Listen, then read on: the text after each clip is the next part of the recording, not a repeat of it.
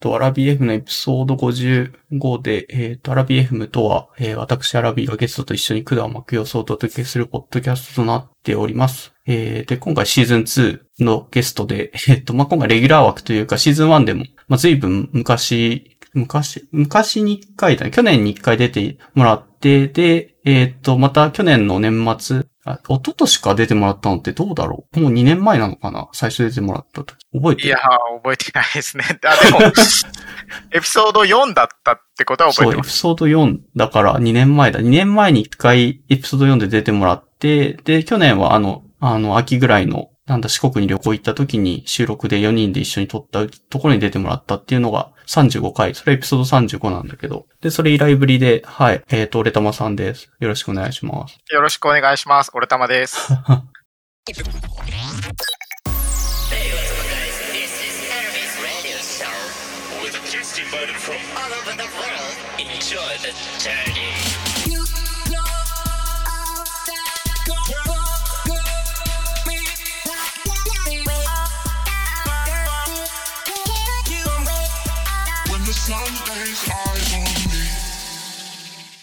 はい。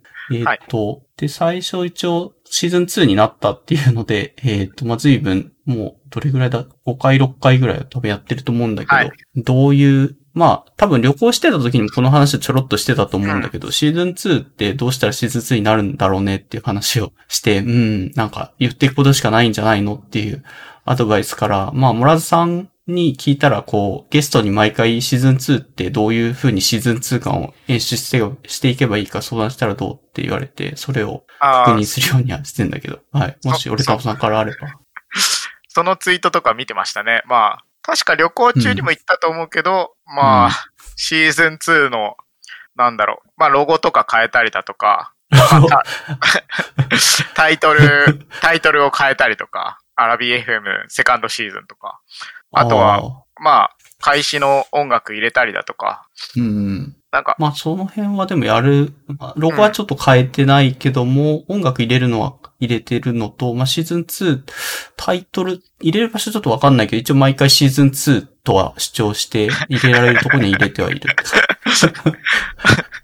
あとはまあ、コンテンツをなんかシーズン2だけのコンテンツ作るとかね。なんか、ああ、そうだね。一応先週というか前回からなんだけども、前回グレイルさんで、まあワインの話とかすごいしてもらった回のところで、えっ、と、どんぐり FM って他のポッドキャストを勝手に引用していいよっていうのを始めてたから、それを引用してちょっとそれでトークテーマ1個を作ってっていうのは始めてみたけどもって感じかな。うん。さ、うん、そうだね。シーズン1との違い。しかもどんなコーナーがいいのかな？アラビーさんには申し訳ないことに、アラビー FM には申し訳ないことに、最近はこの移動がなくなって、ポッドキャストを聞かなくなって、アラビーはいはい FM はいもだいぶ聞いてないですね。聞けてないんですよ。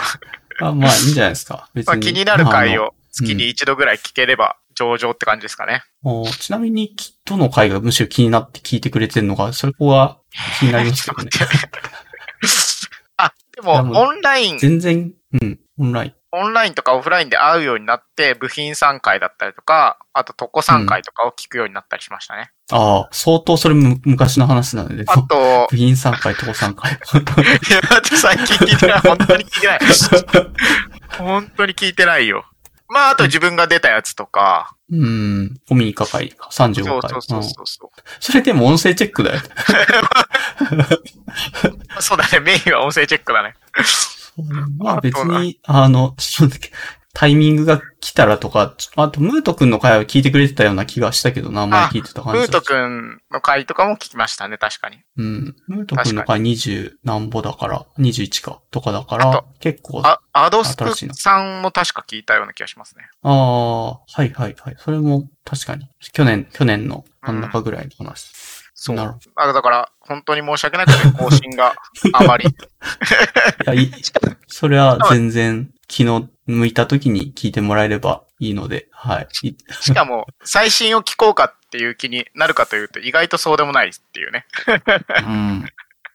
まあ、そうはね。はいいや、いいんじゃないですかね。まあ、そういう意味で、俺玉 さん自体は別に聞いてはいないけど、あ別にそれ、その上でゲストには出てくれるのであれば、電車通勤が、電車通勤が復活すれば、あの、消費がどんどん激しくなると思うんですけどね。あ、わかりました。じゃあ、そんなに言うほど最近の、なんか、シーズン2始まってからなんかもっと全然ご無沙汰になってるし、どうなってんのかよくわかんないから、何かコメントするにしても、うん、よくわからんみたいな感じではあると。そうっすね。そうです、そうです。うんなので、あまり、こう、強いアドバイスはできないです。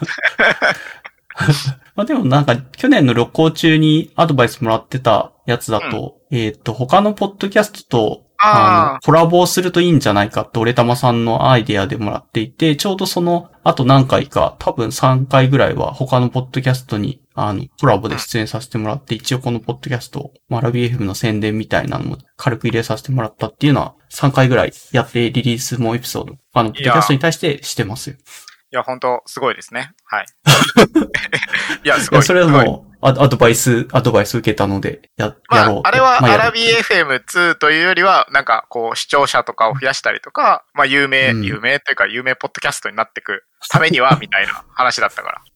ああ、そうだね。まあ、一応シーズン2の一応テーマの最初の、なんだ、モラズさんと話したところでも、どうやってススケールさせていくか、そうやって聞いてくれる人を増やしたりするかっていうセンスで話したときに、まあ、シーズン2としてどう演出ししていくかっていうのもちょっと、あの、並列でテーマとして上がってたんで、まあ、近いかなと思ってやってますよっていう報告です。まあ、本当改善してってるのがいいですね。あの、進歩してってるのが。そうですね。まあなんか変えていくかないと若干目新しさもなくなってって聞いてる方もね、もう俺たふさんそういうの関係なくもう、あの最近はご無沙汰になってるって。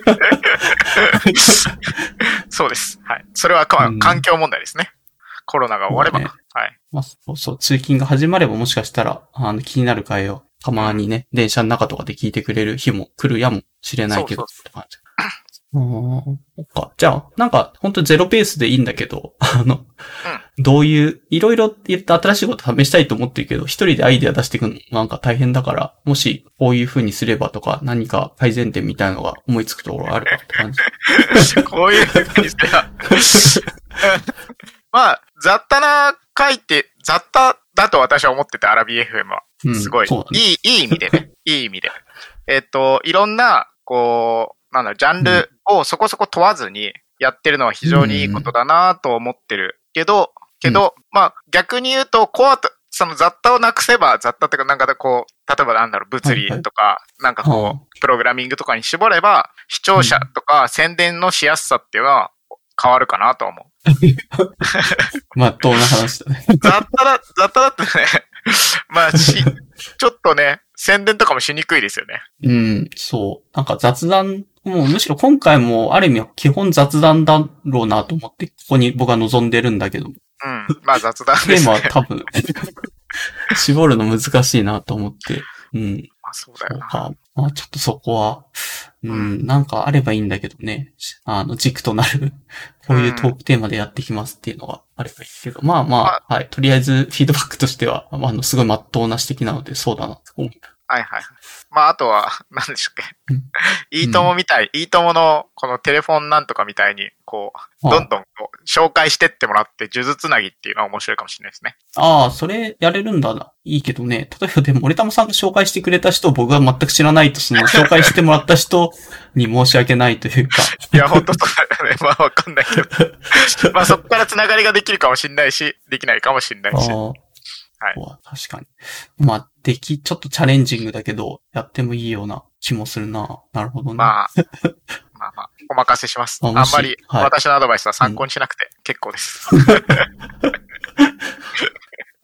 逆に俺玉さんが、まあ、紹介でもいいし、なんか、この人の話聞きたいなって思う人はいいたりはするんですかね？ゲストでこの人出てたらちょっと話聞いてみたいな。あー、パッ結とは思いつき。づらいんだよね。う。うんん。うん。そうですね。直接の知り合いでそんなに、この人。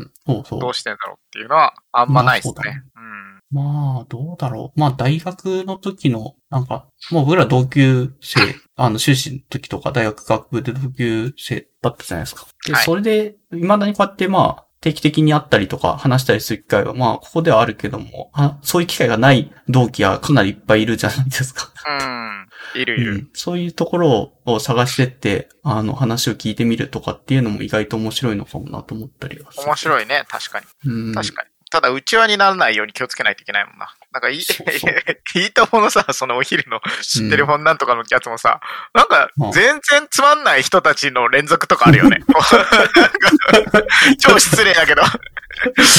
全然テレビで見ないからさ、舞台俳優のこう、3回ぐらい連続で、まあ、そうみたいになっちゃう可能性はあるから。うん難しいね仲はいいんだろうけど、その人自体は言うほどなんか、あの、著名ではなくて、そんなに話聞いてもピンとこないっていう人、まそうですね。あ、いるよね。はい。か考えとくわ。だからあんまり参考にしなくて結構です。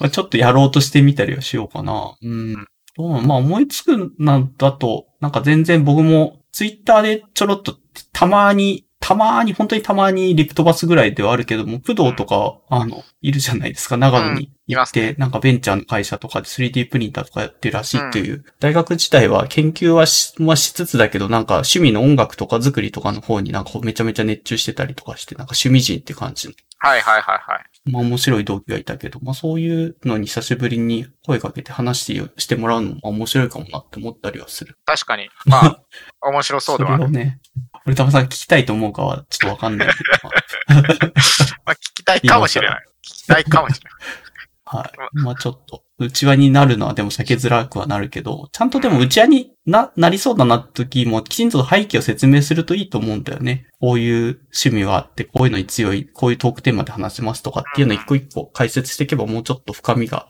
というか、まあ、分かってくれるところも出てくるのかなと思ったりするんで。うん。確かにね。はいじゃあそんなところでいいかな。はい。はい。シーズン2。うん。私のアドバイスはえーそこそこに。はい。はい。じゃあ、トークテーマと、あ、一応前回の振り返り、まあ、ここちょっと飛ばしてる、いいとかどんどん飛ばしてもいいんだけど、あの、なんだろうな。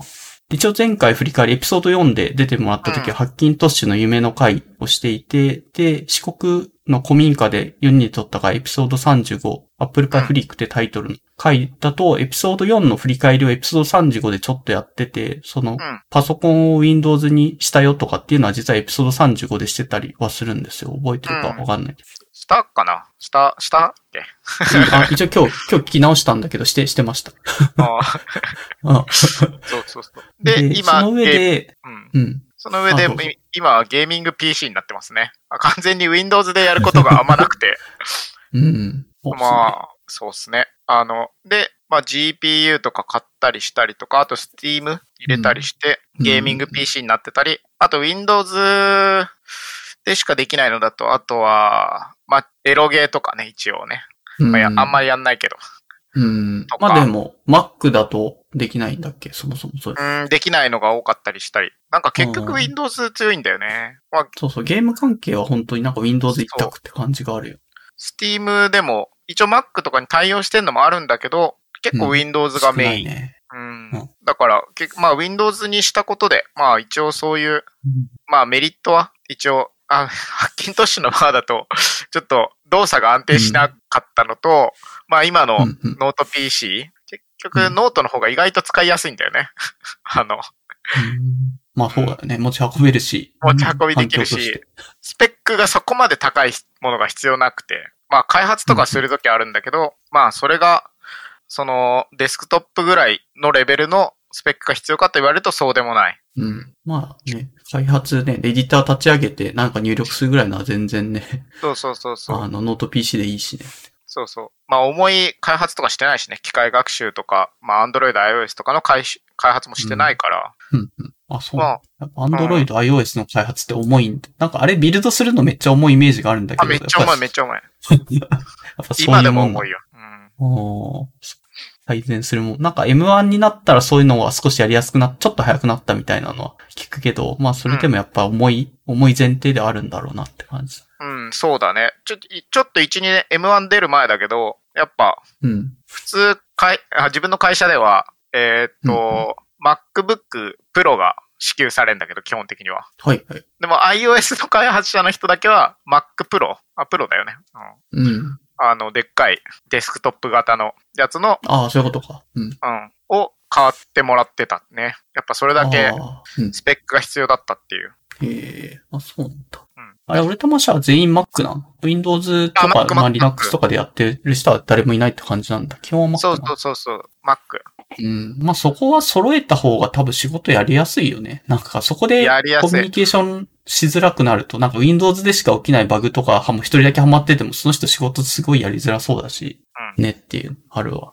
そうだね。うんでも、基本、まあ、統一した方が楽だよね。その IT とか、えーっと、うんなんだ、IT サポートの人かな？サポートの人とかが、うんやっぱこう、セキュリティとか入れるときに、そのセキュリ、うん例えば Mac の、あ、セキュリティを入れるときに Mac と Windows 両方やんなきゃいけないのはうん結構大変だけど、まあ、片方だけだったら楽だし、確かに。で、結局アップデートとかもあるからね、け継続して保守しないといけないし、うん。そうだね。そう考えると、やっぱ一社に絞って、そうそう。それで全部頑張るっていう方が、全然すごいやりやすいし、Mac は別に悪くないからね、開発環境としてすごいいいと思うし。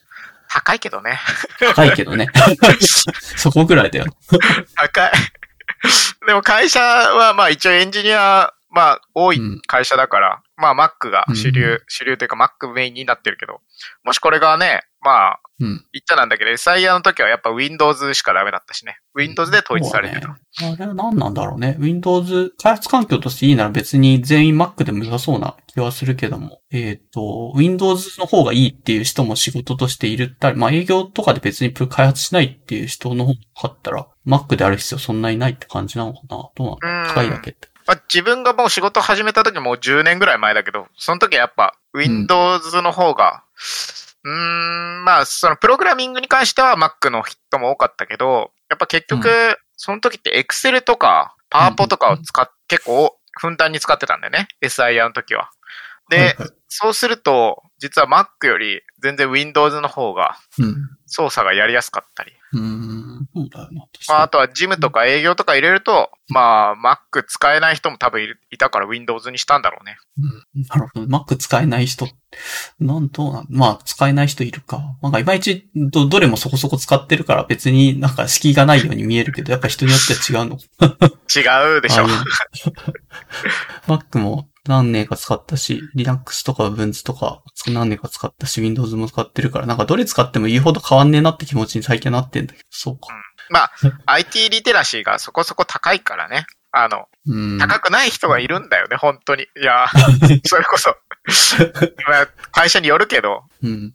そうか。まあそうだね。そう考えると、そっちに寄せていくと、そっち、やっぱ環境も決まってくるとかっていうのがあるのかもしれないですね。そうですね。あでちなみになんだけど、ゲーミング PC にしたっていうところで、結構 GPU の値段が去年の年末ぐらい高騰してたりとかして、で、ようやくなんか、ここ数ヶ月という、なんかいろんな社会的情勢の影響で GPU の値段が下がってきたりとかしたけども、なんかどうですかね、半導体も少ないから、物自体もなんか出回りづらくなってたりとかするとは思うんだけど、どういう視点で今回ゲーミング PC にするにあたって GPU とか選んだりしたんですか？いやー、むずいよね。いや、だから、あ、そっか。聞いてる人はちょっとどれぐらい分かってるか分かんないけど、なんかパソコンに普通に動かす分には CPU ってなんか脳みそみたいなのが乗ってて、それだけでまあ一応動かすことはできるんだけど、ゲームするときに画像を処理するじゃないですか。グラフィックみたいなやつを処理するのに GPU って特殊な、あのまた、なんだろうな、あの基盤というかそういう装置をパソコンにデスクトップにはめ込んで使うっていうのが必要なだけど、その GPU のあの選び方みたいな話を今聞いてるってところです。はい。そうですね。あ、すいません、どうぞ。で、GPU なんですけど、まあ、うん。あのーまあ、調べればですけど、すぐ、こう GPU のスコアみたいなのが出てきて、で、どの、うんうん どの GPU だったらこれぐらいのスコアを叩き出してて、で、実際のゲームやってみたレビューとかの評価とかも出てくるんですよね。うん。はい。で、ただそうい、えーっと、もう既存で出てるやつは、基本的にはもう高くなっていて、定価より、うん。定価より、まあ、ものによるけど、何倍もなってるものはあるよね、確か。うん。そうそう。結構なんでそれが何倍もなってんのかよくわかんないけど、まあ、やっぱり人気があるやつというか何かしらの事情で足りないやつは値段が上がってるものもあるって感じ。10万円ぐらいのやつが30万円ぐらいで売られてたりとかするっていう、まあ私の認識なんですけど。だから、で、どこまでかけるか次第かなと思ってて、まあ3から5万ぐらいかなって勝手にボリュームゾーンを決めて、その中で、まあ探したって感じかな。うんちなみにどの、えっ、と、なんだろうな、会社のどの GPU を買ったとかっていう公表でき公表し、うん。あ、全然いいですよ。はい。あ、RX なんですよね。確か。ちょっとね、自分もね、覚えてないんだけど。うん。これだと思うんだけど。RX6500XT かな。これがあー3万円ぐらいだったんですよね。ただ、まあ、ちょっとスペックはあんまりだなと思いつつも買ったって感じかな。まあ、エントリークラスって感じ。うーん。まあ、やってみて、まあ、どれぐらいできるのかとかを確認しようかなと思って、うんうんうん。であと、実際どんどん高くなるから、たあ高いから、どんどん高くなってくるから、今時点で、まあ、最高のものを買ったとして、うん多分、なんだろう、すごいコスパが悪いなとは思ったから、まあ今はしのげればいいかっていう感じかな。まあ、非常まあ、に、そうだね。うん。うん。非常に。いや、非常に難しかった。難しかったというか、探せば探すほど、うん。いや、もう本当にた、いいものは高いし、いいものはめちゃくちゃ高いし、うんまあ別にそんなっていうものは安いけど、いや、そ、ほんとそんなだなっていうスペックなんだよね。そうだね。まあ、やりたいことによるかなって、画像で、一応そのスペック比較とかで見てると、4K をやるにはちょっと、あの、パフォーマンス不足ぐらいな感じかな。2K ぐらいの画像だったら一応、えっ、と、44fps ぐらいで走るから、まあまあ、30fps 出てれば、まあそんなに、まあ60ぐらいあってもそうそうだけど、44は悪くはないかな、ゲームやる上で。そこら辺もまだ私は、その Windows PC にしてからゲームを、ゲーミング、P、ゲーミングを始めたので、その PC でのゲーミングを始めたから、何 FPS 出るのがどれぐらいのこう、ぬるぬる感なのか。60fps とか見ると、やっぱぬるぬるなんだけど、うん。30fps でどれぐらいとか、まあちょっうんと体感してみないとわかんないし、っていうので、まあエントリーモデルを買ったって感じかな。うん。まあ、いいんじゃ、いいんじゃないですかね。あの、うんじゃあ、一応自分で出せる、なんだろうな、あの、予算でちゃんと選んで。ちなみに NVIDIA にしなくて AMD の方に一応2社はあるんですよね。はいはいはい GPU のメーカーというかブランドみたいなの。NVIDIA が多分一番デファクトというかよく聞くゲーム GPU メーカー、老舗みたいな感じで、え AMD は一応その対抗馬みたいな方で、対抗馬の方を俺玉さんは買ったって感じ。うん、そうですね。まあ、うん。特に理由はないですね。えっと、あ、そうなんだ。AM、その、2月かな ?2 月かな ?1 月に買ったんだけど、えっ、と、その時に発売したのが、その RX6500XT だったかな？と、うん。あと、あ、違う、えーっと、そうそう。もう一つ、えーっと、なんだっけ、GT、GT だっけ ?GT3050 だったかなが出たんですよね。うん。で、え NVIDIA の方の話？NVIDIA 版、NVIDIA の方だね。え RTX3050。あ、そうだね。RTX、GForce の RTX3050 はいはがいちょうど、まあほぼ同じような時期に出たんですよね。で、うん前情報だと4万円ぐらいだったんだけど、なんかでも2、3日前に見た、2 3その発売日2、3日前に見たときは、結局5万円超えてくるぐらいの値段になってて、ああ、じゃあ、うん。ちょっとなんか高くなって出る。るなと思って、うん。まあいっかって感じで、そう、RX の方、アムドのうん。RX6500XT の方を買いましたね。ああ、まあ、実際手に入りやすいし、他も、うん。そうなんだな。3050とそんなに変わんないの？あの、6500XT。いや、変わる。メモリーが、メモリーが足りないよね。メモリーが4ギガしかないんだよね、確か。あ、そうなんだ。8ギガないんだ。そう、なるほど8ギガ、そこがなくて、いや買うのをずっと悩ませたんだけど、おう8 ギガ欲しいよって思いながら、でも、うん。ああ。確かにね。で、わざわざその、そうそうそうそうそうん。う。GForce の方は、買うのが結構大変で、買い大変そうで、うん。こう、まあ発売日とかに買いに行かないと多分物理、物理のところに買いに行かないと。一応ね、オンラインショップでも買おうと思えば、出たての時は結構買え、まあすぐ売り切れちゃうから、なんだろうね、あの、コンサートの予約みたいな感じになる側面はあるんだあ、けど。そうそうそう。すぐ売り切れるし、しかも値段が高いや、まあ値段が高い。なんかね、一番最初期だけ4万円切るぐらいの値段だったんだよね。あ、そうそうそう。そんな感じ。そう。でもそれはすぐ売り切れちゃうし、それに、それに俺は買えない自信があったから、それを買えない自信があったから。手に入りやすさがやっぱ違うそうそう。でそうすると2万円ぐらい高い。まあもう少しいいグレー。まあ基本性能は一緒なんだけど、例えばファンが2個ついてたりとかで5万円超えてくるやつかな。はいはい。だったりとか。で、そっちを変えるかどうかもちょっとわかんなかったのと、まあそっちはちょっと高くなっ、なんか4、4万円切るやつが出てるのに5万円超えるやつが出てくると、あれ、俺は欲しいの4万円切るやつなのになぜ俺は5万円買わなきゃいけないんだって気になるから、まあ、そうですね。それだったら安定して手に入る方にしようと。なるほど非常に、なんだろうね、実用的な理由とか打算的な 理由によって。まあでもエントリーって考えるとよく悪くはないよね。ある程度なんか使い込んできて、やっぱりここもた、あそこも足りなくて、これぐらいスペック欲しいなまで分かってきたらいいやつ買えばよくて、初めスタートするとき何でもとりあえず動けば良い。だいたいやろうとしてるゲーム、そんな重いゲームをなんかすぐやりたいってわけじゃないんですよね。多分今の状況としては。まあ、最初買ってみてどうなのかなっていう感じだったんで、はい。うん。はい。悪くないと思います。はい。なるほど。あそんな感じかななんかいいのかな前回の振り返りはそんな話だけだっけっていう気もするけども。大丈夫です、大丈夫であす。、もう一個、なんか四国旅行の古民家会で話してたのは、えっ、と、うんテス、テストの、なんだろうな、か可視化のサービスみたいなのを手元で、うんあの、作ってるみたいな話をしてました。データベース周りでちょっといろいろ、なんだろうな、ななん、なんかあるわけじゃないけど、お金がかかったりとかいろいろ手間、機能増やしなさなきゃいけなくてうん悩んでます。まだリリースまでやってないみたいな話があったけど、あれってアップデートとしては続いてるのか、もう一旦飽きてやめちゃってるのかと。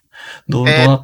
と、まあ、モチベーションはいろいろあるんですけど、えーっと、やったりやんなかったりで、一応続いてます。おうあの基本的にこう、まあ、プログラミングの熱っていうのは上がったり下がったりで、うん。こう、上がった時にやってたり、上がってない時には、まあ、やんなかったりっていう感じで、うん。まあ、や、一応続いてるって感じでやってます。で、別に、うん。まあ、す最終的にはリリースとかできれば理想的ですけど、はいはい。まあ自分の勉強がてらっていう面もあったので、うん。まあ、まあ暇が、暇があったりとか、まあ、モチベーションが上がってきた時にまた続ければいいかなとは思ってる。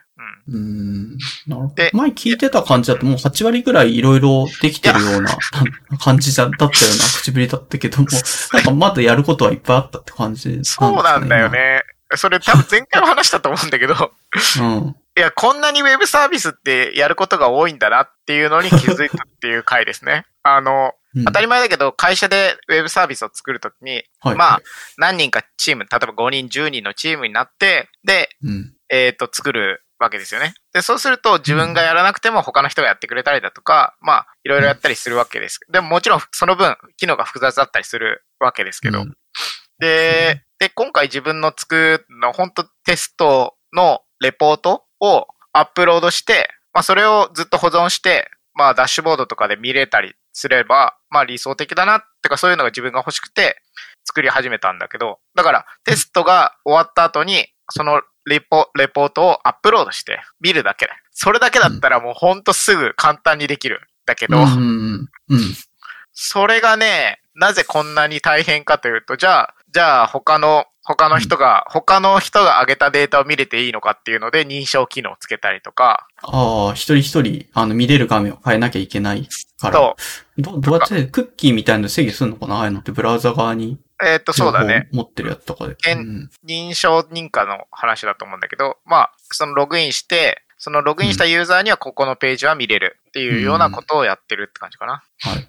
で、そう、そういうのをややったりとか、あとは SEO か。SEO って言って Google で、Google とか、まあ、検索エンジンで検索した時になるべく上位に出るようにっていうのを今後もやんなきゃいけなかったりだとか、それって、なんか公開する前にやるもの、ややっとかないとどう、どうなんの？検索に引っかかんないから誰もそれを見つけられなくて、公開したけど公開してないような感じになっちゃう。そうだね。あそうそうだね。で、あと、ティザーページっていうのかなだ、うんと、まあ一番トップのページですね。だから、このアプリケーションは何をするためのもので、まあで。値段書くかどうかわかんないけど、もし本気でやるなら、君のサポート待ってるよ、ここのメールとかし送ってねとか、うん。例えば投げ銭にするにしても投げ銭サービスのリンクを置いとくとか、はいはい。確かに。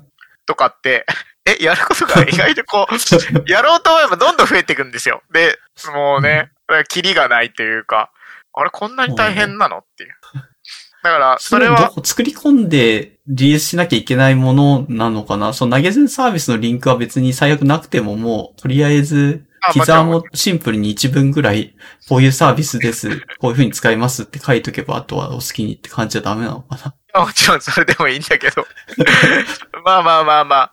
まあ、まあそうですね。別にそれでも構わないけど、う自分の求めてるところが、まあ一応今回は、ウェブサービスを自分で作ってみたいっていうところでやってるから、あそれもちゃんと優勝も含めて、まあ、さ優勝にもできるようにするっていうのも一応スコープに入ってるってことなんだ。それはそうそう確かにめんどくさそうだ。そういうのを作ってみたいと思ってたからね。うん。だって決済サービスみたいなのも下手したら入ってくるわけだよね。あ、そうそうそうそうそうう。そうそう。ストライプだっけ？ストライプとかっていうサービスがあるらしいんだけど、そうそうストライプとかね。まあそれもちょっとログインして、ログインっていうか、サインアップして、えっ、と、うんどうやって作るのかとか調べたりとか、うん。はいはい。やってるよ。やってたよ。いやー、まあ大変だよね。そうすると。そうだね。ミスれないしな、そういうの。うん、でいや、お金を、お金をもらう、もし本当にね、もらうとしたらそこそこ、いや、これからメンテしていかなきゃいけないしな、とか思いつつ。うん。まあ、今どこがボトルネックで止まってるんですかねなんか、その、モチベーション的にここに慣れてるからあんまりやる気が起きてない。いやモモチベーション的に落ちてるというよりは、単純に他のことやってたりするって感じかな。まあ、ああ。この下の方に書いてあるけど、ゲームとかにハマってたりとか、うん。はいはい。自分もそうなんです。まあ、あとは、まあそうね、この、まあ、ま、麻雀見たりとか、まあ、時間の使い方が結構、そう、プログラミングするとね、1、2時間すぐ解けちゃうから、そうだね。あの、作ったりするのは楽しいんだけど、ほんと時間食うよね。時間も労力もめちゃめちゃ食うんだよね。疲れるし。そう。すんなり、なんだろう、その1、2時間で、うわ、すっげえできたっていうことは稀で、基本的にはどっかに詰まったりとか、そうそうそう。なんかドキュメント調べて、ああ、こういう使い方なのねっていうので、うん。もう行数にしてみるとどうってことなかったりするんだよね。わかるわかる。なんか、挙動は何も変わってないんだけど、自分の理解がちょっと深まるために、なんか2、3時間格闘してるみたいなのがあって、なんか何も進んでないけど、まあ理解深まったけど、すごい疲れたみたいな感じで終わる。まあ、じそうだね。時間は必要なんだよね。プログラムそうそうそう。うん、開発は。なるほどな。はい。そうなんですまあちょっとじゃあ、そのアップデート、コミカ会で話してたそこら辺の話は続いてはいるけどもま、すまあ、時間の使い方とかで、ちょっとそっちにやりくりが最近はできてないかもしれないねという話そう、その通りです。が。はい。他は大丈夫ですか？振り返り補足、なんか前、これ、言ってなかったとかってなければ。大丈夫です。あ、はい。じゃあちょっと歌手だけやっていいですかね？ちょっと多分飲み物、せっかく持ってきてるんで。これたまさんもなんか、うん。あとでドリタマさんがお酒飲むのも結構好きだから別にお酒飲んでもいいんじゃないかという気もしなくもない。いやー、そうだよね。いや、はい、今日は本当だ、はい。あ、乾杯。いはい。や、本当は今日飲みたかったんですけど、うん。この後車で奥さんと子供を迎えに行かなきゃいけないんですよね。さすがにね、それはダメだね。飲んでる場合じゃない。そう、今日ねまあちょっ、とお茶とかに。すげえどうでもいいかい、いい話ですけど、17回忌らしいんですよね。ああ、そういうやつか。奥さんのお父さんか。だから、うん。うん。だから17回、17回忌もやるんだと思って。いつまでやんのと思いながら聞いて。うん。そう。まあ、ちそこは、やっぱ家ごとにどこまでやるかはあるっぽいから、うん 付き合える範囲で付き合っていくしかないと思う。まあ、全然奥さんのお父さんなら17回忌でもまあ、うんそれは行きますよって感じですけど。これがね、奥さんのおおじいちゃんとかになってくると。おじいちゃんとかね17回忌の、17回忌俺行く必要あるって思っちゃうけどね。まあ、うん。この感覚は人によって違うので、あの、いやー、わかりますよ。自分もす、ずいぶん前になんか、自分の祖父が死んでから30何回忌ちょっと何回か完全に覚えてないけど、それで、やっぱお墓参りみたいのとか、なんだろうな、あの、檀家さんのところ行ってみたいな、やったんだけど、まあ嫌だったね。なんというか、なんで30何年経ってんのにね、もうそろそろ忘れてもいいんじゃない？多分家によってやんない家めっちゃあるでしょって思ったけど、なんで30何回忌やるんだろうちょっとね、そこは。一日使った覚えはあるわ。そ、その日は。それ自。分自分の、俺玉の家は、俺玉の元々の実家は、そういうのが、なんだろうな、結構、緩かったんだよね。中学ぐらいから俺、先祖の墓参り行ってなくて、それはそれでどうなん？いやよく許容してたの。だから、それでもう自分の中では、そういう、うんまあ変な話めんどくさいやつは、なるべく省いてっていいんじゃないのって思ってるんだけど、まあこの感覚はね、はいはいあの、それこそ奥さんとかによ、奥さんは違うし、うん。まあ、家ごとに多分そう違うんだろうねって。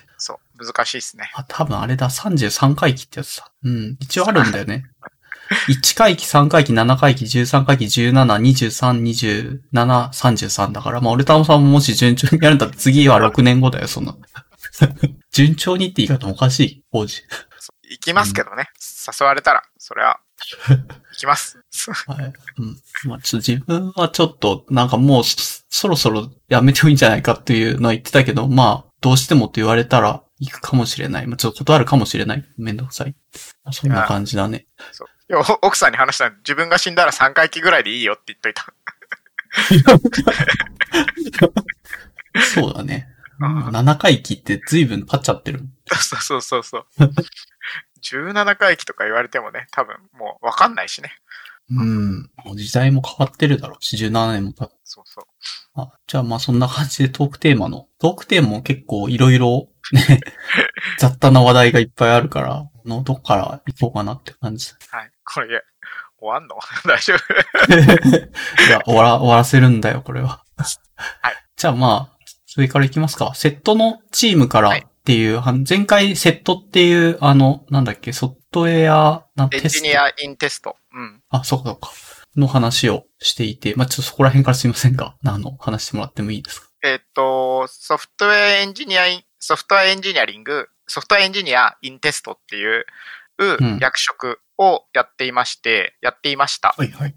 で、それは Google が、Google が提唱して、まあ、Google が提唱したことで、まあ、世間的に広まっていって、まあ、自分の会社も、まあ、セットチームっていうのが募集していて、で、まあ、もともと、その、今の会社には、セットがややりたくて入っていったっていう背景があります。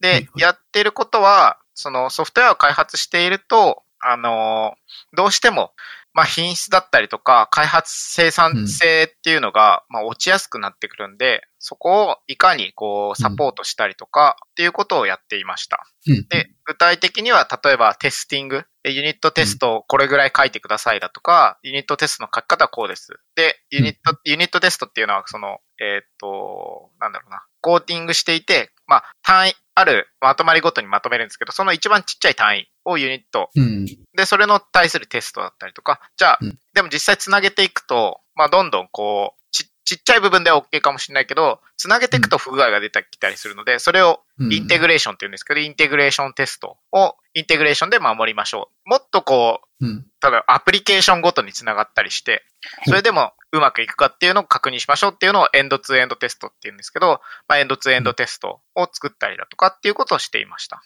うんはい。でどれも自動化というかコーディングで扱えるもんなんですかねエンドトゥエンドテストまで行っちゃうと自動化できんのかなとかって思ったりするけど。ああ、いい、いい質問ですね。えっと、うん。言われてる通り自動化しやすさで言えば、えっ、と、先ほど言ったユニットテストとかの方がやりやすいです。でうんエンドツーエンドテストはできるかできないかで言えばできる。基本的にはできるようになってきていて、うんもう5年、10年、10、もう20年ぐらい経つのかな。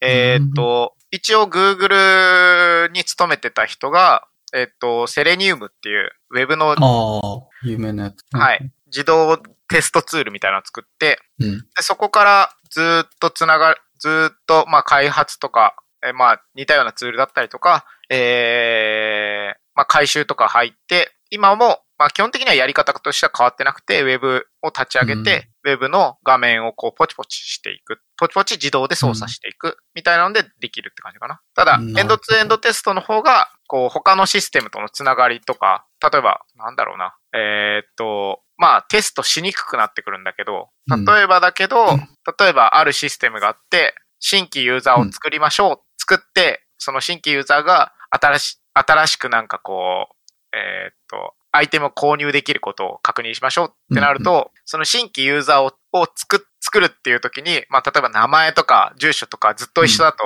弾かれちゃったりとか、こいついるよとか、もしくは、なんかセキュリティ的にやべえ名前だとかっていうので、弾かれたりとかもする可能性もあるので、まあ、そういうテストしにくさっていうのがどんどんでき出てくるんですよね。うん。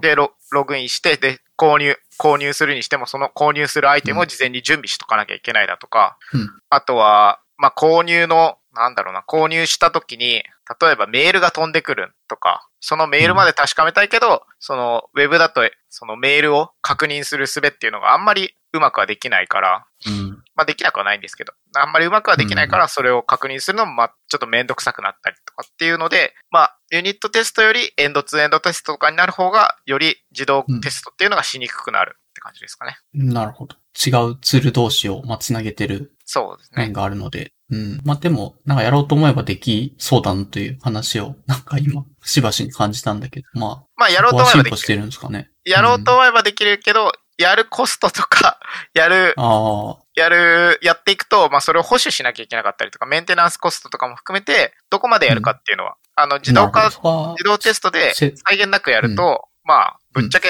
あれなんですよね。すぐダメになっちゃうんですよね。ああ、ちょっと変わったらすぐ転ぶようになっちゃったりとかって。すぐ転ぶようになって、まあすぐ失敗するようになって、その失敗したテストケースを直すコストの方がどんどん高くなってしまって、地獄だね、そんうん。なのでないな、そうし。うん、そういう意味で自動テスト、まあ、エンドツーエンドテストとかだと特にどこまで作るかっていうのは、まあ、うん自分のセットとかががリードしてたりっていうところもありましたね。あ、なるほど。それは費用対効果とか後々考えると、それはナンセンスだからやめた方がいいよってライン引きも含めてセットチームっていうのは、あの、テストに関してはプロとして、あの、他のチームにアドバイス、アドバイスしたりするような立場でやってはいたと。はい。そうそう、そうです。ではい、そのセットチームから移動しましたというお話なんですけど、それはやりたくなくなったってわけではないってことなんですよね。えー多分、経緯を聞いてると別に。まあ、セット自体の作業が、まあ嫌いだというわけではなくて、単純にセットっていうのが、まあ、ちょっとレアなジョブなんですよね。うん、うん、うん。で、市場、市場にも、その人員、セットをできる人員が少なくて、採用してもあまり採用できなかったっていう側面があありますと。で。自分がその今の会社に入った時には10人ぐらいいたんですけど、どんどんこう、他のところに行ったりとか、会社辞めてたりとかで、人がどんどん少なくなっていって、最終的に、まあ、統廃合しつつですね、最終的に3人になったんですよね。おお7人減ったんだ。3人ぐらい、まあ、ずっと減ったり、増えたり、減ったり、増えたりもしつつね。うんセットってでも、その Google とかで、あの提唱されて一応名前が出てきたっていうタイミングで10人、そのチームができるぐらい集まったんだけど、それから、まあ数年経った後に、その全体の人数が減ってったのか、それ、そもそも全体の人数は減ってないけども、需要が、なんだ、いろんなところで需要が出、出すぎちゃってて逆に分散しちゃったから、もともと10人も引っ張りだこで7人引っこ抜かれちゃったみたいな、そんな感じなんですかね。どっちなのかな。ちょっと難しいな。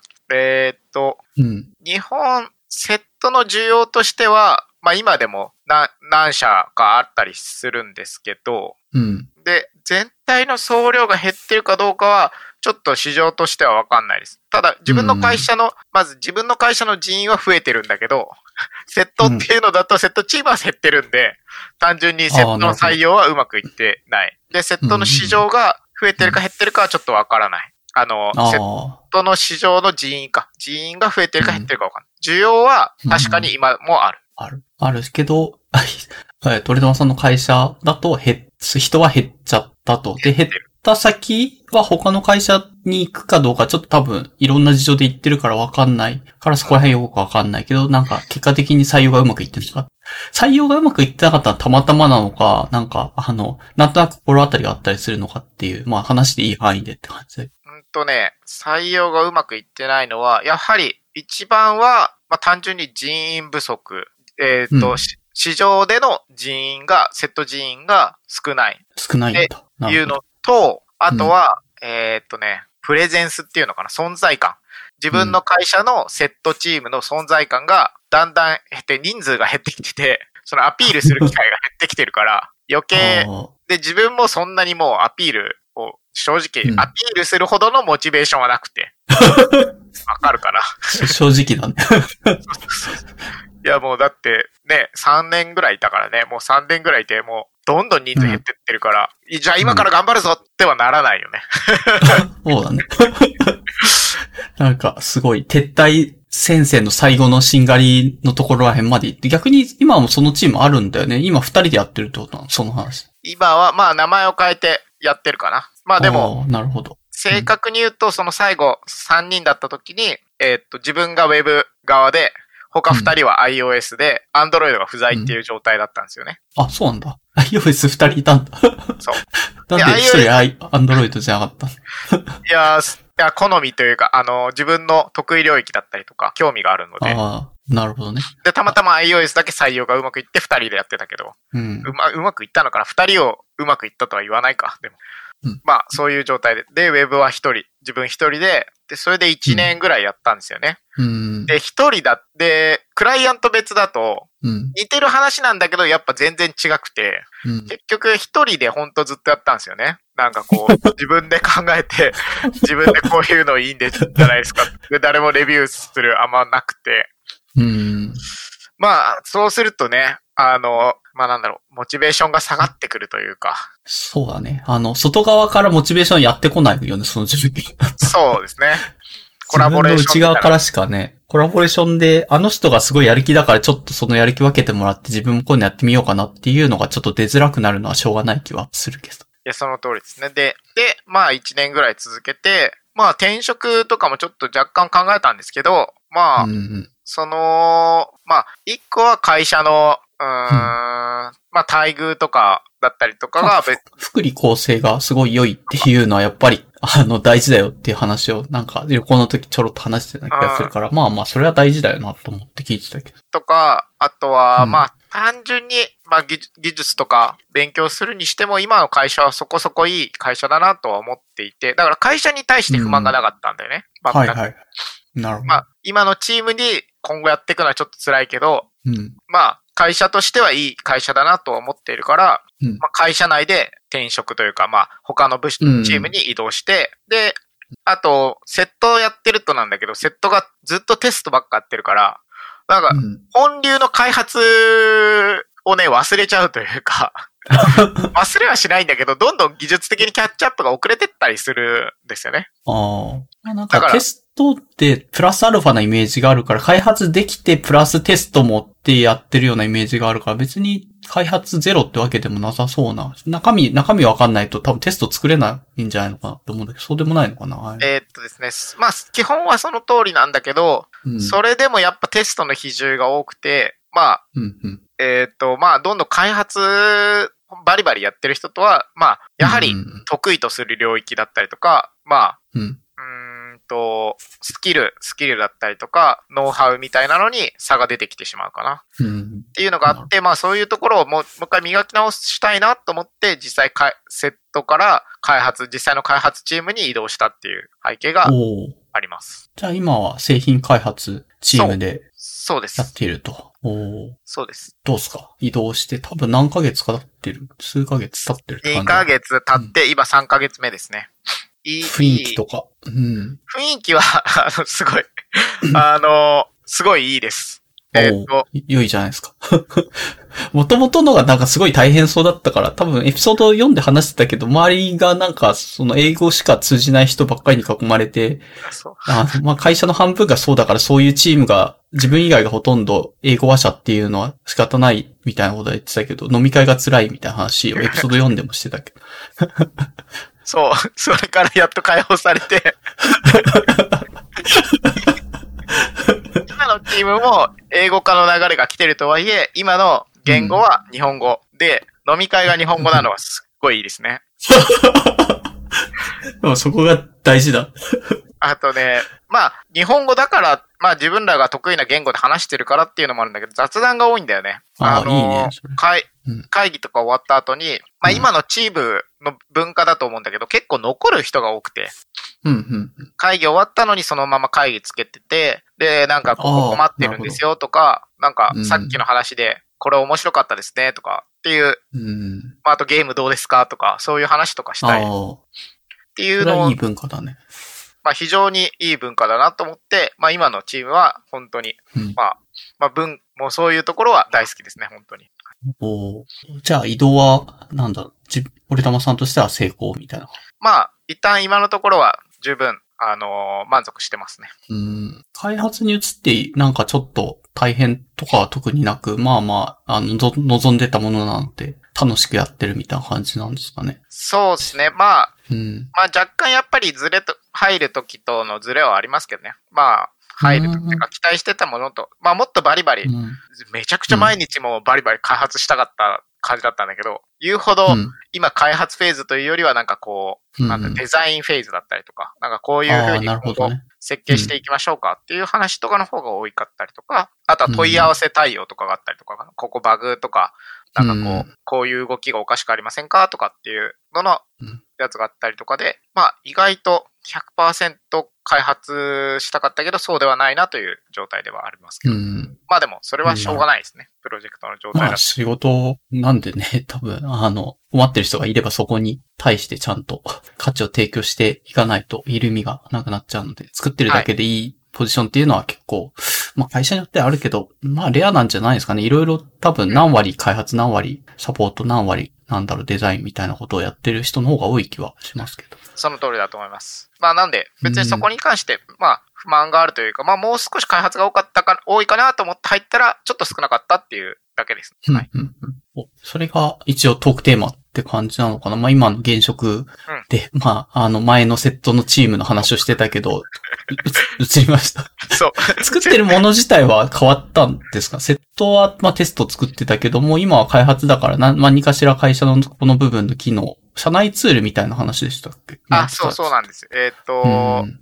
セットで作っ、セットでサポートしてたのは、セットひ、さっきも言ったように、私一人しかいなく、ウェブだと一人しかいなかったので、うん。ウェブの、えーっと、今の、えーっと、お客様向けのアプリケーションうんうん。のテスティングをやってました。が、今は、その、うん。開発自体が、まずお客様向けじゃなくて、えーっと、うん。カスタマーサポート向けのツール。だから、社内、社内ああ、そういうことか。うん。社内のウェブアプリケーション。の開発になったんで、責任はちょっとは下がったような感じなのかなと思うけど。まあ、別に、あれなんですけど、まあ別に、うん。あのーまあ今、そういうチームに入って、まあ、ちょっと狙ってた面はあるんですけど、やっぱ、こう、セキュリティ、セキュリティレベルじゃないな。えっ、と、責任レベル。まあ、SLO とか SLI って言うんですけど、サービスレベルっていうのが、高いチームには移動したくないなと思ってたんですよ。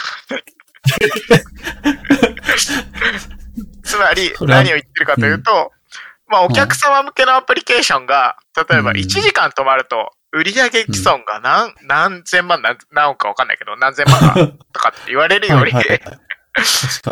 カスタマー向けの、カスタマーサポート向けのちょっとツールが5分動かなくてね、うん、でも大丈夫だよ、みたいな感じが良かったっていう。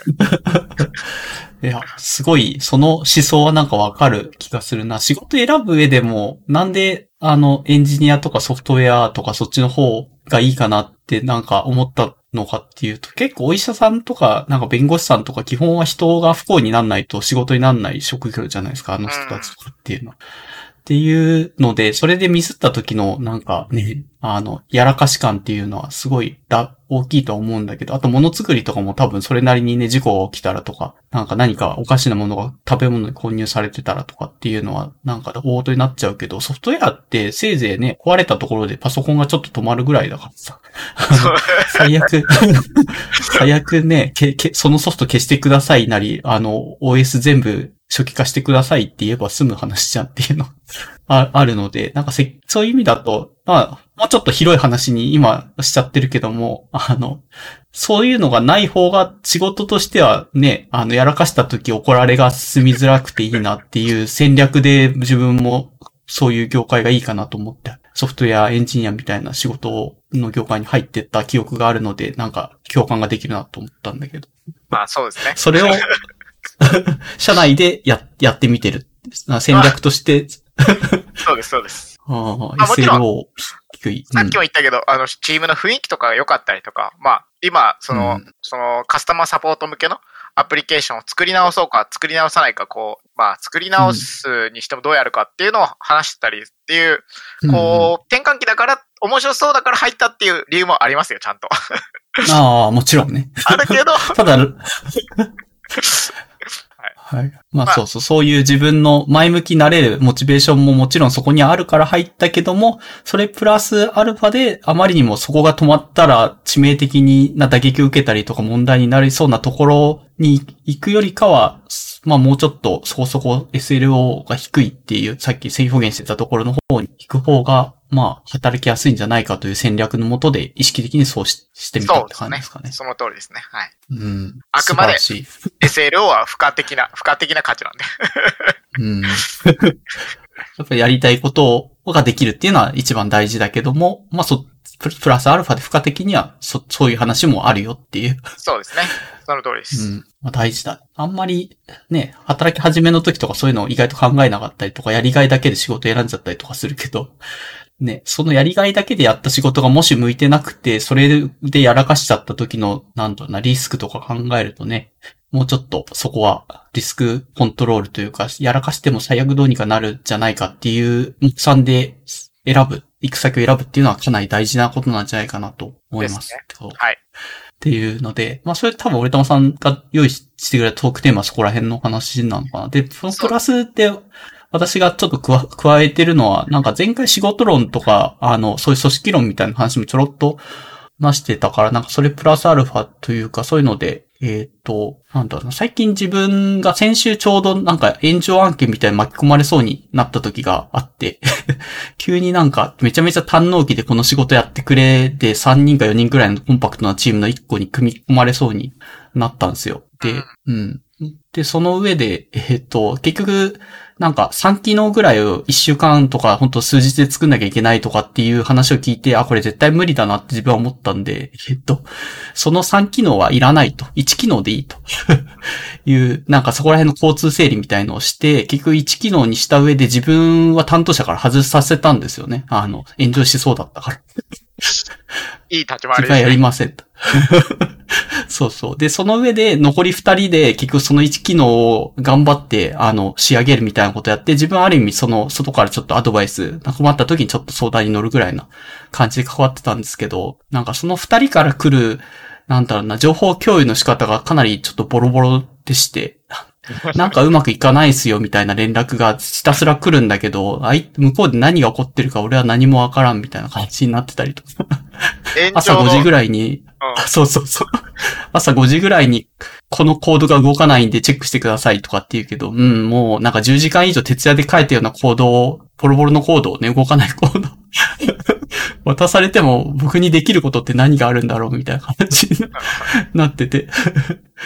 な、もうちょっと、なんか事前の、どういうことをしてどういうエラーメッセージが出て、まあこういうので原因じゃないかと推測している、本来の動きはこうじゃないかとか、そういう情報をちゃんとし連絡した上で情報共有しても質問とかしてくれると嬉しいなっていうのを素朴に先週感じ取ってて、まあ、俺玉さんとかの会社とかは、そういうおかしな、まあ、基本援助案件とかそんなにわかんないけど、あな、ない、少ないのかなって、そういうね、社員をちゃんと守るっていう視点で 考えると、朝5時にね、あの、ボロボロにプログラム書いてるってことはそんなにないんじゃないかと思うんだけど、そういうところだと、あの、無茶な質問のおかしな情報共有の仕方とかっていうのはやらないんじゃないのかなって思うんだけど。そうですね。あの、うん。そうですね。まず、そんなに無茶な案件が今のところないですね。まあうんその、まあそうですね。まあ、そのユーザー向けのウェブアプリケーションを、まあ、作り直したんですけど、で、つい、はい去。年、何月かな？去年の10月ぐらいにリリースしたのかな？と思うんですけど、まあその時も、やっぱり、まあ当初の目標より、うんえーっと、当初の目標よりやっぱスケジュールは押したんですよね。うんなん、で、その時にどうしたかっていうと、やっぱり、まあ、QCD でいうところの、えー QCDS か。QCDS って最近言うらしいんですけど、スコープを絞ったんですよね。うん QCD っていうのは、クオリティト、コスト、デリバリー、スコープ。スコープか。うんで、スコープ。サービスって書いてあるけど、スコープなんだスコープだっけ？あれ？あ、ササポートサービス？まあまあ、いいか。まあ、スコープとしよちょっと、あれ間違いだったかな。う。なんかササービスって書いてあるけど、か在庫管理です。CDS。スコープじゃないの？ソフトウェアとまた違うのか。サービス？スコープだな QCD は出てくるな。プロジェクトマネスコープか。マネジメント。なるほど、なるほど。よかったよかった。あ合ってるよね。まあ、うん自分も、プロマネね。おい。自分もその、プロではない、プロなんだけど、エンジニアな、エンジニアなんだけど、意外と忘れたりするから。まあ、そう QCDS っていうところの S、はいまあ、スコープっていうのを絞りました。スコープね。要するにお、作る量を、最初は、うんまあ、これぐらい、10、100%のものを作ろうとしてたけど、機能を減らして、やって、で、その上で、まあ、で、デリバリー、期日をちょっと調整したりっていうことをしましたね。なんまあで、大事、大事っすよね。そなんで、アラビーさんの動きは、まあ、まっとうですし、うん。で、それ、で、だから、それで自分は炎上しなかったし、あそうだね。そのおかげで逃れたわ。そうですね。で、その、その、だ自分の場合はもうそれでも炎上しなかったから、なんとかできたけど、まあ、その、今のアラビーさんの話は、その、その残り二人、二人はずっとそれでも炎上してたから、別にしてた。うん。まあ、まあ、そうなったらもうね、情報共、まあ、うん炎上の末期ですよね。炎上の末期の時は、やっぱりどっかおかしくなるんですよ。結構予兆がすごくて、なんか、うーん、早めにね、あの、炎上しそうな匂いがすごいプンプンしてたから、もうこういうのって一人で抱え込んでたら、もうどんどんひどくなるだけなので、早いタイミングで助けてもらえそうな人とか、周りのそういうの詳しそうな人を捕まえとくであったりとか、で、事前に問題をひたすら洗い出して、ここ問題問題問題って投げまくるべきなんだけど、なんかそういう動きを、なんかその担当してた人、もともとなんかアカデミックとかで大学で研究して、多分、まあ自分とこたちより多分もうちょっと年上の人なんですけど、それで、その上で研究者やった上で、まあうちの会社にその転職みたいな感じで民間の会社に入ってきたみたいな人なんですよ。だから民間で働いた経験があんまりなさそうで、人との情報共有とかって仕事であんまりやってきてないのかなっていう感じが、あの、なんだろうな、連絡する内容からすごい伺えていてっていうのが、なんか背景としてあるんですよね。炎上した理由としては。もっと、やろうと思えば多分、自分だったら、その1機能だったら、その1週間でも頑張れば、その炎上というか、ね、あ徹夜でやるほどのものではないという認識で、まあ1機能で2人でやってんだからできるでしょうと思って一応それでお願いして、やってもらったんだけど、そのうちの本当メインで担当してた一人がそんな感じで、基本全部自分で抱え込んで問題も自分で一からとなんか解こうとして、それでも困ったら、なんか何日か経ってようやく白状するみたいな動きをしちゃってたから、それでどんどん炎上がひどくなっちゃった。ほうれん草的なやつですね。あ、そうそうそう。ができてなかったからっていう話だとうん思うんです。けど、まあ、本当に荒井さんの言う通りができなかったからじゃないですかね。炎上しちゃったのは。まあ、うん。まあね。まあ、そういうね、なんか作法として、ある程度自分で、やっぱり世界で自分しかやったことないって、まあ研究者なんかそんな感じだからもう、自分でそういう壁を突破していくみたいな力が試される業界なので、そういうスタイルでも、あと時間もそこそこね、堪能期って、それのうちに何でもいいからアウトプット出さなきゃいけないっていうのもそんなに言うほどないんじゃないかなと思うんですよ。みんな難しいことやってるとお互い分かってるし。はいはいはい。うん、ただ仕事だとどうしても納期が決まってる仕事みたいなのが舞い込んできちゃった時は仕事のやり方変えざるを得ないっていうポイントは絶対あるとは思うんだけど、まあ多分あんまりそういうので働い、そういう仕事の仕方を、切り替え方をしたことがなかったんだろうなっていうのが、その人にはちょっとあったかなって感じなんですよね。うん、なるほどまあ、折玉さんの会社とかだと基本はある程度社会人経験を積んだそこそこの技術の人たちとか、ね、人たちがいるからそんなことは多分ないんだろうとは思うけども、ちょっと久しぶりにあんな、ね、あの、燃え、燃えそうな匂いがしてちゃんときっちり燃えたなっていうのは久しぶりに見たんで、ちょっと話してみたいなと思って、そうですテーマに入れね。てみました。うん。そうですね。まあ、本当に、あの、でもそれも能力だからね、その、なんていうか、ぎ機器を察知して、まあ、アラートを上げたり、まあ、誰かを巻き込んだりとかっていうのが、まあ、うんできない人はいるので、まあ、そうですね。そうですね。まあ、それができないとこうなるよっていう。まあそれ以上、特に、うん。だから情報共有とか以前、だから最後にアラビーさんに、うん。その朝5時に、こう、メールで、ここ動かないんですけど、とか、そこになった時点で、その情報共有がどうとかって言われても、多分、うん。まあ、その炎上の末期の状態だと、まあ、まあ手探りだよね、最後。や、炎上の末期だと、やっぱりこう、なぜか、まあ、うんテストとかを自分で書くより、こう、まあ人に聞いた方が早かったりだとか、もう当てずっぽうでやったりとかにする、なるよ、なるんですよね。まあ、その状態なので、うん。まあ、そうだね。なんか、末期になる、なって納期がないと人間知性が下がるよね。ああいう、なんかや、やり方見てると。しかも徹あ夜もうちょっと知性的に、あ、そうそう、徹夜してるし、振る舞えるはずなんだけど、ちょっとおかしな行動になってるなっていう感じの風になっちゃう。末期だったんだろうな、そう考えると。末期ですね。末期です。まあ、そんなもんです、そんなもんです。なんで、まあ、しょうがない。改善というか、効果的にどうこうっていう話以前の問題であるということかな、それ。そう、効果的な情報共有以前にもう炎上になって、まあ炎上の状態で本当にこうなると、まあそうなってしまうのはしょうがない。ので、まあ、まあ、あとアラビーさんがどうしたいかですよね。それを、いや、一緒になって、もあ、僕う、それはもう、取りったりとか。いや、もしくはもう、助け、助けられるなら助けてあげたいと思ったけど、あまりにも情報が欠落しすぎて何もできない状態に途中になっちゃってたんですよね。もう、二人の独走状態みたいな感じになっちゃってたから、はいはいはい。ちょっと傍観してるしかなかったですね、最後の方。これはもう何もできない。助けられない。まあいい、いいんじゃないですか？いいと思います。はい。うん。そう。まあ、ちょっとそこは、まあ自分自身がそうなったら嫌だなっていうので思ったし、まあできれば同僚にもそうなってほしくないなっていうのが改めてうん 見てて思ったので、うん。まあ本人たちがもうそれでもいいやって思ってやって、覚悟決めてやってんだったらいいけど、あんまりね、そんなのずっと続けて体壊さないわけもなさそうだしなっていう。ね、徹夜でね、そこそこのね、年齢がいってる人たちがずっとややり続けると多分体壊しちゃうよねって感じはした。そうだね。うん。はい。わかりました。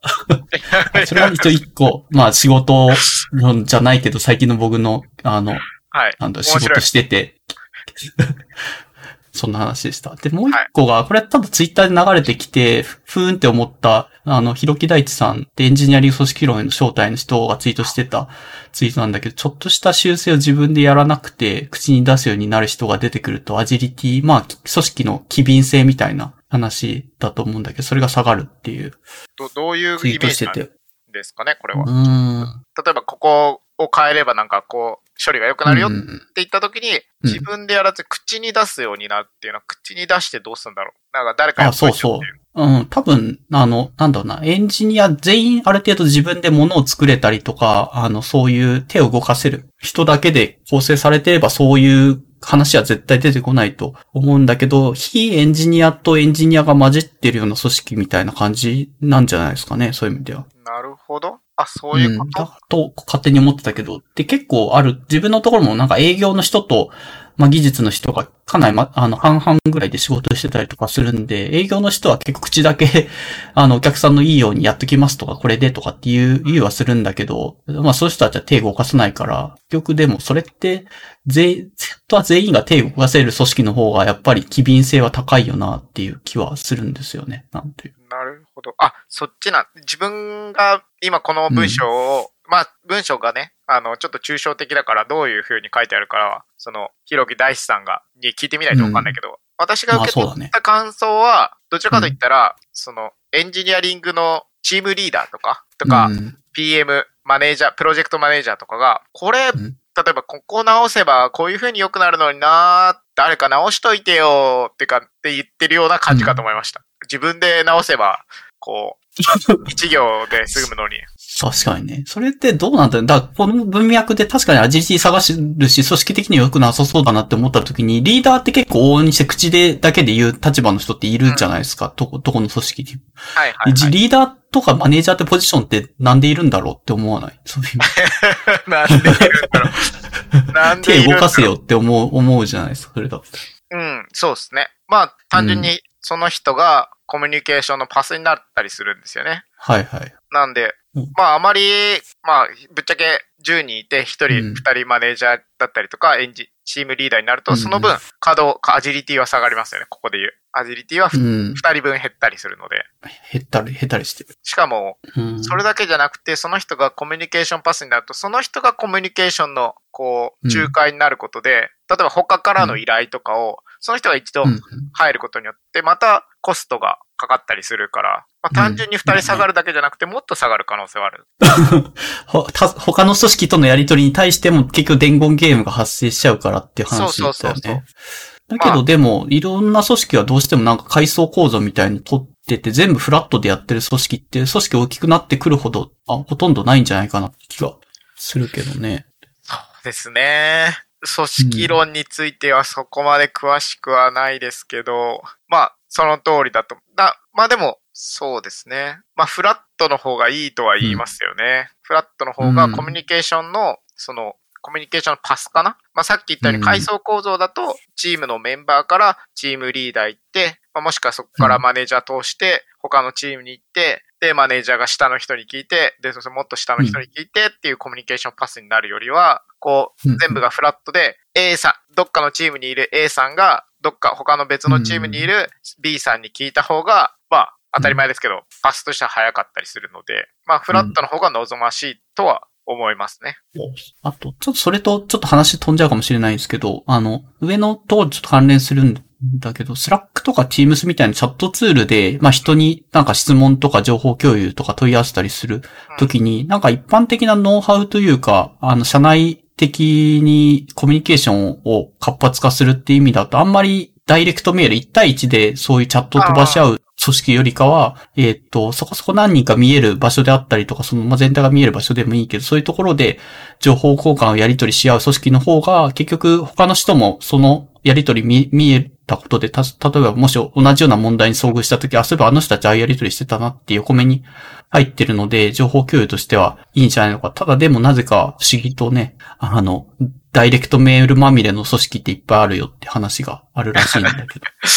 まあ、企業文化的なところがあるんだけど、まあ、ダイレクトメッセージ、あ、自分のところは、基本的には自分もやってるんだけど、ダイレクトメッセージが来たら、このダイレクトメッセージは、ここで話した方が適適切なんで、こっちで話してくれますかっていうことを言っていて、で、うん。そうすると、まあ、今言ったように、他の人が見えたりとか、まあ自分以外が、うん。えーっと、回答してくれたりとかも含めて、ああ。まあまあ、それでいいんだよね。うん。その方が自分も全く同じことしてますよ。ダイレクトメッセージ、やっぱ飛んで、いっぱい飛んでくんだけど、なんでここ、お俺に直接来るよりかは別にね、その、それを話すべき場所っていうのが用意されてるんだから、そっちで他の何人も何十人もあの人がいる中で見えた方が情報共有としてはいいじゃないのって思うんだけど、不思議とダイレクトメッセージ飛んでくるんだよなっていう。まあ、そうですね。うんまあ、なんでですかね。まあ、企業文化的なところがあると思いますけどね。自分のうん。感じ、うん自分が感じるところだと、やっぱ DM の方が閉じてるので、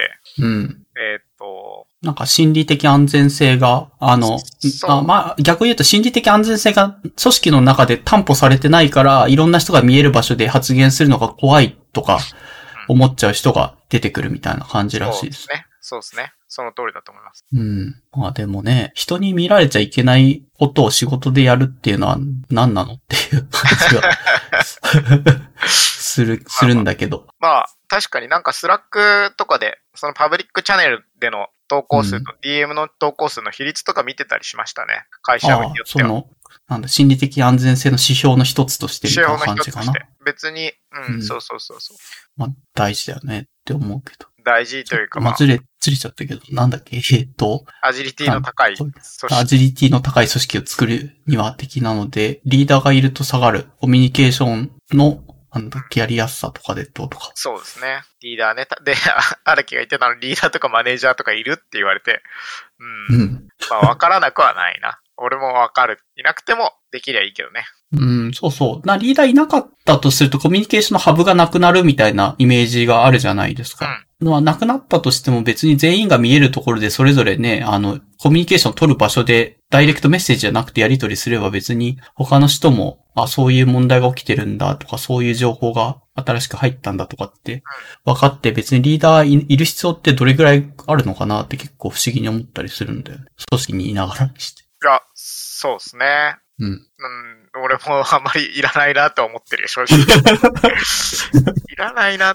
しかもね、うん。まあ、しかもね、マネージャーが特に嫌な、嫌なっていうか、いらないなって思うんですけど、うん。あの、あこれは完全にちょっと愚痴なんですけど、マネージャーとエンジニアリングって、マネージャー別の素養なんですよ。別の素養、別のスキルなんですよね。ほうほう。だから、エンジニアリングがすごい人が、別にマネージャーすごいってわけでもないんですけど、うん。なんかこう、昔ながらの会社、昔ながらの制度みたいな感じで、こう、エンジニアリングがある程度上手くなってきて、なんかチームリーダーやると、その次マネージャーみたいになって、うん。本当やめた方がいいと思ってる。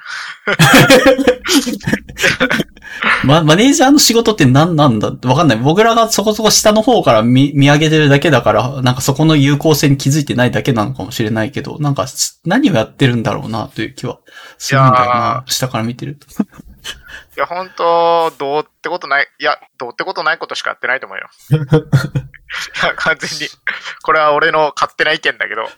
いや、本当にね、うん良くないんだけど、まあ、すうーん、まあ、マネージャー、うん、まあ、マネージャーのプロじゃないじゃん。あん プロじゃない人がマネージャーやって、それでなぜか給料も高くなって、で、はいはい。やってることも、まあ、マネージャーの会議とか見てもらうとわかるんだけど、スケジュールとかかな。まあ、自分のとこはスケジュール、うんやっぱマネージャーになると埋まってんすよね。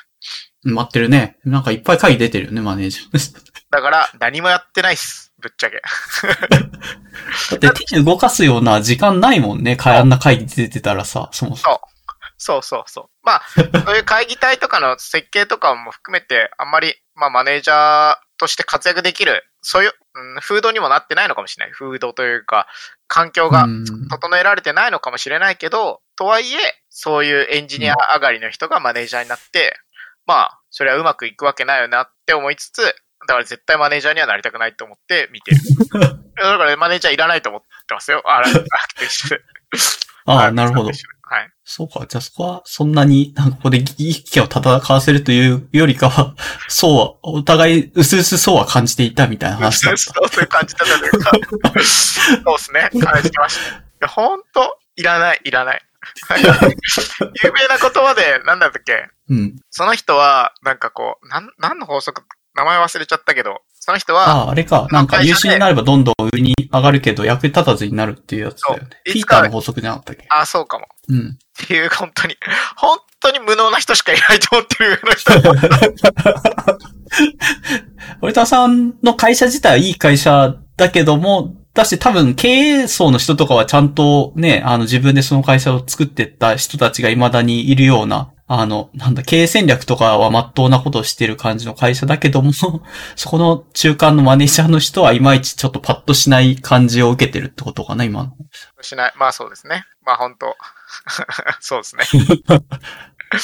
という印象は持ってますね。なるほど、そうだな。うん。まあ、ちょっとこのツイート見てなんか、なるほどなと思ったんだけど、そういう風な、なんだろう、解釈で見ると、リーダーとかマネージャーの人は口出すのがある仕事みたいな感じでいるじゃないですか。ここ、誰か修正してくれないかな、みたいな。それって、いるっていう。あなたが手を動かせばいいのではないのですか？そうですね。しかもそのうちもう機能とかも触んなくなるマネージャーいるからね。もう、その一切、うんまだ口を出せるぐらいの人だったらいいですけど、口を出せなくなってくる。ああ。確かに。まあまあそうですね。まあまあそう考えると、まあマネージャーになったとしても手を動かし続けるマネージャーでどこまで踏ん張れるか、まあどんどんね、会議が増えてったりとかいろんな事情で踏ん張れなくなって至っちゃってるのかもしれないけど、まあマネージャーになりたくないなっていう気持ちはなんかわかる気はしちゃうな、そういう話聞いて。じゃあの方が給料高いんだよな。なんかそれも嫌なんだよな。うん、まあわからんでもないですね。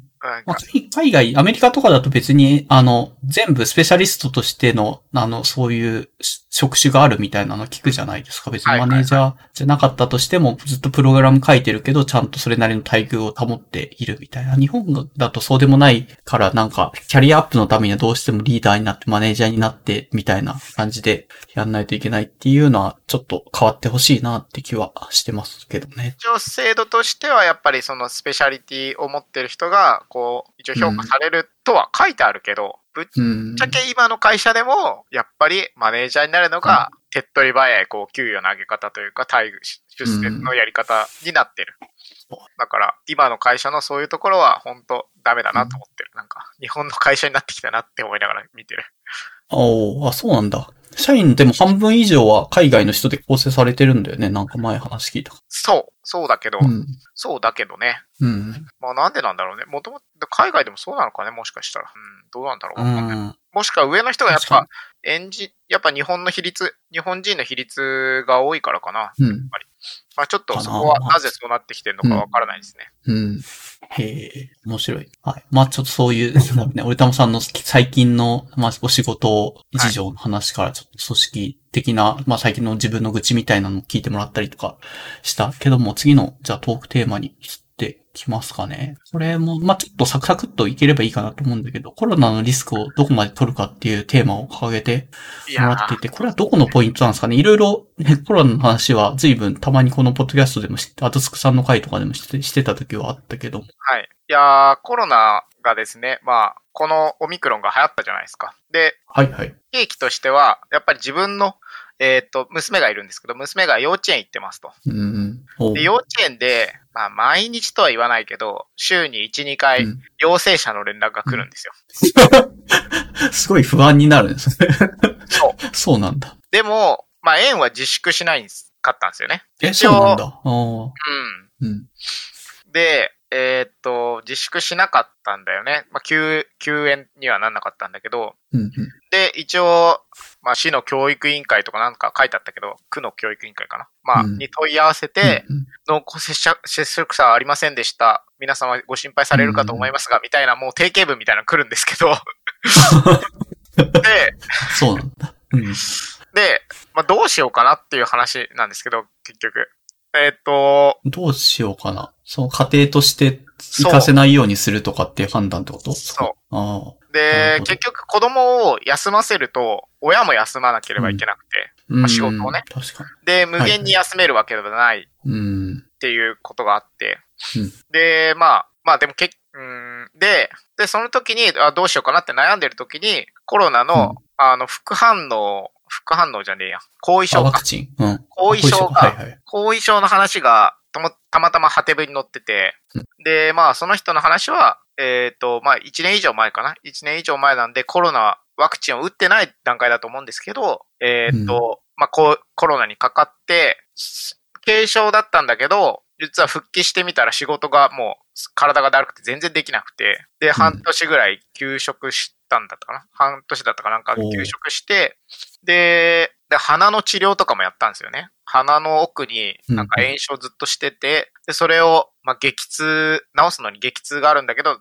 して、うん。で、また復帰したけど、やっぱりまだ本調子には程遠くて、ちょっと働くと、やっぱ休んでしまう、みたいなうん。状態だったと。で、まあまず子供もかかる、子供もかかるの怖いけど、自分もかかるの怖いんですけど、うん子供のリスクをどこまで取るかっていう話で、で、コロナ、子供はワクチン取ってなく、ワクチン打ってないんですよね。うん。でかかるじゃないですか。で、子供って勝手に治るんですけど、2週間後ぐらいうん。治るんですけど、その治ってからの不調が、子供は不調だと認識しなくなる可能性があって、ああ、確かに大人よりかは、なんとなくす、あの、すぐ過ごしちゃうというか、そういうもんかなってやっちゃうけど、後々困るかもしれないよね、そうすると。そう。で、多分、いや、最悪のシナリオは20とか25ぐらいになった時に、私っうん。てもう動いたらすぐだるくなるし、うん。おかしいなと思ってたけど、あれコロナだったんだみたいな。てか私がおかしかったんだっていうのを、多分20歳とかあー25歳に気づいたりするわけですよ。なるほど。俺玉さんの娘さんが成長して、それぐらいになった時に、初めてそう。後遺症がひどかったということに気づくか、愕然とする可能性があるってことか。それすごい怖いシナリオだね、そそうそうそう。で、えーっとまあ、そ、そんなじょ、そんな可能性もあるのに、このう。うん。幼稚園が、まあコロナ陽性者が、まあ毎日とは言わないけど週に2回ぐらい出るようなところに行かせていいんだろうか。ただ、自分も休みを無限に取れるわけではないけど、まあっていううん。ことを葛藤しつつ、結局1週間ぐらい休ませたんだよね。休ませああ、休ませたんだ。休ませましたね。えー。その、アナウンス出たからってか。そう。まあでも未だに出てるから、じゃあ今、今ももっと休ませた方がいいんじゃない、まあ一応、その時よりは減った、今は週に1回あるかないかぐらいになったんだけど、ああ、やっぱりちょっと落ち着いてきてる。うん。でも、そうね。いや、だからむず、難しくて、その、でもかかってもコロナの後遺症になるかどうかもわかんないけど、まあ、まあ、確率はゼロではないっていうところが、まあ、ちょっと引っかかるはあるよねって感じ。極力、まあ本当はゼロにしたい。まあ本当に家にいた方がいいし、うんかからないようにした方がいいし、ただ、まあ現実問題、まあ子供も幼稚園行きたいだろうし、自分も1ヶ月2ヶ月ずっと休ませても、まあちょっと辛いし、自分も仕事できないし、うん。休めないしっていう。で、まあ皆さんはコロナのリスクをどういうふうにハンドリングしてるんだろうかっていうのがすごいうん。気になりました。るほど。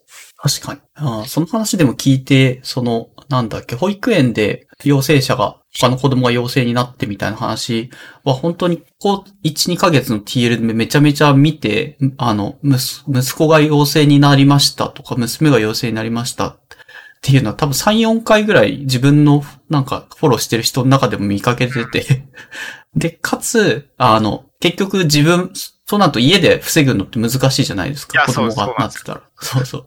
で、なってて、その後の、やっぱ数日後すると自分もなってました、みたいな感じな展開になってるから、うん。なんだろうな。そ、まあもちろんその人たちもワクチン2回打ってる人たち、2回とか、まあ3回打ってるのかちょっとわかん多分2回は少なくとも絶対打ってる人たちで、それなりに意識はして、その飲み屋にね、あの、ど、飲み歩いてどうのとか、そういうどんちゃん騒ぎしてるっていう、そうじゃない人たちも確実にコロナにな、なってるフェーズに入ってるなっていうのは、なんか体感として、ここ1、2ヶ月は感じてますっていうぐらいな感じかな。リスクをどこまで取るかっていうのだと、うん。やっぱり取りづらい。今の話だと、だって、い1ヶ月、2ヶ月ずっと子供休ませとくってあんま現実的じゃないから、まあ、確率でコロナになっちゃうかもなって思いながらも、娘を休ませるとかって難しいから、まあ仕方なく行かせて、結局かかっちゃってるって事例が多いんじゃないのかな。むしろ俺玉さんはかかってないの。かかってない幸というか。そうなんですよ。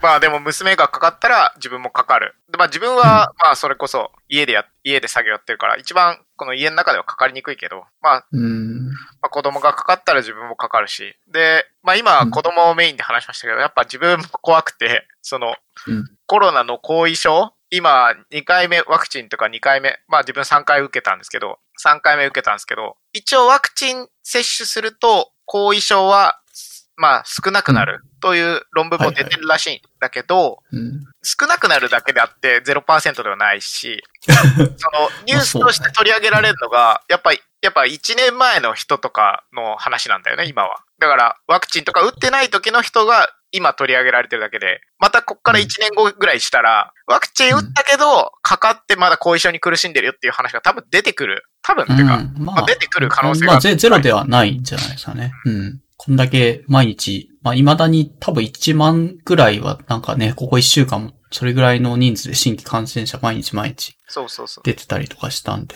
だから、そうなった時に、いや自分、あその最初の記事話した人だと、いその半年休んで、で、半年後復帰したけど、まだ仕事が、まあ、100%満足にできる状態ではないとかっていう、まあ、それ仕事だけだ、仕事だけではなくて多分プライベートも、その人は実家に戻ったり、戻らざるを得なかったっていう話をして書いてあったんで、うん。そんな QOL で俺はこの後、あと何十年かわかんない、40年、50年 生きていくの嫌だなって思って、40年、50年この後遺症を持ちながら、うん。持つ可能性があるうん。ものを、俺は今まで、まあ一応リスク、コロナのリスクをだいぶ見見積もってきたけど、高めに見積もってきたけど、うんこの後遺症を聞いてから、も、も、もう一段階ぐらい上がりましたね、やっぱ。こう、やべえよ。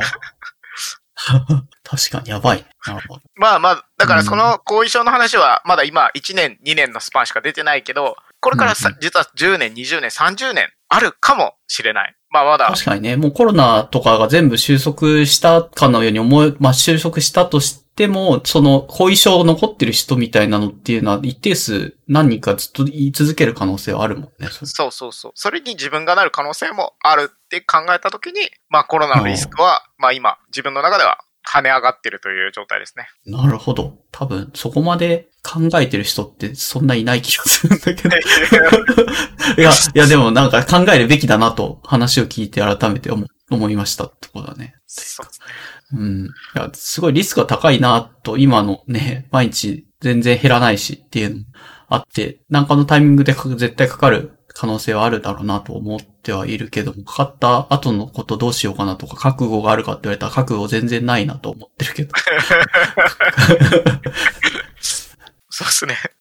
うん。まあ、かかっても軽症で済むことはまあ本当に祈ってるっていうか、祈ってます。そまあそう、まあ唯一できる対策はワクチンを打って、まあ、まあ極力あんまりそういう外に出てたりとかっていうのを減らすとかって感じだけど、そのと、なんだろうな、まあ打つのは打てるけど、外に出るの減らすのは結構限界があるから、あの、さっきの話だと、どっから経由で、まあ、娘さん経由で入ることももちろんあるし、ちょっとどうしても買い物とかって生きていくためにしなきゃいけない 側面もあるから、それ、そのタイミングで移っちゃったらもうそれに対しても何も不可抗力だなって気はしてるけど。そうですね。まあ、最大限やって、まあ、それで後悔なければいいと思いますけどね。まあ、うん、そうそうそう。はい。まあ、そんな特テーマ、特に、あの、オチはないけど、うんまあ、ちょっと考え、考えていると、深く考えてる。はい。じゃあ次、えっ、と、スイッチボットとエアジェットで生活変わったっていうの書いてもらってるけども、これは、スイッチボットは私は知っているかな？一応、はい。ボタンの自動化ツールみたいな、そうですね。IoT ツールみたいなイメージがあります。スマホとかから、なんだろう、家の明かりとかの、あのボタンを押すことができる。物理的にポチッと押すことができるっていうのがスイッチボットのイはい。メージだけど。そうです。スイッチボット。うん。あと、エアジェットっていうのは、えーっとね、お風呂の浴槽を洗う、あの、液体、うん液体？液体じゃないんだけど、今はこう、はい噴射するやつなんですけど、そあ、のわかん。泡だね。泡が、えーっと、昔、そのエアジェット導入前は、まあ皆さんの買って多分そうだと思うんですけど、プシュプシュプシュプシュって泡の塊みたいなの出て、で、それをスポンジでゴシゴシししてたんですよ。うん、してます、してます。はい、で、まあ多分エアジェット、まあエアジェットが出て導入されて、で、どうなったかというと、うんプシュプシュプシュプシュってもう浴槽全体にやると泡じゃなくて霧みたいなの出るんですよね。うん、うん。で、30秒放置しておいて、シャワーで流すと、その、ゴシゴシせずに、もう全部汚れが落ちてるという。ええ実際どう、どうなんですかね。なんかカビとかそういう頑固なやつは消えなそうだけど、薄い表面的なやつだったらもうピカピカになってるぐらいな使用感なんですかこれ。えーっとね、まあ自分の感覚だと、うん。えーっと、手で洗うよりは、手で洗うより、その、ザラザラ、ザラ、お風呂入ると、その、うん。ちょうどはいはい壁触る。浴槽のところ、浴槽っていうか、湯、湯船の高さのところに、ザラザラがくっつくんですよね。はい。多分、から 肌の油だったりとかするんだと思うんですけど、うん。あれは取れますね。手で洗うよりあ、。取れるんだ。ええあ、そうなんだ。手で洗うより取れる。手で洗った方が取れないと。手で洗うより取れる。ああ、それいいな、それだったただ、まあ、ら。うん。まあまだ導入されたばっかだから、どうかわかんないけど、えっ、とね、何個か、まあちょっと、もっと良くなるなっていうところあって、まず1個は、うんまあ、コスパがちょっと気になるってとこかな。高いんだ。いや、うーんと、ひも、どうなんだろうね。この、プシュプシュプシュってやるんだけど、明らかに、うん。その、泡、泡タイプより、噴出する量、噴出する押す回数は多いんだよね。その浴槽全体にやるから、うん。確かっていうのが一点と、意外と、その、その泡がか、えっ、と、霧だね。霧バージョン、エアジェットの霧がかかってるかどうかっていうのがちょっとわかりにくい。わかりにくくて、なんかこう、この隙間かかってなくて結局取れてなかったっていうのはある。に。ああ、なるほど。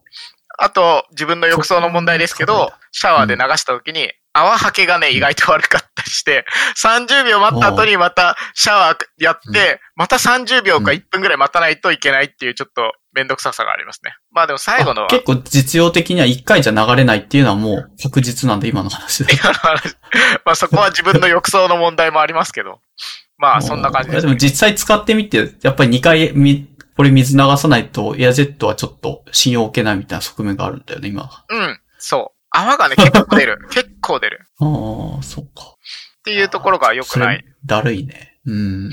まあもう一個エアジェットと似た商品があるので、そっち側を倒し試してみてもいいかもしれない。まあ次は。えそっちは60秒なんだけどね。ー 時間が倍になってる。そう。まあまあまあ、30秒もでも60秒もそんなにね、あの、変わんない。待つんだったら、まあ、そこまで気になんないけど。まあ自分の感覚としてはですけど。で、そのスイッチボットを、タブクレンジングってやつ？あそうそうかなルックのやつ。うん。ライオンのやつ。うん、そう、ライオン、ライオン。うん。ライオンから出てる。あ確かそっちの方が先なんだよね、出たのは。あ、そうなんだ。んえーまあ、でもその競合2社が多分どんどんもっとこれから良くしていくと信じてます。うん まあ改善されていくかもしれないしね。なんででももう、俺はエアジェットしか買わないぐらいの、エアジェットか。まあエアジェットかそのライオンのやつかしか買わないぐらい、ちょっとこれは本格的に導入したいなと思っていて。なるほど。で、まあこれで何が良くなったかというと、まあお風呂が自動的に入るようになったっていうのが本当に良くて、うん。えっと、まずスイッチボットで、例えば旅行とか、うんえっと、まあこれから奥さんとか子供迎えに行くんですけど、子供迎えに行った後、帰り際にボタンを押すことで、帰った時にはお風呂が沸いてる。おおめっちゃいいですね。あのーそう、も、もともとボタンを押すと、風呂自動っていうボタン、多分実家とかついてる人も多いと思うんですけど、うん。こう、勝手になんか指定された量で止まるようにはなってるんですよね。で、温度も。うん。なただそのボタンを押すのが、今までは Wi-Fi とかも繋がってなくて、でもスイッチボットで1回で押すように、押せるようになったっていうのが、おお、まあいい状、いいなと素晴らしい。て。あとうんエアジェットを導入したのは、やっぱこう、なんだろう、うちの家事ってオンデマンドなんですよ。オンデマンドっていうのは必要に応じてなんですよ。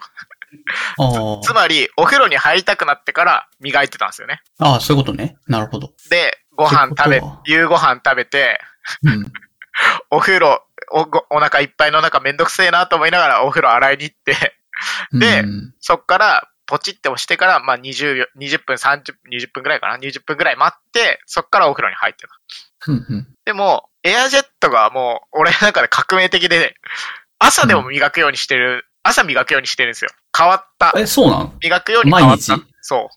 それは手間的に擦るっていうのがなくなったって、その一つのことだけで朝、もうすぐエアジェットするわっていうぐらいになれるぐらいに違うってことなの？俺は変わったっていう。あと、自分の、自分は、あこれはせ自分の生活スタイルなんですけど、生活、朝、うん。髪の毛、寝癖がすごくて、ああ。寝癖がシャワー浴びるから。シャワー浴びやるんですようんで、その時にうん、パシュピシュピシュってやるだけで、もう基本的には朝終わりだから、ああ、それいいね。習慣、生活習慣に組み込まれてるのはいいかもね。朝シャワー絶対浴びるっていう人だったら、シャワーを流す手間と、あの、プシュプシュの手間ってそんなに、あの、プシュプシュしてシャワー浴びて、で、その浴びてるシャワーでシャチャって流せばいいだけだったらめちゃめちゃ楽だなと思う。そうそうそうそう。っおー、いいっすね。ていうので、まあ本当にお風呂に関しては劇的にもうニュースタイルに変わりましたね。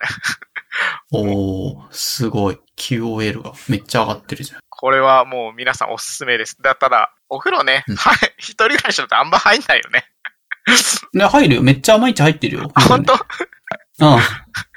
あ、なら、ぜひおすすめなんでやってください。あ、や、やってみます。はいあで、ちょ、ちょっと途中になっちゃうかもしれないけど、なんか関係してるなと思ったのが、あの、お便りの方にちょっと飛んでいいですかね。はいえっ、と、はい。ちょっとこれ関連してるお便りなんで読んじゃうけども、えっ、と、ラジオネーム丸本さんからのお便りで、アラビさん、俺玉さん、こんにちは。はい、こんにちは。で、最近富に暖かくなり、花粉もよく飛び、季節は少し台湾も恋しくなる丸本です。はい。台湾にいたからね。で、花粉症、ウィキペディア先生によると、1963年に発見されている60年近く解決されていないですし。まだまだ数十年解決しなそうな気がしますね。川9代、以前進めていただいたスイッチボートカーテン、なかなかいい感じです。まあ、おかげで付け、備え付けの遮光カーテンを開けておいて、早く、寝て早く起こされたり、閉めておいて、ね、過ごすこともなく過ごせて、今、さすが M5 ペーパーなどのガジェットを使いこなしている二人ですね。何か生活の中で使ってよかったガジェットグッズの紹介いただければと思います。あと M5 ペーパーの改良とかあったら紹介してください。それでは花粉とか寒暖とかコロナとか花粉とかありますが、おお健やかにお過ごしくださいと非常に季節のお便りが。すごいいい、いいお便りですね。丁寧は。ないお便りが届きました。で、多分この回答の一個として、えっ、と、エアジェットとスイッチボットっていうの多分入ってくるんじゃないのかなとその通思りですね。いますってとこですね。はい。で、もう一個。あ、そっか。俺玉さん的なそれが他にもあったりするのかな？次のやつも多分その関係なのかな？あ、そう。アマゾンエコー。うん。今更ながら買ってよかったアマゾンエコーっていうのをちょっと話したくて。はいはい。いやー、これ多分旅行中に多分、アラキ、アラビーさんには話したと思うんですけど、あ聞いてない気がするけど、もともとだって Amazon のアレクサのやつってちっちゃいやつ持ってるって言ってなかったでしたっけ？なんか、でも、ビンゴかなんかで当たってっていうの？で。ビンゴ、やったビンゴだったっけ？安くて買ったんだと思うんだけど。まあそう、そうだっけ？Google ホームと Amazon エコーがリビングとダイニングにあるんですよ。もともとあ,、って2年、2年、3年ぐらいわかんない。何年かもう運用してたんですよね。で、悪くはない、わか、なかったんですよ。うん。うん。で、例えば、例えばだけど、家に、家から出るときとかに電気消してなかったら、アレクサう、電気消してとか、最近だと、うんあアレクサ暖房つけてとか、ちょ、やべえ、マジ、うん。暖房ついちゃう、ちょっと。アレクサ、暖房消して。アレクサ、暖房消して。アレクサ、電気つけて。消えちゃってたの？か、全部。ちょっと、ちょっと待って。はい、そうです。っていうのがあっうん。まあそういう使い方ができて、まあそこそこ便利だったうんん。だけど、なるほど。リビングとかダイニングって意外と立つんだよね。なんかと、こう動線に置いてあるというか、例えば自分のとこだとリビングに入って、そこの壁にもう暖房ボタンがあるんですよ。暖房のリモコンが。はいはい。だから、声でやるの、の方が、まあ使ってたんですけど、うん。うん。まあ、そんなにボタンを押しても不便ではなかったうん。んですよね。で、はいはいだからリビングとかダイニングに置いてた時は、まあ、便利だけどぐらい。まあ、まあ、エンジニアだから持っとくかぐらいの感じだったんですよ。なるほどね。今札しみたい。そう。ちょっと試してみないとなって言って、やってただけだったんです。うん。で、それをはいはい Amazon Echo をもう一台、この前のセールで買って、うん。で、自分の寝室に置いたんですよ。あ、そういうことなんだ。寝室になかったんだね。なかった。寝室に置いたら最高だね、Echo は。そもいや、寝室ベストよ。その手の。そう、本当に。で、自分は、一番使いたいのって寝起きの時とかじゃない？そう、そう、寝起きっていうのは俺 寝る前かな？寝る前かかなそう。か。うん。寝る前と寝、起きた時とねまあでか一番使いたい気がする。動かないでいいっていうのが本当に最高だね。例えば寝るときに、まあ自分は本とか、まあ Kindle とかで読んだりするんだけど、で、はいはい。とか、あとは動画見た、見ながらで、もう、うん。もう寝ようって思うわけじゃないですか。でも電気がうん。常夜灯だったりするんですよね。常夜灯ってちょっと豆電球みたいな。で、うんそれを消すと。でも今までは、わざわざ立って歩いて、リモコン取って、消してた。俺はなんて無駄なことをしてたんだと。せっかく眠くなってるのに、わざわざ体を動かして、うんもう一回お風呂には、お布団に入って、ちょっとさ、寒くなったお布団にもう一回入る、うん入らなきゃいけなかった。はいでも、もうぬくぬくしたまま、アマゾンエコーに呼びかけることによって、もう電気も消して、もう完全に寝る準備もできると。うん。最高かよって思ってます。うん。なんで、うん。これ出てた時も、でもそういう、なんだろうな、言うほど使わないよねって話と合わせて必ず、ただ、ただし、この時だけはすごい、あの、ありがたいって言ってその話が結構出てた気がする。本当？俺それ見てたよ。ああ、えーっと、あこのポッドキャストでっていうよりか他のポッドキャストとか聞いてるとはいはいはいそういう話題が多分2、3年前ぐらいに、こう、いや、ポッドキャスト。界隈では。いや、みんな多分そうだったと思うんだけど、俺はもう本当今更ながら、今更ながら。だから最初置いた場所がね、そのリビングうんとかダイニングだったのが良くなかったんはいでしょうね。はい。あんまピンとこなかったんだろうねうん。まあ、という話ですね。で、あとは、まあ、自分が、自分は Google ホームと Amazon Echo 持ってるので、まあ、うんエコーの方がおすすめですと。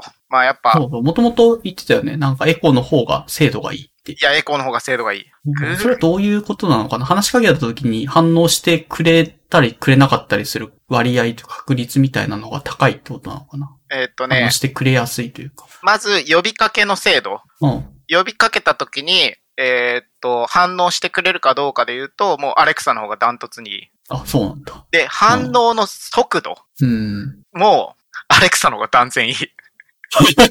早いんだ。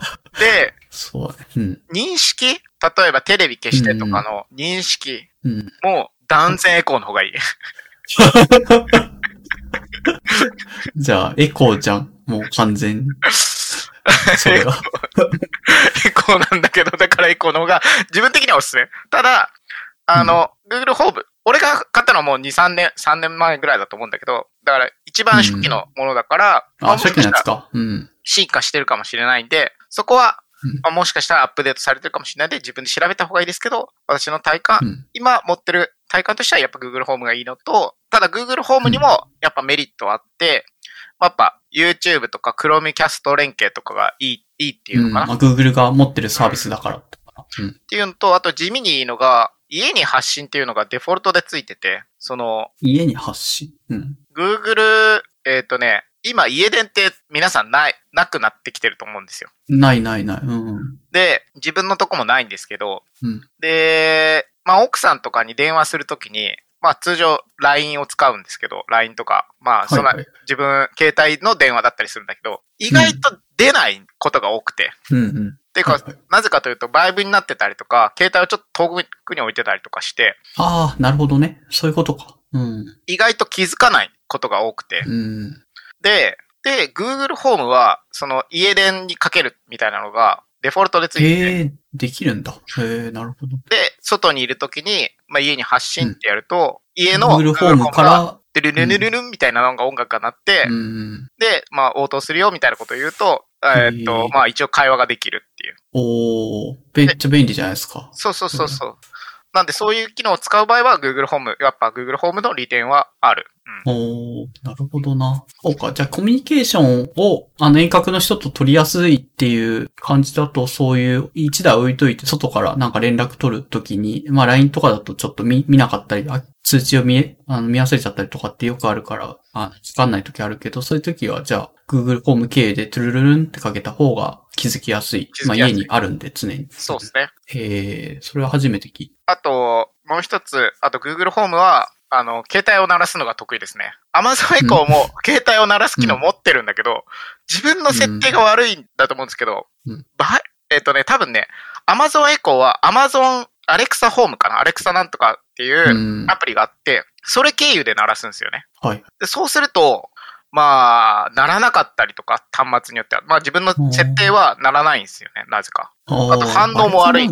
アンドロイドとの連携、俺たまさんアンドロイドだっけ？あ、そうそうそうそうそアンドロイドとの連携がいいっていうのがそういうのに繋がってる気がするね、それだったら。う。Google ホームはちゃんと Android を、まあ自分は Android だからだけだと思うんだけど、まあ鳴らしてくれて、しかも音も出し、どんな状態でも音も出してくれて、ええあそれを硬いところは硬く作ってあるけど、でもやっぱり苦手なところは苦手であるって感じだな、こういう話を聞いてる。なんでまあ一応一旦はあります。ただ、精度とうかん見ると、エコーとかの方がいいです。そう。さっきのそのさ、家、家電にかける話もオチとしてはさ、あの、うん奥さんがいつも困ってるんだけど、Google ホーム応答して応答してって叫んでも、応答してくれない。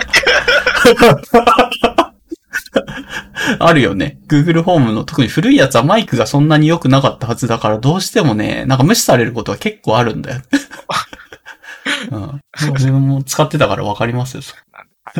これめっちゃ無視されるなってよく思ってたもん。そうそうそうそう。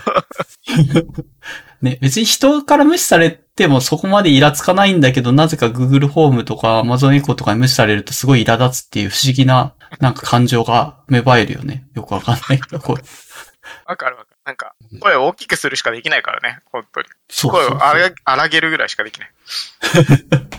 そう。意外とでも荒げると答えてくれたりとかして、こっちの感情を意外と読み取ってんのかって思う時もあるけど、まあ気のせいなんだろうな。するね。で、これの関係でちょっと気になるのは、なんか文字起こし API ってずいぶん昔から、もう8年とかもっと前ぐらいからあって、Google とか Microsoft とか Amazon とか、まあ、どのクラウドサービスを持ってる各社がこぞって作ってる、え、なんだ、サービスの一個のものがあるんだけども、まあ、あの、音声を入れると、それを文字に起こしてくれるっていう、まあ、サービスみたいなやつなんだけど、で、最近、あの、なんだ、このポッドキャストで有名なリビルド FM の宮川さんが、あの、トライしてたのが、Google API で文字起こし、あの、リビルド FM のポッドキャストの文字起こしをするときと、えっ、と、最近マイクロソフトの、あの、Azure の API で文字起こしするときの比較した感じだと、Azure の方が精度がいいみたいな。日本語としてすごい対話ができてるのがすごい伺えるな内容になってるっていうトライ結果を報告とツイートしてて、なんかこういうの見てると Google ってそもそも音声認識弱いんじゃないのかなっていうか Google フォンに話しかけてもさ、答えてくれないことが多いから。はいはいはい。で逆に、マイクロソフトとかアマゾンとかの方が音声認識っていう点では良いんじゃないのかなっていうね、実感としてサービス使ってるものとして感じちゃうよねっていう。何が違うんだろうねっていう話あります。なるほど。まあ、日本語ってことですよね、でもこれは。あ、そう、日本語。うん、その通り。わかんない。英語になるとまた精度がちょっと変わるかもしれないですけどね。うん。なんか前、まあちょっと、なんか部品さんとかと部品勉強会って週一でちょろっと話す会みたいになってる時に部品さんが、まあ推測として言ってたのは、えっ、と、マイクロソフトは Teams、Teams とかああいうので通話する、なんかチャット通話ツール持ってるじゃないですか。うん。で、Amazon も、なんだろうな。あの、Google は、なんだろうな、そう通話ツールがあるかないかが違うんじゃないかみたいなことを、なんか、まあ推測としてね。ミミートないの？なミートとか使ってないの？ああ、ミートはあるけど、どうなんだろうな。ミートの普及具合じゃないかな。なんかデータが手元にいっぱいあるかどうかで決まるんだったら、マイクロソフトが一番そのデータが集まりそうかな。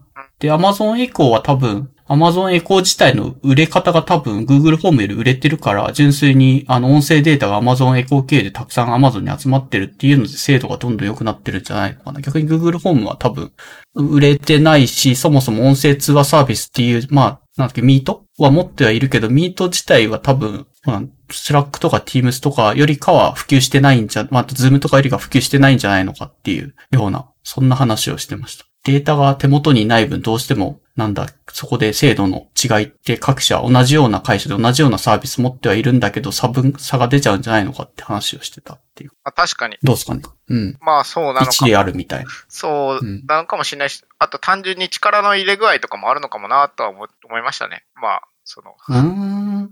本当の Google お得意そうじゃないですか？機械学習とかわかんないけど、うん技術は持ってるけどデータがないんじゃないかなって結構素朴に思ったりしてるんだけど。うん。やっぱサービスで人が集わないと、Google って人が集うサービス作るの意外と下手なんじゃないかなって。あの SNS とかつ 前 Google プラス作ってたけど大失敗してたし。大失敗したね。撤退しちゃったね。そうそうそう。だから人が使うサービス作るのは下手な会社のイメージがあるから、結局人が、の声とかのデータ集まんなくてそこで積んでるんじゃないのかなっていう気がしたかな。なるほど。いや、自分は結構ミート会社では使うから、ま、まあそうか。ああ、本当うん。まあそうなんだ。まあちょっとシェアは調べてみても方がいいかも。ちょっとミートをなんかめちゃめちゃ使ってるってどうなんだ？まあ俺たまその会社だとじゃあ結構メインはミートで使ってるって感じなの？Meet だったですね。まあでもなんか、どっかどっかの記事で読んだんだけど、 Zoom が一番すごい、うんうん。あーあ、ちょっと確証がないから言うのやめとくわ。い や、だから、これのうろ覚えだと Zoom が一番高品質で、で、実は、えーっと、データ転送量みたいなのが一、うんデータ転送、データ使用量っていうのかなうんうん。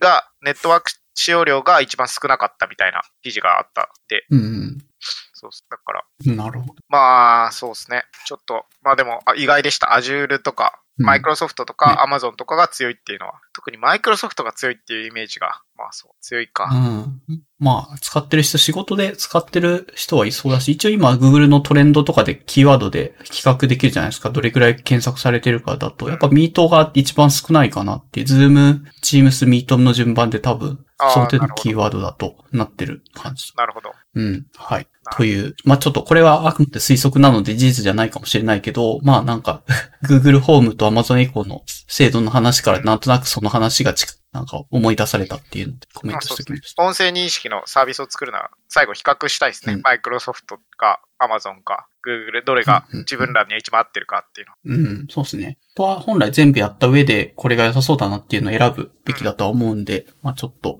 文字起こしやるんだったらそういうのは調べといてもいいかなって気がしましたね。はいで、ちなみにこのおお便りで、えっ、と、はいおすすめのグッガジェットグッズ紹介っていうのがあって、で、一応自分もいくつか上げてはいるのだけども、まあ、にうん。ニュースでちょっと気になってるのが、なんか Engadget っていう、そういうコンテンツというかニュースサイトみたいなのがあったのが、それが今月末3月31日で日本から撤退しちゃいますっていう、基本はもうアメリカの本家のサイト、英語のでしか読めなくなっちゃうっていうのはちょっと、そうか。ガジェットって言葉は、まあ随分昔は結構ガジェット流行ってた気もするし、こういうね、 Engadget みたいな媒体とかも出てきたりはしてたけども、そこから10年とか、2005年に立ち上がってるからもう17年とかかな？経って、ガジェットっていう言葉の廃りをなんとなくこう、こういうので感じたなっていう。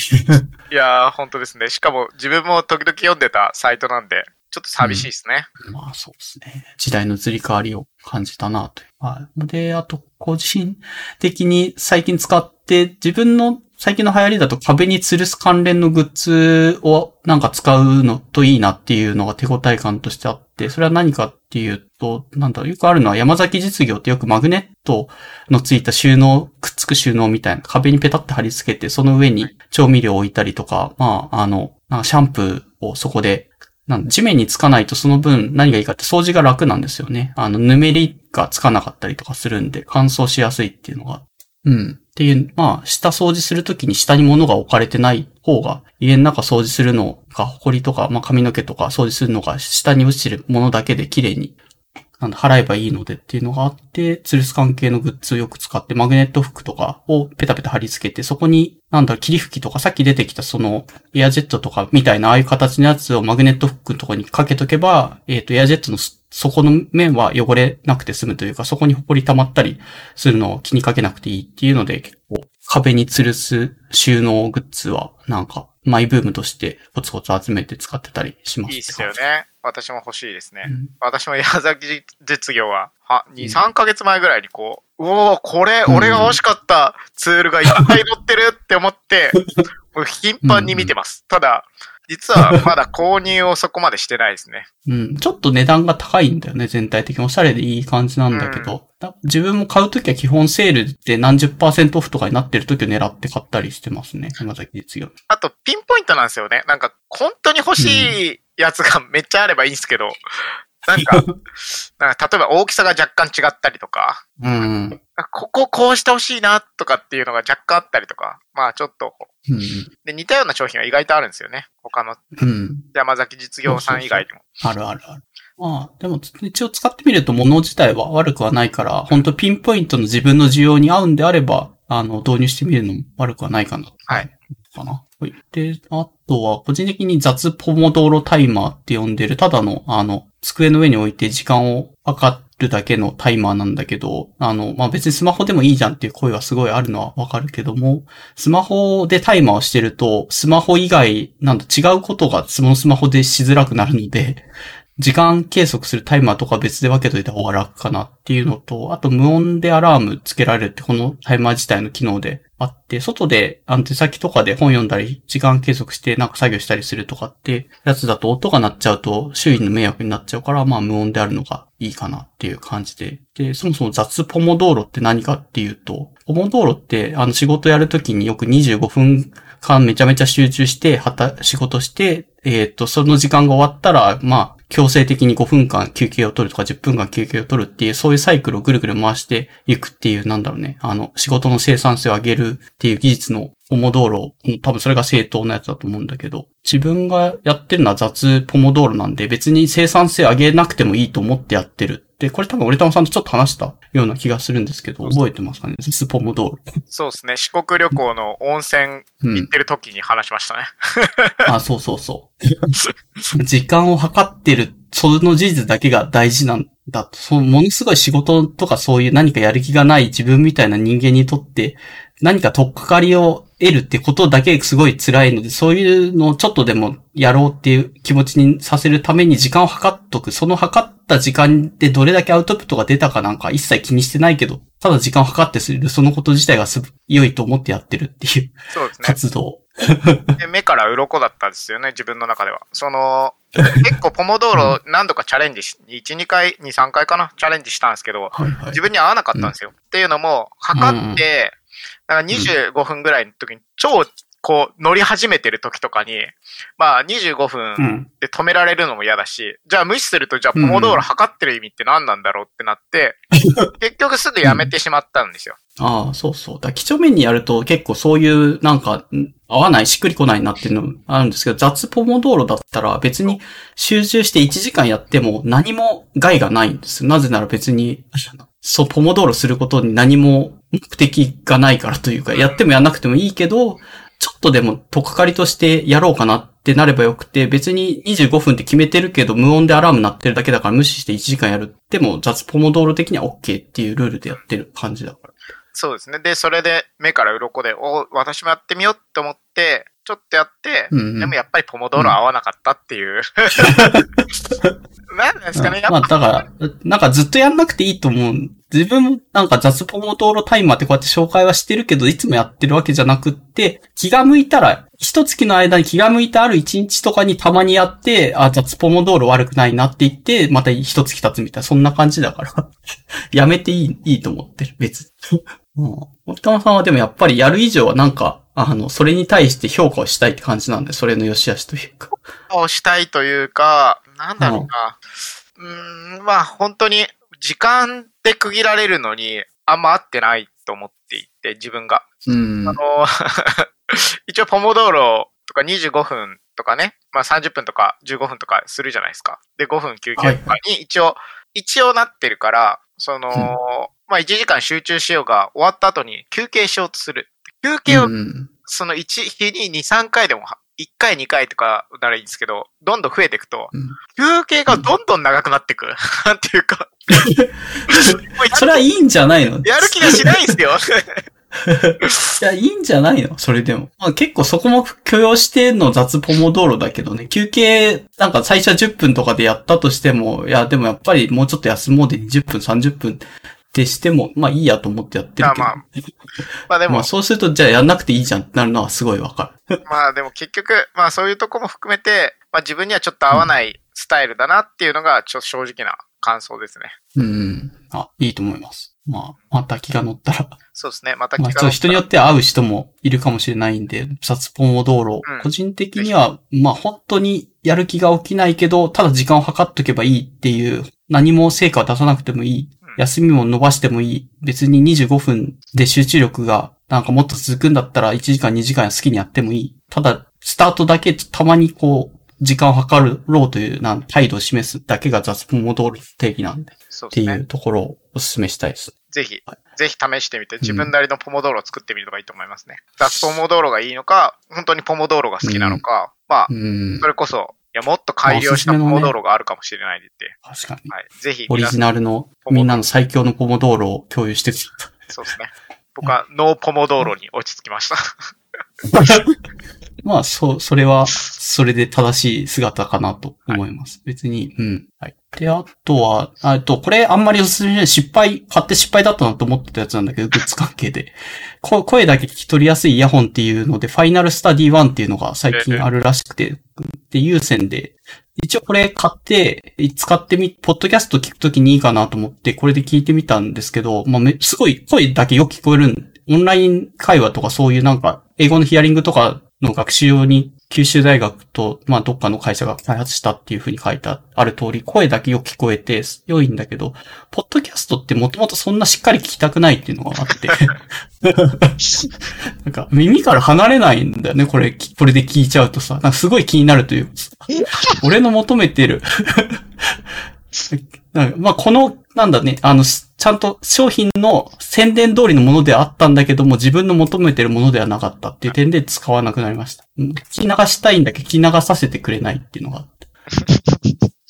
はい。まあちょっとおすすめじゃないグッズだけど、一応、あの、試して気になったグッズの一個としてそういうのがありますって感じかな。はい。まあいいか。まああと、ピルケース。花粉症で毎日ピル、薬飲むんだけど、その薬を忘れちゃうから、100均で月火水木金って振ってるある、あるやつに、あの、薬入れて飲んでることで忘れなくななりましたっていうのも、実用的にはすごい100円だけど、めちゃめちゃ効果があるなとああ、めっちゃいいっすね、これあ。使ってます。うん。めっちゃダイソーで売ってるやつ便利っすよ。朝昼晩って分けなくてもいいやつもある。1個で固まって月火水だけ書いてある。それは薬に分けて、うん。あ、そうそうそう。分けて入れとけば。なるほど。もういあまあそんなもんです。これ、これめっちゃ欲しいっす。ちょっと、キープしときます。いぜひ。で、あと最後一応丸本さんのやつだともう一個、あの、M5 ペーパーってあったじゃないですか。それは古民家会で話してた、折玉さんが話してたやつだけど、その後の進展ってあるんですかね？いやー、そんな進展はないですけど、時々不調ですね。あら、えーっと、ああ M5 ペーパーの天気のやつが。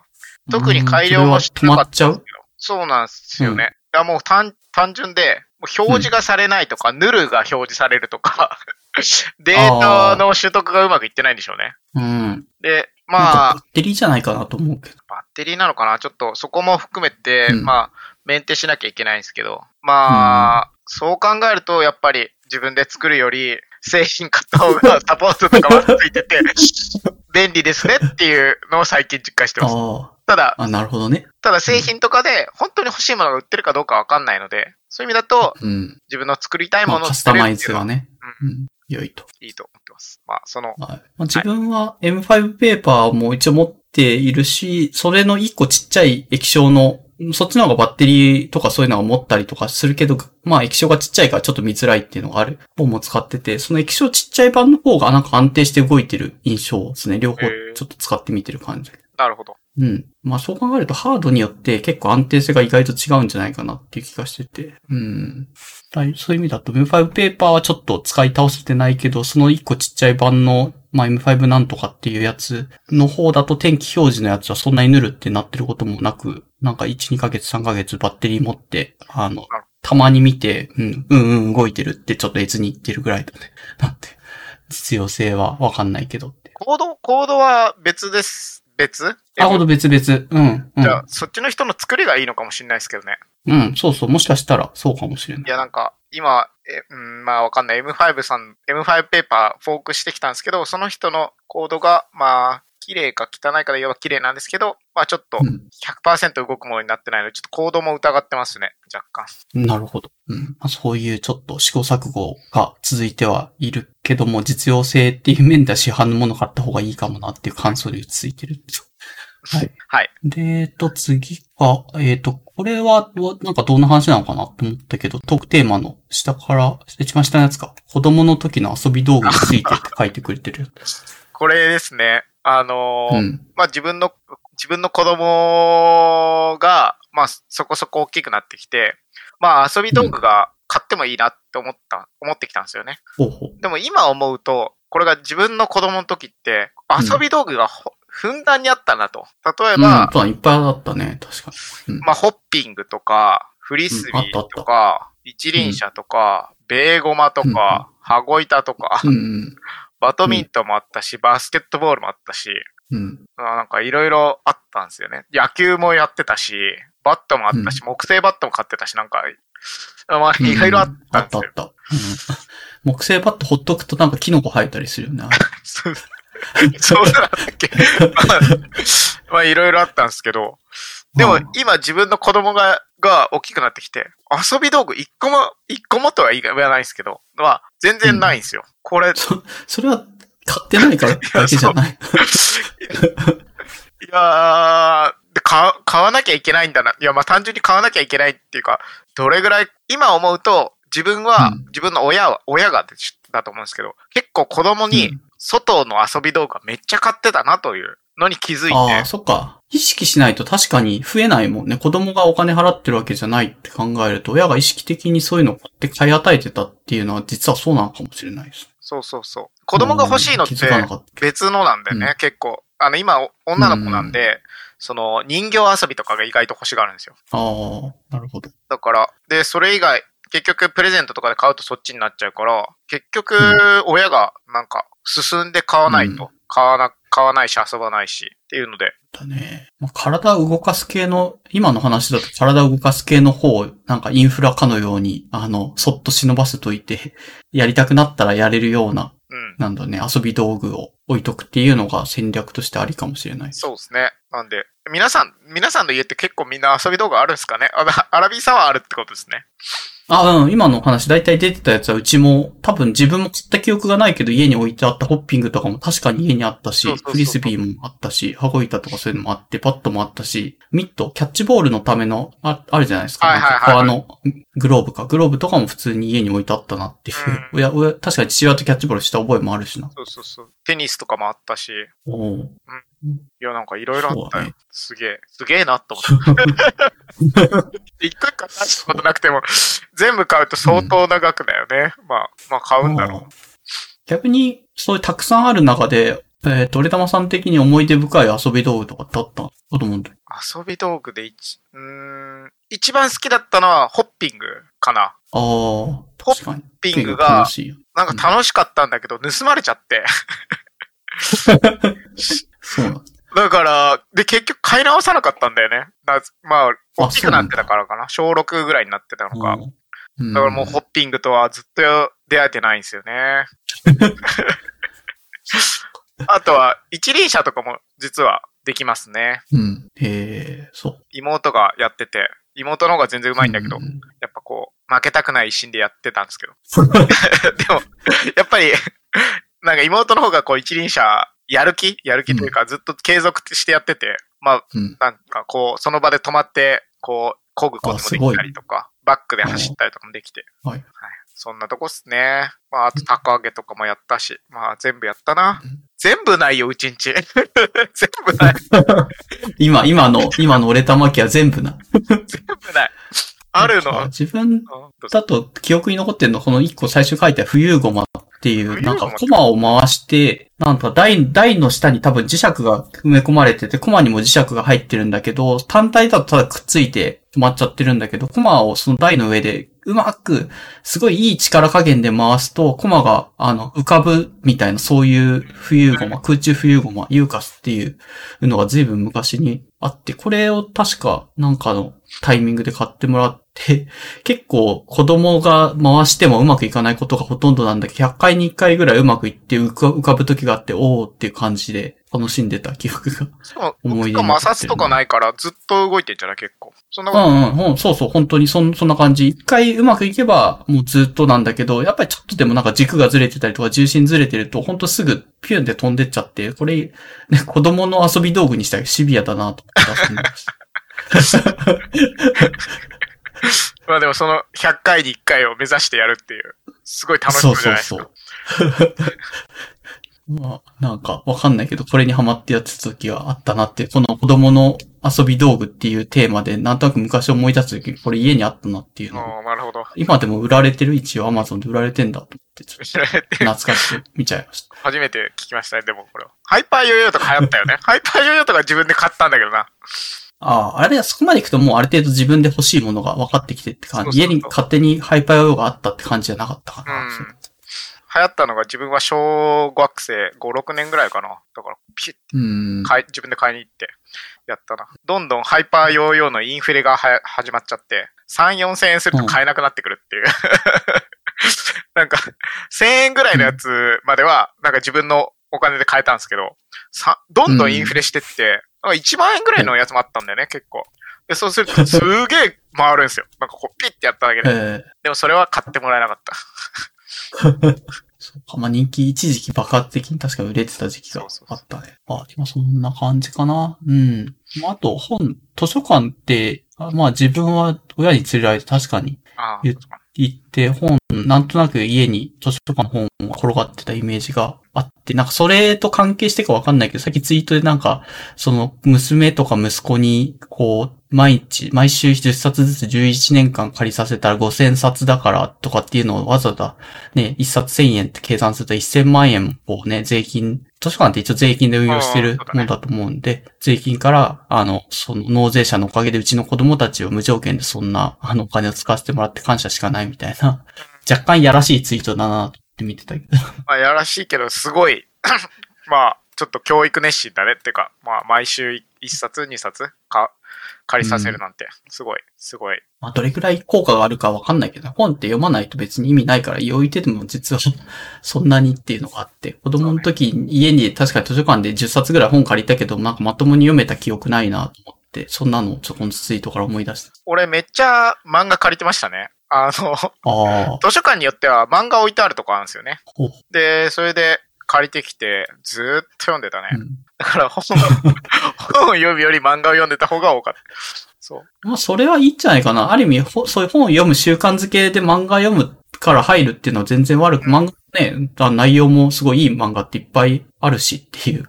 そうね。正座しながら読むぐらいの漫画、まあ、なんだろうな、手塚治虫のブッダとかは結構そう、そういう感じのなんかノリはあな、なかったかな、宗教的な話だし。そうね。確かに。いい、うんいい話もある。勉強になる話も。別に。うんそうそう。まあでもその図書館、なんか3、4年ぐらい前に、地元の図書館なんですけど、うん改装されて、うんうん。で、改装されたと思ったら、漫画コーナーがなくなってました。思い出の。そう。マジかよって思って。ああ、なんか寂しいね。そう。そう。まあしょうがない。しょうがない。まあ大人になったしね。まあ自分で買うよ。いや なんか、図書館にある本っていうのの、図書館にある漫画のいいところは、自分じゃ買わない本を読むんですよね。ういうのん。確かに。そこで自分、自分が借りて、なんかこう、あ、面白かったなっていう、この今度ドラマ化するんですけど、ワル、ワルって悪女って書いて、ワルっていう少女漫画があるんだけど、ああ。うんうん。それなんか絶対自分じゃ読まなかったし、図書館にあったから読んで、すごい面白くて、で、うんまあ自分のなんかこう、範囲が広がったというか、おー確かに少女漫画で結構古いというか、結構古い37巻もあるから、そうそう。かなり人気であったんだろうな。だいぶ古い。でもまたドラマ化されるぐらいだから、まあそこそこ人気なんでしょう。うんなるほど。っていうのも図書館で出会ったんでまあ、図書館で漫画読むのも悪くはない。悪くはない。なくなってしまったけど。はい。じゃあ、それで一応トークテーマはだいたい一通り話したかなというはい。感じで。そうなの。せっかくだからお便りだけは言ってもいいですかね。はいちょっと時間によって多分途中でブチできるのは全然ありだと思うんだけど。えっ、と、お便りをじゃあ読みますね。ラジオネームボージェンさんからのお便りで、アラビ FM のツイッターアカウントのアイコンって、あとラが組み合わさって B に見えるデザインなんですね。実はずっと B にしか見えなかったんですが、さっきあとラがあることに気づいて感動しました。この感動を共有したくてお便りを書いています。共有できるかな？ピエピエっていう、すごい、あの、俺玉さんとはあんまり関係なくお便りで恐縮ではあるんですけども、まあ、ポッドキャスト的にはまあ嬉しいお便りですね。すごい確かにこのアイコンおしゃれですね。わおしゃれ。そう。うん。で、実はこのポッドキャストのアイコンはトコさんの作品で、あの、まあ、その過去ゲストのトコさんに、あの、依頼して去年つ書いてもら、作ってもらったっていう経緯があって、で、しかも、あの、ポッドキャストのアートワークっていうところだと、イカのなんか記号みたいなやつのアイコン、アートワーク、まあ、アイコンみたいなのがあるんですけど、そっちの方をが、なんとなく、あの、メインで据えてるように見せておいて、実は、あの、トコさんにお願いして、多分3、4ヶ月ぐらいずっといろいろ時間かけて試行錯誤して書いてくれてたのはこの B のデザインの方なんですよ。イカのなんかアートワークの方は最後の最後になんか思いつきましたって言って、多分一瞬時に出てきたやつがイカのやつで、そっち側の方がなんとなくデザインとしていけてるから使ってるけど、時間をかけて書いたのは B のデザインの方なので、えっ、と、なんですか、多分作ってくれたとこさんもそうだし、自分としても思い入れは、この B のデザインの方にもああったりするから、中身やあとら組み合わさってるとか、いろいろ考えた末、こうなってるっていう凝ったデザインで、そこになんか気づいてくれたっていうのはかなり嬉しいかなっていう感じのお便りでした。いや、トコさんも嬉しいでしょうね。これはかっこいいな。確かに。うんそうですね。まあ、とこさんも多分聞いてくれてるかわかんないけど、まあ、後で伝えておこうかなと思います。ぜひ。で、うん。で、どうしようかな。あの、その後ニュースとコンテンツ系の話に、で、まあ、できれば、あの、どんぐり FM のところまで行ければと思ってはいたけども、多分、俺友さんの時間もありそうだから。まあ一応時間は大丈夫ですけど、だってこのまま行くと、うん今何時間 ?2 時間半ぐらい。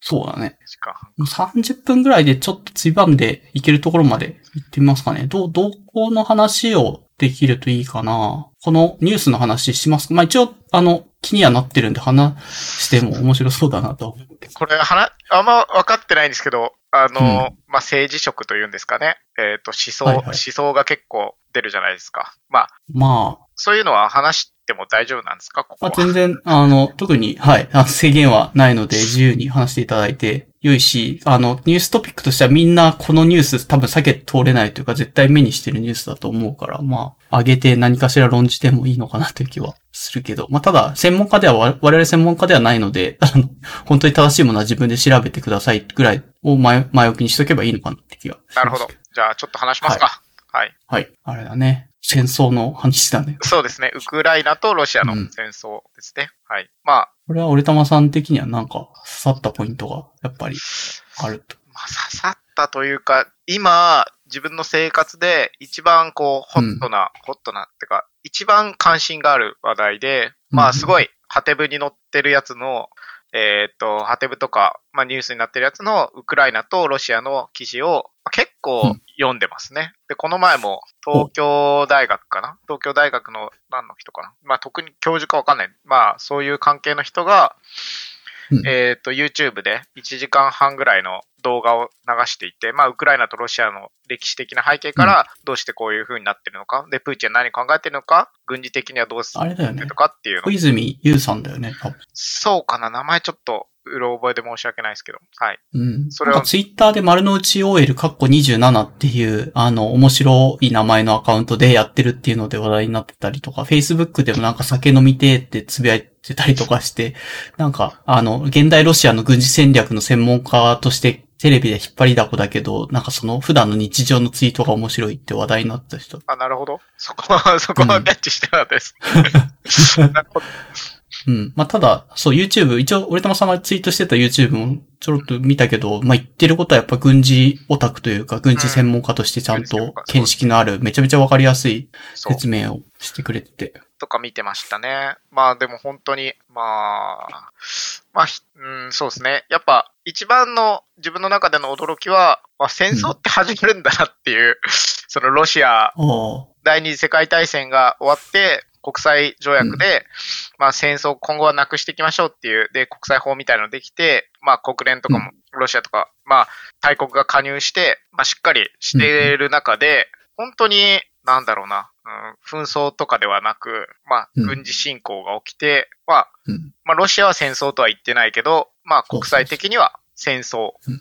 まあ私自身も戦争だと認識しているものが、うん。こんなに簡単に起きるんだなっていうのが、うんまあ、本当に驚いたところかな。そうだね。で小泉さんのなんか YouTube のやつでは、なんか、プーチン的にはそんなに不自然じゃないというか、結構ウクライナはロシアの、まあ、属国じゃないけど、そういう認識が、なんかプーチンが定期的にその重要な役職に大統領になったタイミングとかで論文を書いてるんですみたいな。うん。で、ちょうど去年、その論文をプーチンがよ、よくわかんないタイミングで出してきて、その論文の中に、ロシアとウクライナの関係性とかっていう、ほとんどロシアと似たような、あの、まあ、属国、まあロ、ロシア視点、プーチン視点では、そういう風な国だという認識を歴史的経緯を含めて書いてある論文であるみたいなことは話してましたよね。そうですね YouTube で。で、うん歴史的にもだからやっぱり。ウクライナっていうのは、まあ、ロシアの重要な、まあ、ところではあるらしいので、うん。まあ、いろいろ言われてましたけど、はい。まあ、それ以外にもニュースでやはり、こう、うん。軍事的にも、なんか不登校って言って、まあ、ロシアって凍っちゃう港が多いらしいんですけど、ウクライナの中に、まあ、凍らない港があるらしく、ウクライナを占領することで。まあそういうのをてゲットするのも、まあ、プーチンの目論みではないかっていう話も書いてあったり。まあ、本当、うん。まあ、プーチンがどこに、えっ、と、まあ、うん主軸を置いてるかっていうのは、プーチンに話を聞いてみないとわかんないですけど、まあ、いろいろな憶測があって、まあ、本当に、でも、まあ、どうなるかわかんないですけど、あと、終わり方も気になってますね。ああ、そうだね。小泉さんもなんか、そこの YouTube の説明で、ロシアの軍隊が全体で何人いるか、うん一応90万人ぐらいロシアの軍隊、現在90万人はい。そうそう、100、90万人。その中で15万人頑張って集めてきた軍隊を今、ウクライナに投入しているみたいな話で。で、逆にウクライナも軍隊がいないわけじゃなくて、まあ8年前とかにウクライナの何かロシアとのやりとりで結構危ない戦争が起こりそうだぞっていうのがあったタイミングで軍隊とか拡充して、今だいたいやっぱウクライナも15人、15万人ぐらい軍隊がいてっていういうので、別に戦えないわけじゃない。お互いの人数的には大体ね、同じぐらいというか、そういうので、ははじめ、ロシアからすると一瞬で終わる？ウクライナなんか行ったらすごい受け入れてくれて、もうすぐ降伏してくるんじゃないかって思ったけど、そうじゃなく、ないみたいなのが結構びっくり。あの、この小泉さん自体はびっくりしてるみたいな話してましたよね。そうですね。うん。1ヶ月、2ヶ月長引いてること自体びっくり。まあ、ただでもロシア自体はやっぱ90万人、本当に、本当に全部が全部投入したりとかすれば、えっ、と、いるので、やっぱり長い視点で見たら絶対ウクライナ勝てるわけはないみたいなまあ、物量とか、なんか言ってた気がする。そうですね。潜在能力とか含めると、ロシアの方がやはり強いので、まあ、その人,、うんの話だと、やはり、いつかはロシアが勝つと。うん、うん、うん。だから、ただロシアが勝つのは分かってるんだけど、まあ、ウクライナがどこまでうん持ちこたえられるあ、かと、そうそう、抵抗できるから。うんうんで、あとはまあ、その、まあ、全、結局、その全部、首都とか占領されたりとか含めて、まあうん、降伏ってことになるんですかね。降伏になるのか、はいはそれ以外の選択肢があるのかっていうのは、ちょっと、今んとこわかんないですよね。そうそう。現状、お互い一本も譲らず、あの、ロシアは完全に属国となって自分、ウクライナの、あの、その兵隊とか全部、あの、持たないようにしろとかっていうような、すごい無茶苦茶な 主張を押し付けて、ウクライナは全部それを跳ねつけてはいる感じで、まあ、ある意味そう戦争状態になってはいるけど、やっぱりこう長、長引けば長引くほど、今ロシアに経済制裁が、まあ、各国でね、あの、ロシア経済破綻するんじゃないかとかいろいろ言われている状態にはなってて、そういう不利な状態が続いていくと、ロシアの中でも実業家たちがすごい反対の声を上げて、珍しくプーチンに、これまで、あの、新プーチン派だった人たちでさえも、経済的にね、あの、全然メリットがない。これは頭のおかしい戦いだみたいな状態のことを、あの、プーチンのお膝元の人たちも言い始め、膝元ではないかもしれないけど、結構近い、あの、親しくやってた人たちも言い始めてるっていうのが現状あるみたいな話も、あの、この小泉さんの YouTube のやつで話してましたよね。そうですね。でも、それが妥当まではいかないっていう話もしてましたね。あ、そうそうそうそう。うん。だ、うん、だ、ロシアの中の、でもなんだかんだおじいちゃんとかテレビしか見てないような、あの、そういう情報でしかない人たちは、プーチンに対して絶対の信頼を置いちゃってるから、今回の戦争も、まあ、かなり情報統制が取れた状態で、あの、テレビしか見てない情報からだと、ロシアには繊維しかないみたいなものしか見えてない人が、どれぐらいだ ?8 割ぐらいいるんじゃないのか。ただのインテリがちょっと都会で、あの、イインターネットとかに、あの、VPN 経由でアクセスできるとか、そういうちょっと、あのインテリのオタクの人たちだけが、あの、本当に正しい情報が得られてる状態なので、ロシア国内では反対する人が意外と少ないじゃないのか。まあ、プーチンを反対し、する人が多ければプーチンもできないと思うんだけど、今そういうわけでもないみたいな、そうですそういう現状も話してたよね。で、まあ今、さ、仮に、まあ反発とか起きても、今のロシアの軍,、隊なのかな内部の軍隊で、まあボードは抑えられてしまうっていうのが、まあ、まあ見込みとして話されてましたね。うん。まあなんで、あどう終わるんだろうーね。終わり方ね、いろんな意見があるよね。ツイッターとかだともうロシアの経済破綻でこんだけやったらプーチン長く続かんぞみたいなことを結構気軽にツイートしてる人もいたりするけど、この小泉さん自体は戦争自体はもう異常事態なんだから、経済的に破綻してたって戦争なんかできるんですよって言ってて。言ってましたね。うん。そう。戦争やってる人たちの手としてはもうそういうね、ある意味、常常識で戦えないところで戦ってるわけだからっていう話してて、ああ、なるほどなっていう感じだったけどね。あなんかそう、経済的にね、追い詰められたらごめんなさいするわけじゃ全然ないなさそうだな。いや、なるほどですけど、本当どうやって終わるのか。いや、第三次世界大戦とか本当にやるのかどうか。まだ、私はまあその、今んとこないなと思いながら、まあ、それこそ日本も入る可能性もあるわけじゃないですか。はいはい。そうだね。ちょうど昨日か一昨日くらいになんかね、あの北方領土で。北方領土でミサイル発射練習とかってきな臭いやとしてんなっていう。いいや、まあ、その北方領土の問題も、結局国土と、まあ今まで平和的解決やってたけど、結局国土、うん。こっちの国土ですよ、みたいなことをはっきり言って、で、それが、うんまああっち側には、いやあっちとしてはもう絶対譲らないぞってなってて、で、まあ経済制裁とかもやってたから、それの報復として、ミサイル発射練習を北方領土でやったと。うん。もう、ほんとどうなんの？いや、か、完全に第三次世界大戦始まったら日本はもう、よ、ウクライナ側、まあ、西欧とか、えっ、と、アメリカとかと一緒に戦うことになると思うんだけど。まあ、ロシア自体さっき90万っていう兵の数を言ってはいたけど、NATO とかって北大西洋のあの、あるじゃないですか、軍隊の数はその倍ぐらいいるんですよ。200万人ぐらいいるはいはいので、兵力的に NATO とロシア戦っ、ガチで戦ったらロシア絶対勝てないっていうのはあるんですよね。だその、まあ、その、小泉さんの話でもな、そんな感じの話もあったけども、その上でじゃあロシアが次の手として、やっぱ上げていくのって核、あ戦略的核の話なんじゃないのかっていう。話ありましたね。はい。うん。でも、それもで、一発撃って、じゃあ行儀よくアメリカを一発撃ち返して終わりってなるかっていうと、そうではない可能性もあるって言ってましたね。うん、そう。まあ、戦争なのでね。うん。まあでも、軍事軍事的に、まあそれこそ本当に戦争を起こすとロシアも負けてしまうのは分かってるから、核を撃つ場所を、えーっとまうん。あなんか、北大西洋かな？北大西洋の、まあ人がいないところに撃つか、もしくははいはい。NATO なのか、どこだったかな？アメ、うん。NATO だったかな？の軍事施設の人がいないところに撃つか、本当に少数なところに撃つかとかってそういう話をしていて、うん。まあそうだね。戦略的核っていう。ただ、相手を殺すための核なんかしたらもう、勝てん、逆にロシアが死んじゃうというか、ロシア本気で攻められたらロシア勝てないのは目に見えてるが、そんなことはさすがに理性を持ってね、国を統治してる以上はさすがにしないだろう。一週自間殺行為だからね一。週間ぐらいの前だと、でもプーチンの精神鑑定がうんたらかんたらっていう記事もいろいろありましたよね。やっぱプーチンの精神状態がおかしいんじゃないかっていう。うん。まあ、それは最悪だけどね、それ。いや、ほんとそうですよね。でもどうなるかわかんないんですよ。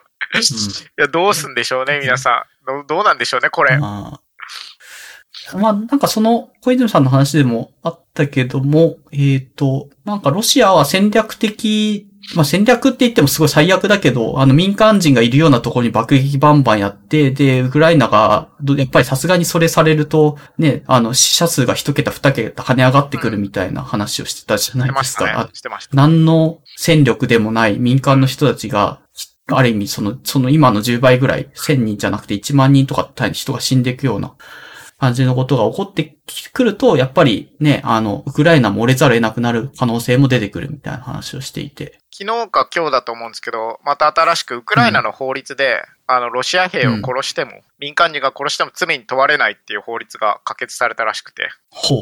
また気な臭い話。いや、そうなんですよ。うんまあ、結構現地の人は守りたい、まあこの国を守りたいと思ってるので、まあロシアが攻めてきた時に抵抗する。ただその時殺しても罪には問われないっていう法律なんですけど、それを認めることによって、今まで国際法かなで守られていた民間人はこ基本攻撃しないっていうのではなくて、うん軍人扱いになるんじゃないかっていう話もあって、おー、じゃあ、そうか。軍人扱いだとロシア側もある意味あいつら軍人なんだから別に空空から爆撃してもいいよね、みたいな感じになるかもしれないと。まあでも戦争やってるとやっぱルールがあってないようなもんなんで、やっぱ民間人も死んでるんですよね。病院が爆撃されたりとか。なんで、はいはい。まあもうど、もうよくわかんないっす。よくわかんない。本当に。まあ、落としどころは何も見えないけども、うん、今回始まったこと自体、やっぱり専門、ロシアの軍事の専門家からしても、ちょっと、あの、腑に落ちないというか、こんなことするわけないだろうって目を疑ったみたいな話もしてました。そうですね。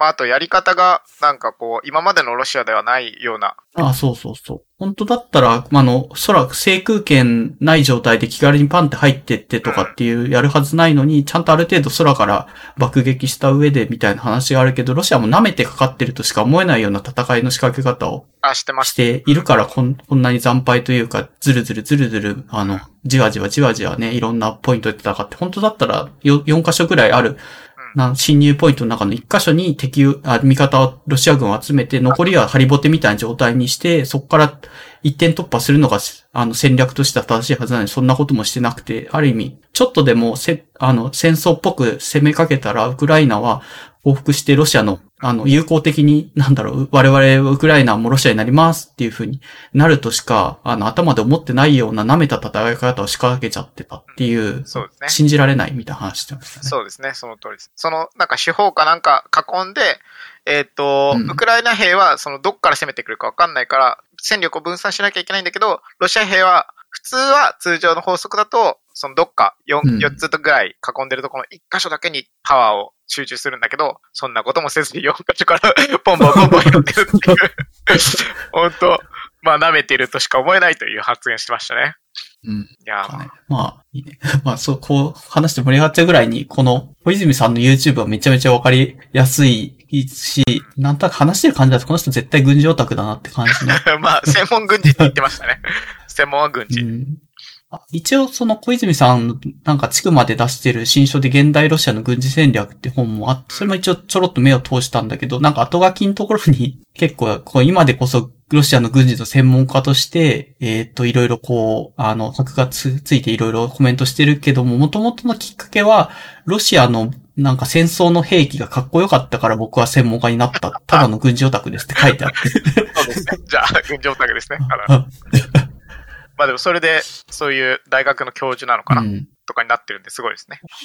経歴は面白いよね。一回なんか、あの、その研究者になろうとしたけども、結局ポストがないとかそういうので、民間のどっかに勤めたみたいなんですよ、小泉さん。あ、そうなんです。それで働いてみてはいはいあ、そうそう。働いてみて、全然会社員っていう暮らしが肌に合わないというか、向かねえなっていうのを多分、一、多分数年働いて、一年かもしれないけど、働いてすぐ辞めて、結局、なんかプータローみたいな状態でいた時に、なんかその、大学時代の研究の関連の人たちからこういうポストがあってっていうので、軍事専門家みたいな、そう評論家みたいなこう感じにちょっとずつなってったみたいな話だったらしくて。うん。なるほど。一回社会をドロップアウトしてる感というか、まあそういうのを含めてツイッターでね、丸の内 OL 過去27って名乗っちゃうぐらいだからさ。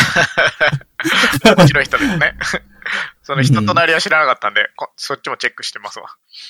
人となり面白いっす。うん。見てると面白いし、メディアで取り上げられて言ってる発言は軍事オタクだけどめちゃめちゃ筋通ってるし、まあ本当専門家らしい専門家で、うん、なるほどなっていうことしか言わないけど、でも、普段の日常はなんか酒飲みて、みたいなことを Facebook で言ってたりするっていうのがなんかい癒されるというか、うん。ギャップがいいよねって感じだった。なるほど。はい。という、まあちょっと我々は専門家じゃないけども、まあそういうので、ちょっとこの戦争、まあロシアは戦争とは言ってないし、そのつもりじゃないけども、このウクライナとロシアの間のやりとりは、注目はもちろんしてますねっていう話かな、ニューストピック。ね今の。タイミングだと。本当に。まあ、自分らにかかるかもしれないですもんね。それこそ。うーん、そう。ウクライナは8年前にやっぱりその危機があったからというか、ロシアから何かしらのそういうのでっていうのがあったから、ある程度この8年間の間に軍備を拡張して、随分民間の人でも、あの、軍隊経験があるっていう人たちが多いから今みたいな状態でギリギリ戦えてるというか、まあちゃんと戦えてるんだけど、日本とかってどうなんだね。一応自衛隊って全部集めて15万人一応日本にはいるらしいので、まあ、今回の、あ、そうそう、同じロシアと同じぐらいの15万人攻めてきても、まあ、多分、自衛隊が戦うしか日本ってある意味自分たち動かせるものってないからそうなっちゃうんだろうなとは思うけど、それ以外の民間人って全然当てになんないよねっていう感じだよね、戦争にまあ関して。そうね。あとは日米安保理があるけど、まあどれだけうん効果があるのかわかんないですね。米軍がどれぐらい。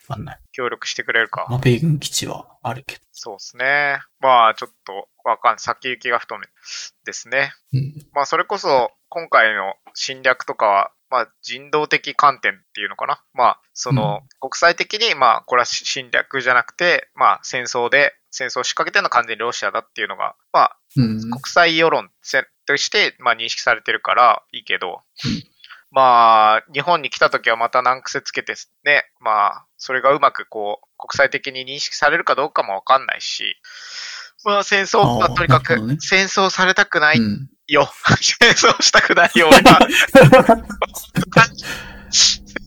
うん。そうですね。まあ、したくないからこそある程度この動向を伺っとかないと、なんかよくわかんないうちにとんでもないものに巻き込まれてたら嫌だなっていうのはあるので、まあ注目はせざるを得ないかなっていうそうですテーね。マかな。めちゃめちゃ重いけど。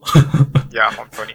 はい。はいまあそんなところで、えっ、と、で次ちょっと最後おすすめコンテンツ系で、これついばんでいきたいので、俺たさんが書いてくれてるやつを多分言ってくれた方がいいかな。アニメと映画のところ多分書いてくれてるから、そこら辺からああ、行くといいかもしれじゃあか、簡単にですけど、ない。はい。内村サマーズっていうのをずっと見てるんですけど、アマゾンプライムでやってるんですけど、あの、うんうん。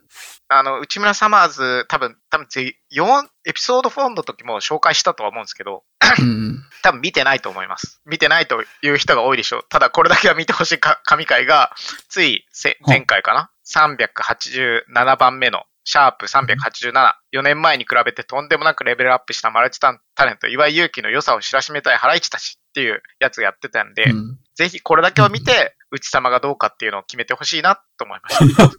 すごいね。シーズン7になってんだ、内村サマーズって。2015年ぐらいからじゃあ始めて、もう7年目みたいな感じなのかな。7年目ですね。7年目なのかな？違うな。もう年数としてはね、もっと長いんですよ。うん。シーズン2になったのが、まず Amazon プライムになったらシーズン2になったんですよ。提供元が変わったんですよあ、。そうなんだ。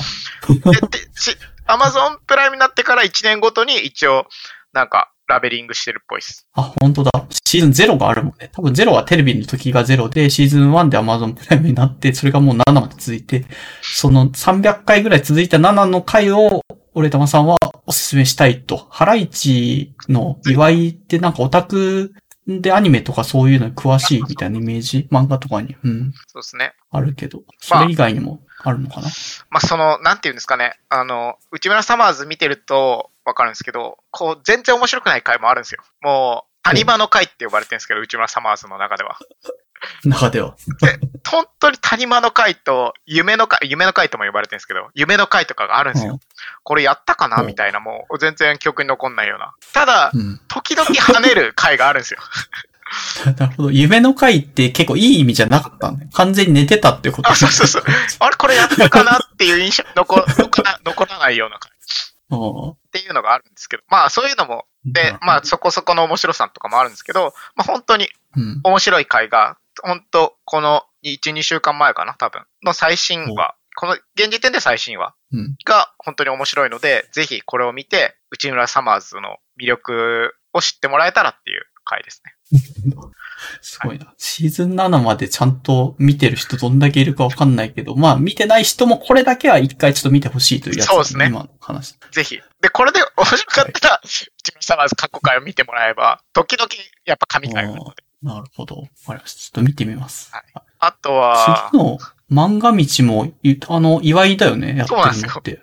漫画道っていうテレビ番組があって、それを見始めましたっていう話です。で、まあ、全然知らなくて、ツイッターで流れてきて、たまたま、あの、牛尾と虎とかを書いた藤田さんっていう人かな、藤田さんだよね、確か。っていう人で、はいはい。藤田和弘さん。うんはい。の、が話してる回を見て、すごい面白くて、撮り始めましたっていう。で、見始めて、まあ、でも、面白くない回も多いですね。ちょあ、そうなんだ。初めて見たけど、どうかわかんない。基本スタイルは、なんか芸人が原作になって、うんで、うんうん。漫画の作画を、漫画の人が作画を担当してもらって、タッグで、まあ漫画を描くみたいなのが基本スタイルなので、あんまりああ、なるほど。面白くない回も多いので、もしかしたら、まあ1、2ヶ月後には切ってるかもしれないです。まあ、つ少なくとも最初の藤田和弘さんがいろいろアドバイスしてる回とか見てて、なんか面白いって思えるから、まあ、おすすめですって感じかな、今そうです。ね。そうですね。その回は面白かったですね。うん。でもその回を見て普通に面白かったよ。藤田和弘さん、漫画、持論が熱いというかさ、漫画最初の、なんだろう、数ページで読んでもらわないともう漫画って読んでもらえないんだよ、みたいな話してて、ああ確かに。その通りね。うんそうだよな、って思うそうですね。あとは設定を喋らせるのは設定を喋らせる人を作った方が楽だよとか、そういう話もしてましたね。ああ、はい確かに。うん。そうですね。プロならではというか、なるほどな、っていう感じの。うん。バーベキューだったらもう最初にお肉を持ってこないと、読者は、みたいな。オチを最初に持ってくるんだ、みたいな話をしてましたね。そうそうそう。設定すごい凝ってるんだけど、それに至るまでの説明が、助走が長すぎて、全然読者が最初グッて引き継げられてないみたいなことを結構、確かになーっていう。そうですねん。最後のところまで引っ張ってそれっていうよりかは、初めにやっぱボワンってこないと読もうかなって思わないような漫画ってっていうのはあるな本と。その通りですね。で、次は、なんだ、えっと、うん。くだらない話なんです。ずっと楽しみにしてた大怪獣の後始末っていう映画があったんですけど、これってでもツイッターで随分話題になっててあの、ダサ、ダサくみたいな感じだったと思うんだけど、何、何を楽しみにしてた？これが、いや、はいや、大怪獣の後始末、俺は何も知らない情報で、自分は映画監督とかもそんなに知らないし、なんで、た、たまたま、ツイッターだったかな？なんか映画を見たかな、うん。なんかこう予告とかを見て、おすげえ大怪獣の後始末面白そうじゃんってみなったんですよ。大怪獣が死んで、それを後始末どうやってやるんだっていう話を、こう、特撮やると。お面白そうだと思って、ツイッターとかもフォローしたりして、もうだから半年ぐらい温めてたんですよ。わかります？半年ぐらい前から俺はチェックしました。半年一年間。う。あ、これ？そう。そんなこれ話題作だったんだ？そのあ半で作れる前からと、リリースされ話る前題から。、話題作というか、その公開される前から俺はその気になった映画だったんで、チェックしてたんですよ。ほうほうだから半年間温め続けて、で、公開日が迫って、あ、見に行こうかな。でも別に、俺は公開日初日を気にするタイプじゃないので、はいはい。で、あまあ何日、何週間かした、1、2週間したら見に行こうかなって思ってたら、まあ、ハテブとか、まあ、ツイッターとかに大会場の年末のレビューがどんどん書かれるわけですよ。で、どうもクソ評価ななんだよね。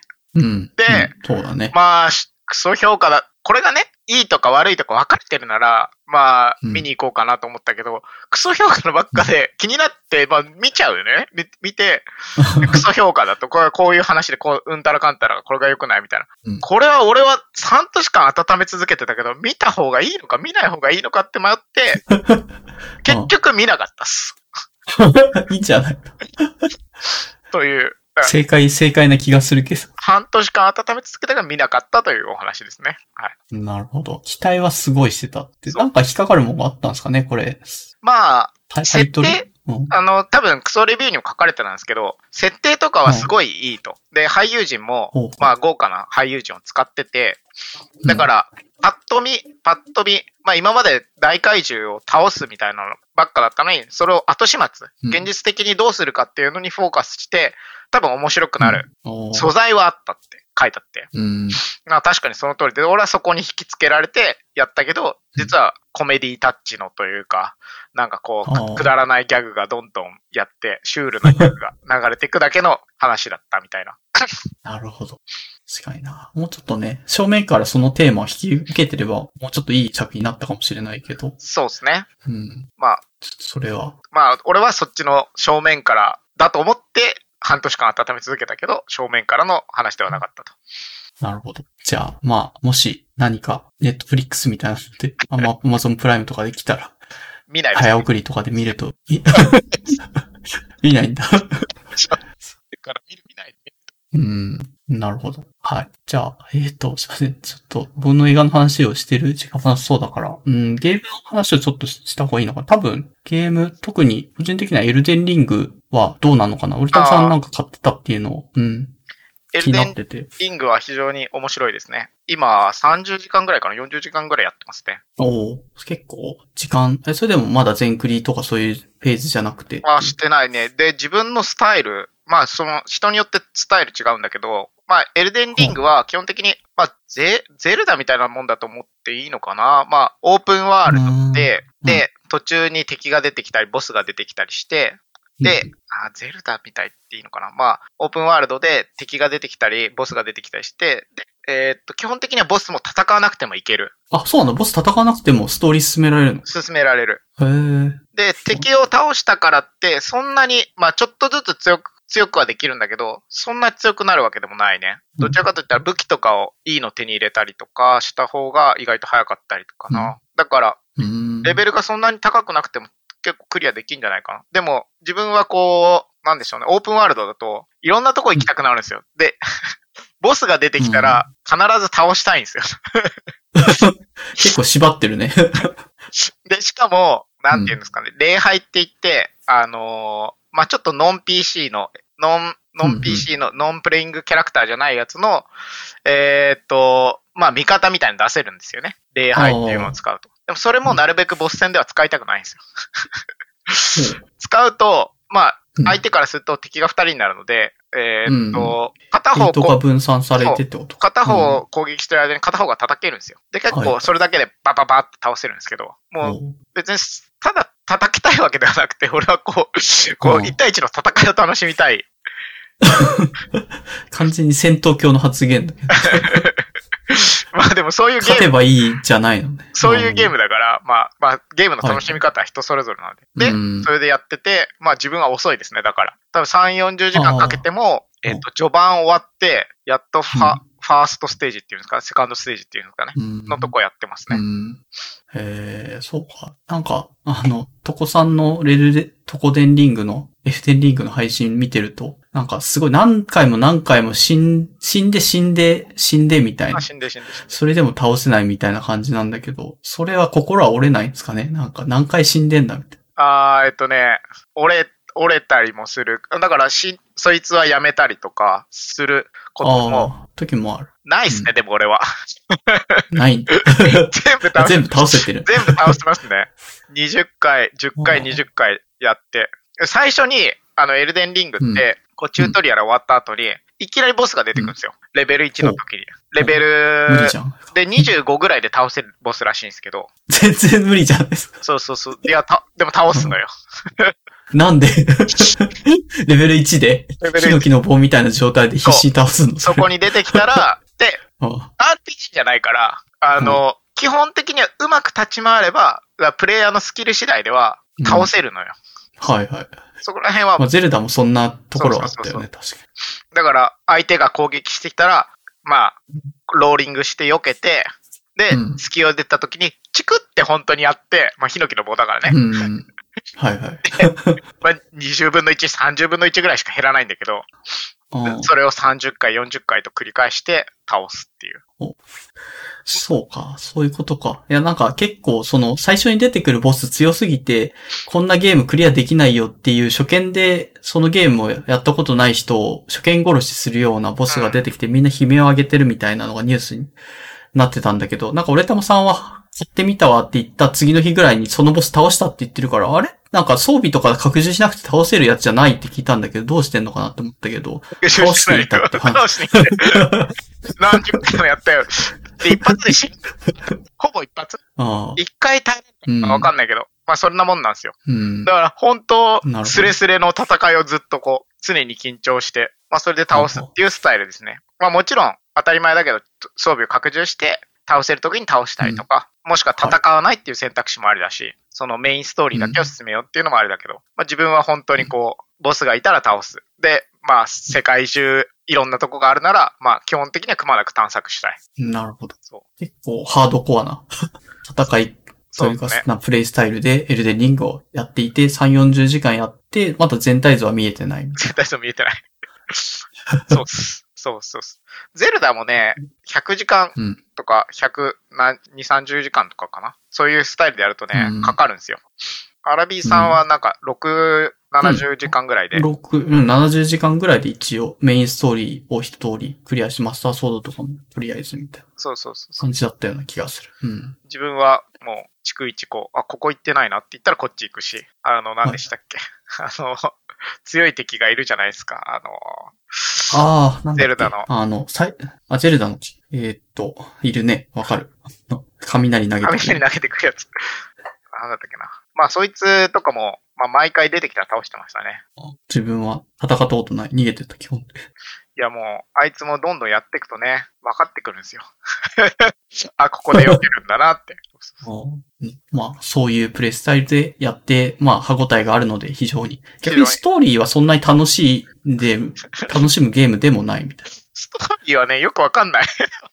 な。あ、そうなんだ。何か王様になるため戦ってるんじゃない？そうそうそう、そんな感じ、そんな感じ。なんか、なんか、なんだっけな、エルデンリングが壊れちゃって、で、王様いなくなって、王様、うん、なんか王様になるために頑張ろうみたいな話だったような気がする。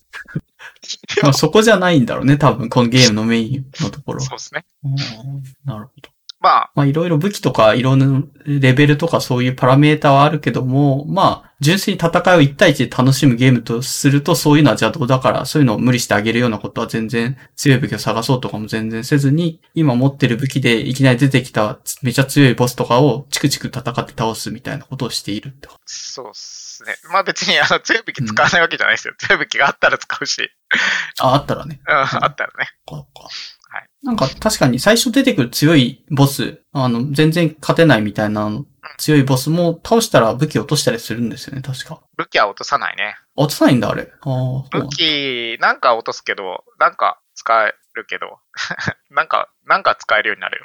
うん。何がもらえるかは、その人次第。大体、聖杯とかかな。聖杯。あで武器の必もらって殺技。も、聖杯使わない縛りでやってるから別に、そ、そんなに嬉しくないっていうか、まあ、ふーんって感じなんだ。あうん、聖聖杯とね、あとなんだっけな。ね、戦、戦技戦技かな？なんかあるんうですよ。ん。なんか、まあ技みたいなのがあるんですけど、そっちの方もらえることが多いな。だから、うんまあ、あんまり、しかも、必殺技ね、ボス戦になると出しにくいんだよ。なんかこう。あ、ためが長いみたいな。そうそうそうそう。あ出せなくないんだろうけど、自分はうまく出せてないですね。そうか。なんかボ、ボスもすごい賢いというか、こっちがちょっと位置をずらして、ボスの焦点をずらしたと思ったらそっちに合わせてなんかジャンプしてきたりとかするよね。あ、するするする。ディレイがね、うんうんと攻撃するじゃないですか。で、攻撃した時に避けるんですけど、タイミングが合えばいいんですけど、避けれるんだけど、結構無敵時間長いんだよ、ローリングの。ただ、あ、そうなんだ。ボスによってはディレイしていくんですよね。ほぼ同じような動作で、とか、まあ、棒を振るんだけど、棒を一瞬溜めて振ってきたりすると、ああ、なるほどそ。れで食らうと。それはディレイするかどうかはランダムなのランダムだったら苦しいけど、あランダムではないまあ、規則性があるんだったらわかりそう。動作が違う、一応、動作が。こう、こういう、だから、やってれば、こう、だんだん、あ、ここは、うんこいつ、この振りはディレイだってわかるんだけど、初見だとまあ難しいですね。そうか。じゃあ基本最初は動きを理解するために普通に死にに行くだけみたいな感じで、いきなり勝てることは基本はないって考えた方がいいな。そうですね。それはそうかもしれないです。うん。やる人によっては苦しそうなゲームだけど、まあ俺とまさん。的に楽しくやっているとか。確かに会社の同僚が30時間やったけど何が楽しいのかわからないって言ってたな。30時間やってそれは辛いね。うん。あと、戦って上手くなってる感じじゃないのかな。まあそうね。まあその人によるんだろうね。あと、合う合わないよね。うんまあ、で、あと、他の人は、やっぱこう、何回も死ぬと心が折れるって言ってたね。ああ、なるほど。そう。まあ、それが普通の反応な気はするけども、俺とさんはそういうのがむしろ好きだから、それ楽しんでるって感じなんだよまあそうですね。今嫌いじゃないです。まあ、確かにトコデンリングとか見てても、トコさんのやつは見てても、こう、一気にこう、バババって敵を倒しに行ってたりしてたんで、まあ自分とはプレイスタイル違う。どちらかといったら、なんかこう、早くこう進めたいうん。だろうなっていうのは見えましたね。ああ、戦う楽しんでいない。むしろ苦し苦しそうにわかんない戦ってる。確かに戦いは楽しんでなさそうだったな。苦苦しそうだよね、なんかうん。また負けた、つって。そうそうそうそう。そうそおーなるう。ほもう竜とかいて逃げ、逃げたりしないです。うん竜いたら、あ竜、竜さんありがとうございますって言って戦って。それって絶対勝てないってことはさすがにないゲーム設計にはなってんだよね。本当に10 20分の1とか30分の1しかダメージ与えられなくてもうん20回30回その、ちゃんと相手の攻撃を全部避け切って相手に本当1ダメずつちょっとずつ当てていけばチクチクと勝てるようなゲーム設計になってる。なってる。なってる。それはなってる。うん。なるほど。なんで、まあ。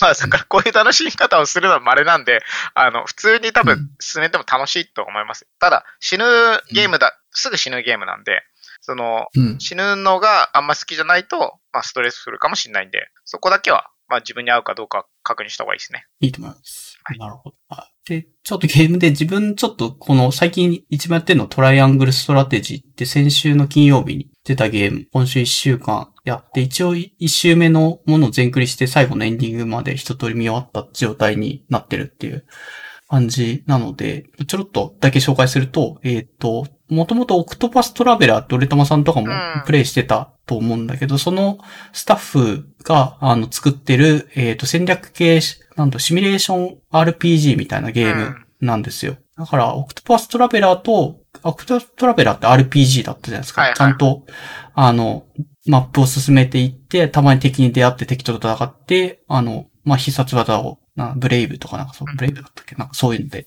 上げてて出したりとかだけど、トライアングルストラテジーは完全に1ターンごとに、あの、自分の行動をこのマスに移動していって、そのマスで何マス目先にいる敵に、あの、攻撃をしますとか、夢は打ちます、魔法を使いますみたいな、そういうのを一回一回やってって、相手と一回ずつそのターンごとにチクチクチクチク、あの、削り合って、お互い最後全滅させたら戦その戦争は勝ちみたいな、そういう感じの、まあ、バトルスタイルになってるので、オクトパストラベラーを完全に同じものだと期待してトライアングルストラテジーをやると全然違うゲームだなっていう気持ちになる感じのゲームでした。まあ、面白いんですよね。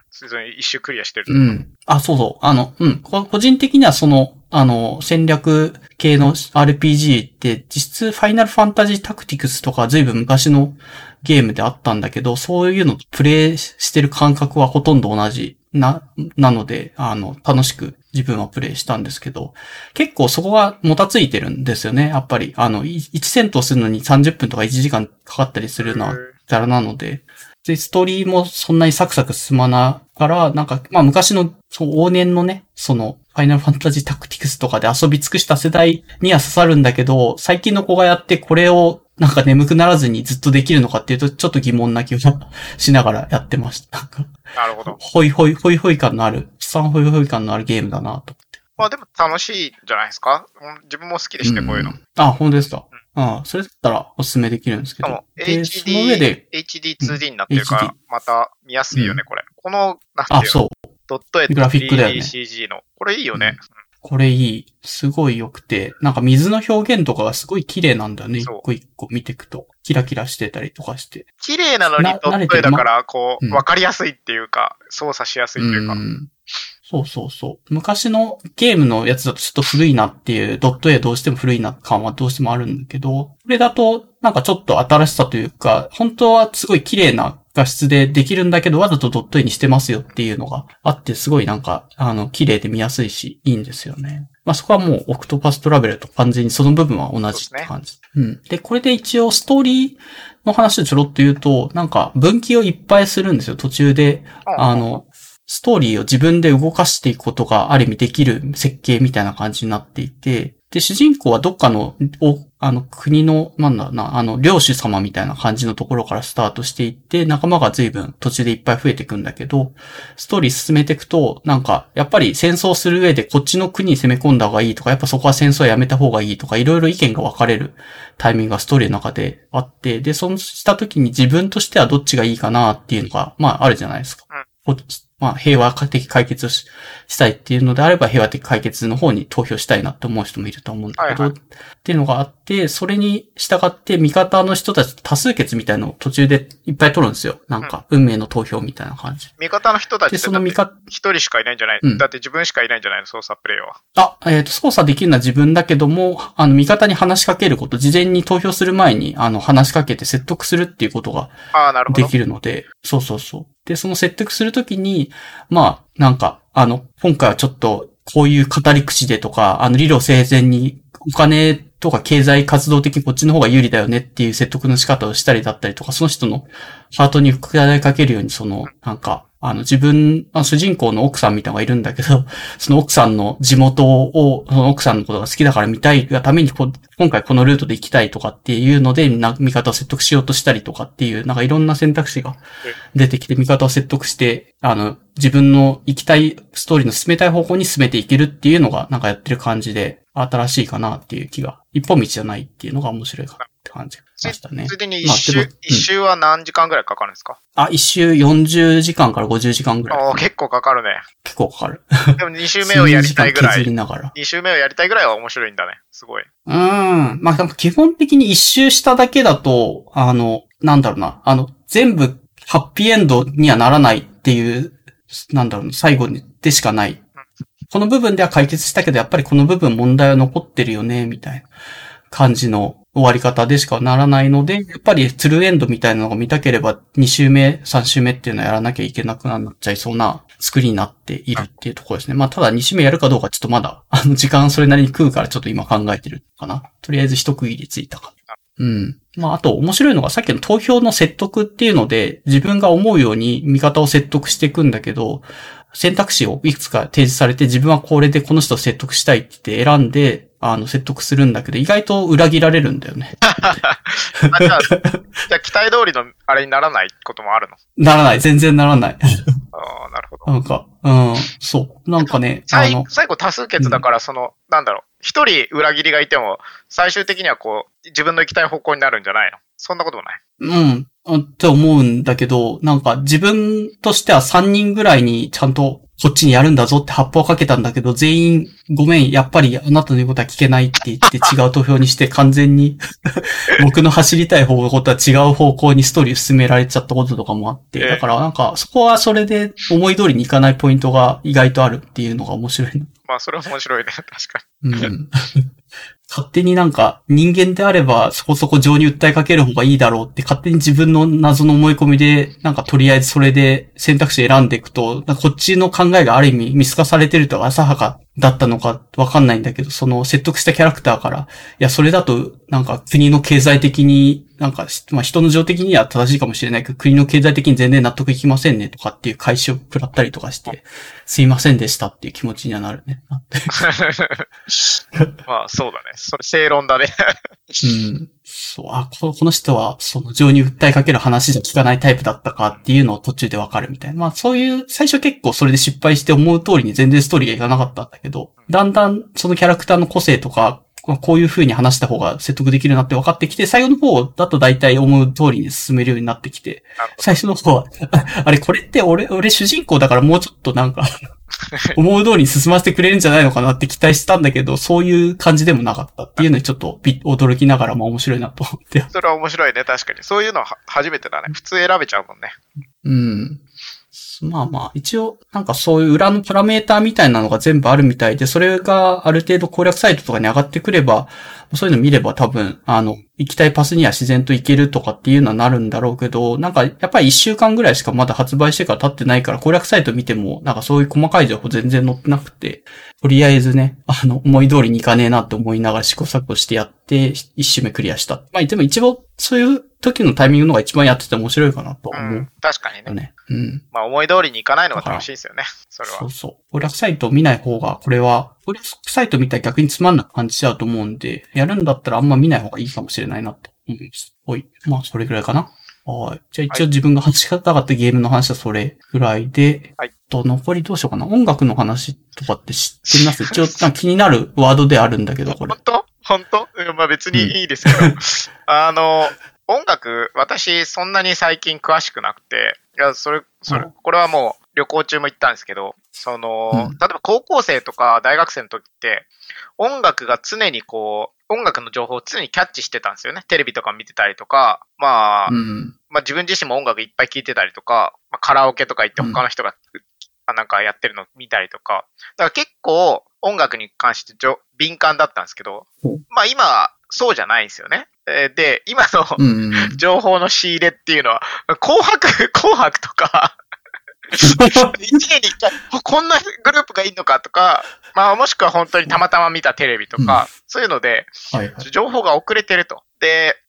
まあ、その四国旅行の回でも言いました、出てた丸本さんとかが、やっぱこうんう、早いんですよね。情報のキャッチが音楽に関する。で、そういうまあ、アーリーアダプターっていうんですかね。この、まあ、うん流行るん、これから流行りそうなぐらいの、あもしくはもうちょっと一部の人では流行ってる音楽みたいなのうんをキャッチできるようになりたい。アーリーアダプターになりたいですという。あ。なるほど。で、それって、でも、なんだろう、わなんかすごい我々の、なんかかなり狭いコミュニティの中での、比較的その、みんな本当音楽とかあんま聞いてないから遅い、本当紅白で初めて聞いてすごい、すごい、これいいなってなるぐらいのレベルの全然アーリーじゃない人たちの中だとちょっと早いかなぐらいな感じだよね。一般的にめちゃめちゃ早いかってそうでもない可能性いや、もある。もちろんそうそうです。そうです。ただ、うんまあ、うん。まあでも、い、そうですね。まあ、そのレベル、た仮に、一ぐらいには般的でも、一なりたいと般的レベルでもいいし、もしくは一般的でもはや、アーリーアダプターでもいいし、一般的に見てもアーリーアダプターでもいいし、まあとにかく、ちょっとこう、感度を上げたいっていうのが、まあ自分の中の。なるほど。で、その方法を模索してたんですけど、気づいたんですよね。カン、カンジャムっていうのが、あのー前見てたんですよね。うん。アーリーアダプターになるためには、カンジャムが一番いいと。で、それ音楽番組やってたよね、確か。そう。で、よ米津玄師とかが、その、米津玄師とかが、もう、本当メジャーに売れる前ぐらいにも、カンジャムで取り上げられてて、こう、この人がお、この人がすごいみたいな、言われてたりしてたんですよ。でもお、俺それ見てた時、あ見てた、半年ぐらい見てたんですけど、それ見てた時、それの情報が流れようが、全然チェックしてなかったから、もう、アーリーアダプターの情報あるのに、うん。もうあ使うんですよあ。なんで、もう一回見直す。うんもう一回このあ関ジャムとかを見て、本当アーリーアダプターになりたい気持ちで、もっとちゃんとチェックして、やろうかなって最近思ってますっていう話です。あ、なるほど。ここ、感度が高い、そういうコンテンツを扱ってる、まあ、その場所は分かったけども、あ横目で流し見してたからあんまり刺さってなかったけど、もうちょっとちゃんとチェックして、早いタイミングでよくわかんない新しい人が出たらそういう人をちゃんとそのタイミング、患者で出たぐらいのタイミングでチェックできるようになればいいんじゃないのかっていう、すごいわかりやすい回答を得たって。そうっす。そうっす。おー、これはいい知見だね。いい試むしろ僕も知りたかったわ。な確かに、このカンジャムっていうので、あの、そういう音楽、結構その音楽よく扱ってるんですよねってのは結構ポッドキャストでも話されてる回が他でもあったから、あ、このポッドキャストじゃない、違うポッドキャストであって、き自分の情報は知ってはいたんだけど、カンジャム見たことないもんね。そういうカンジャム、そう、な、半年見てて、なぜやめちゃったかというと、やっぱつまんない回があるんですよ。あ、そうなんだ。そう。うんまあ、まあ、まあ、それは番組なんでね。でも、それも、あと、まあ、そういうつまんない回もちゃんと見たりとか、うん一応して、で、あと、出てきた情報をしっかりキャッチアップするようにしないと、まあ、リーアダプターにはなれないので、なるほど。ね、外れも含めてちゃんとね、あの、チェックしないと、結局、これが来るかと思ったけど来ないっていうのもあるけど、アーリーアダプターになるなら、そういう、なんだ、コストは割かなきゃいけないっていう、まあ、側面があるって話。そうっす。そんなにアーリーアダプターになりたかった？いやいや、なんかね、いや、ちょっとやばいなと思って。あまあ、あと単純にいい音楽を聴けてないっていうのがあるかな。自分の中で。ああ、このね。うん。まあ、夏メロだけになったりとか、あの、うん本当に去年ヒットした2021うんヒット曲集、ヒット J-POP みたいなのが流れたりとかしかしてなくて、なんかこ確かにう、まあせっかくだからいい音楽を、まあキャッチできるようにはなりたいな、キャッチしていい音楽を聴くようになりたいなと思ってますね。なるほど。すごい。良い、良い話でした。はい。はい。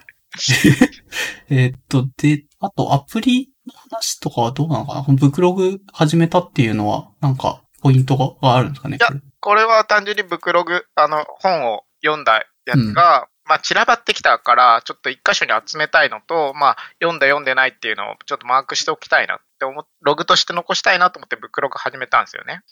うん。で、今の自分の電子書籍のメインは Kindle なんで、はい。Kindle がもう8割 ?9 割かなで、フォントと、うんフォントと DMM が1割ないぐらいですね。両方合わせて。うんなんで、Kindle、Kindle がメインなんで、Kindle 連携が最初できたんですよ。テックブログとか見る限り。うん。その、まあ、Gmail を解析して、で、うん。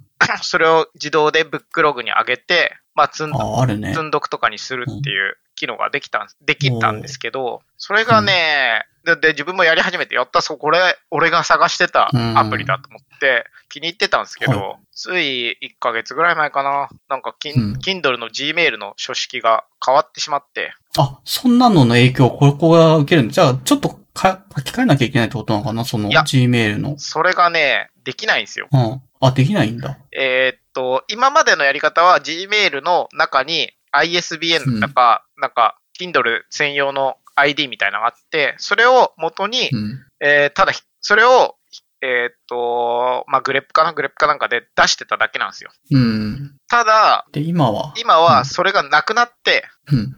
メール上にないんメール側にってことか？メールあそっがか上になくて、だから、やるとしたら、わざわざ Amazon のページに飛うんん、で、ページ行かないといけないね。それでそこで、そう、なんだろうね、スクレーピングしてとかしなきゃいけない。。そうめんどくさいね。っていうので、ちょっと使えなくなってしまって、まあ、最高のツールを見つけたのに、ちょっとぶ、もう、もう早くもブクログ連携がちょっとこう滞ってきましたね。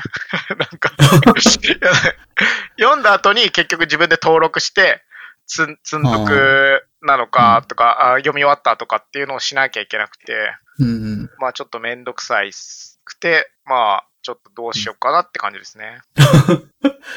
もうそれはじゃあスクレーピングするツールをちょっとエイヤで作る感じになるのかなって気はそうするけど、ね本当に、やるなら、正面ね。からやるんだ。うんはい。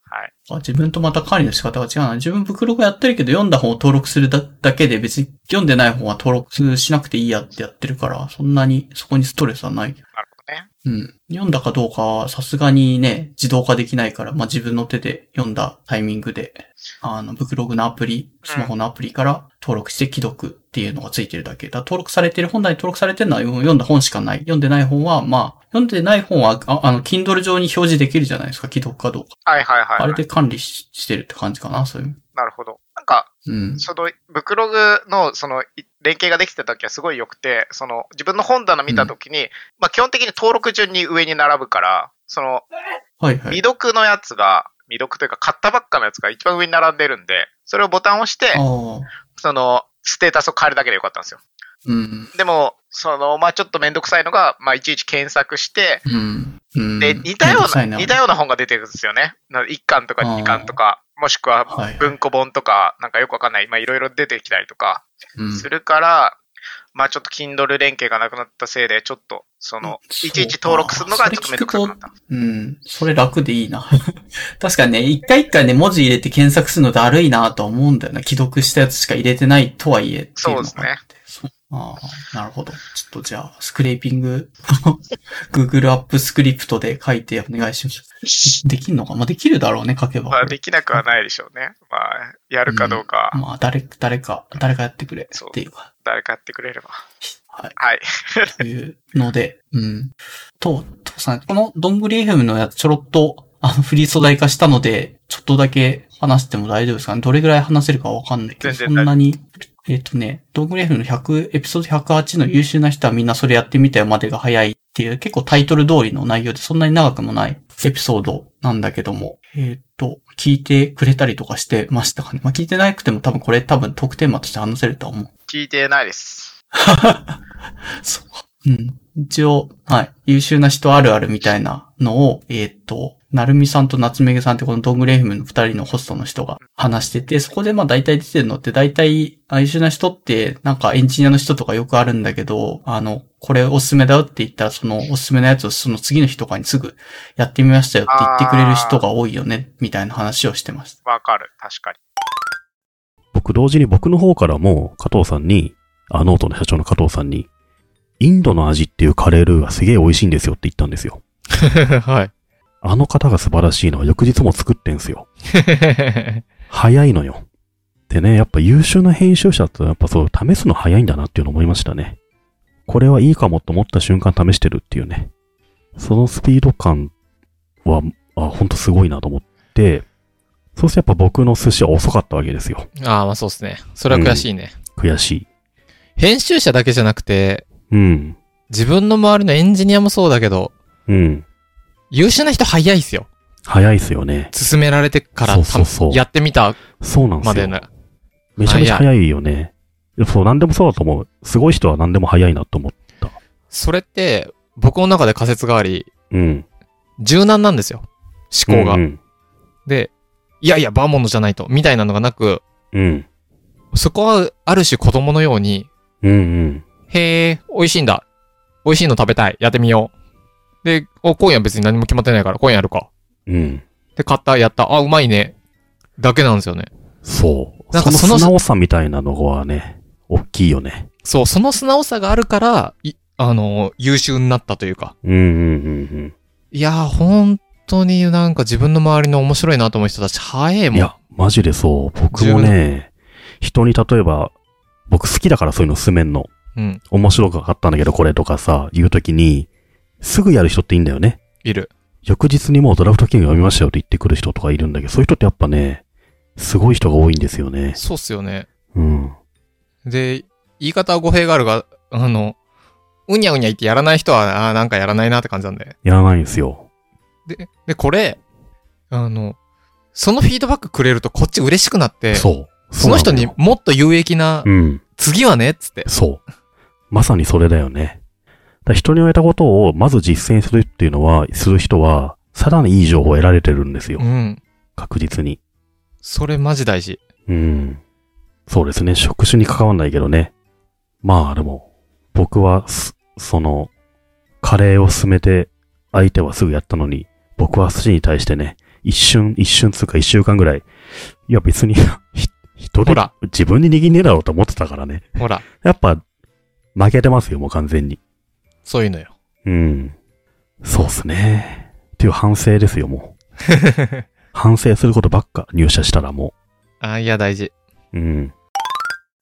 うん。あ、やっぱり、ウレタマさんの周りの優秀な人のイメージ像にもそのパターンは当てはまる感じ。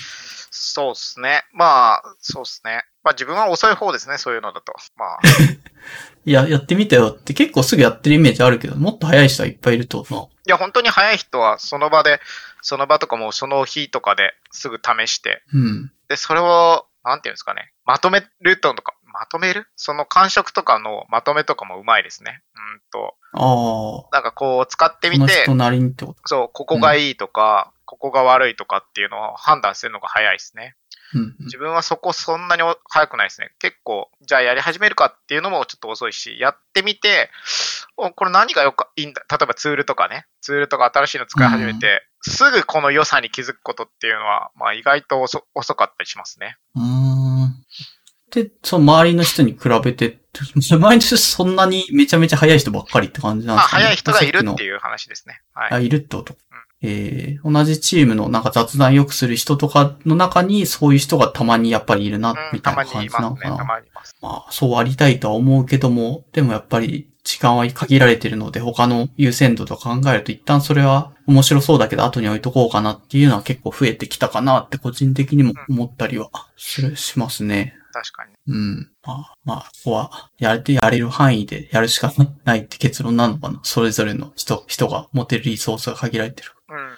そうっすね。まあ、まあ、でもそれ、わかんない。優秀な人だとは思う。確かに優秀な人だと思うけど、それができないと優秀とは限らない。それができないと、で十分条件？十分条件なのかな？まあ、うん。これができる人は優秀な人は多いけど、優秀な人だからこれが必ずできるわけではないので、まあ別に、うん。まあできて損はないので、まあ自分もしたいとは思うけど、まあ無理してやらなくてもいいんじゃないのかなと思いますね。ああ、そっか。じゃあ指標としてそんなに、まあ逆に他の、なんだろう、こういうパターンに当てはまるのは優秀な人像みたいなのってあるのかな？まあちょっとこれはかなりふわふわした話かもしれない。優秀な人？優秀な人。まあ優秀か、まあ仕事上だとやっぱ自発的に動く人とか、自分で仕事考えられる人が優秀じゃないですかね。うん。そうだね。心理だね。人、確かに指示待ってるとどうしても遅いしね。なんだかんだ。あい周りからのアドバイス待ってるよりか自分である程度仮説というか、こうじゃないかって考えて、とりあえず動いてみて、その結果がまあダメだったとしてもね、あの、次に進む手立てになったりするから、ねまあ、やっぱ自分で進めるっていうのは大事かなって感じか。まあ、やっぱ、ああと、ーやっててもすぐ改善だったりとかしてくれたり、あここがダメなんで次の仕事これやりましょうとか言ってくれたりとか、うーん。すぐやってくれる人の方が、まあ優秀だなとは思いますね。うんうん。まあ、そうまあでも、遅くても優秀なパターンってあるのかな？それやってみたよまでが早いっていうのは結構、なんか、このエピソードの中だとポイントだって言ってはいたけども、2ヶ月ぐらい経っては、でもそれもあるかもな。なんか、随分時間経ったけど、結局やってみましたよって言ってくれる方が優秀だなって、結構や、やんないことが多いじゃないですか。やんないことが多いね。そうね。や、やんないことが多いね。やってくれる人は優秀かもしれない。うん。いそうそう。早い、早い、早い必要はそんなにないかもしれない。や、まあ、や、早いに、早い人の方が優秀だなとは感じるけど、うん。まあ、やってくれるだけでもすげえなと思う。すげえいいなと思う。そうだよね。うん。何かしら振っといて、ずいぶん時間が3ヶ月か4ヶ月経ったとしても、でもあの時のあれって一応自分の手元でやったんですよって、後々でも言ってくれる人がいたら、その人はかなり優秀な方じゃないかなって実はする。そうですね。まあ、うん。それは本当にその通りです。そうだよね。まあ、意だ外とね、あの、めんどくさいと思ってみんなスッスッと流して、うんその場ではいいですねとかって言うけどいいですね、大体やってない。わかるわかる。わかるわかる。だってめんどくさい時ある。こんな意識の低い話でいいの？この程度。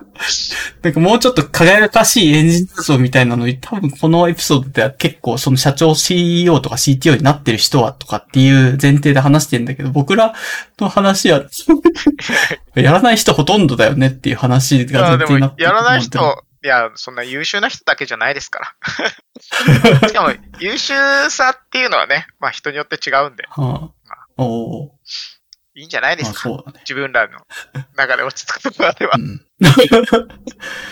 うん、そう。まあまあ自分の肌感として、ちょっとでもなんか、やってみましたよとかってアウトプット出てきたそれだけでも相当もう、上位、上位1割ぐらいに入るぐらい優秀なんじゃないかと思っちゃったりとかするけど、おすすめした本とか意外とね、本一冊読むのめんどくさいから、まあいいっすね、読んでみますわって言って読まないことの方が多いから。いや、わかります。ね。わかるわ。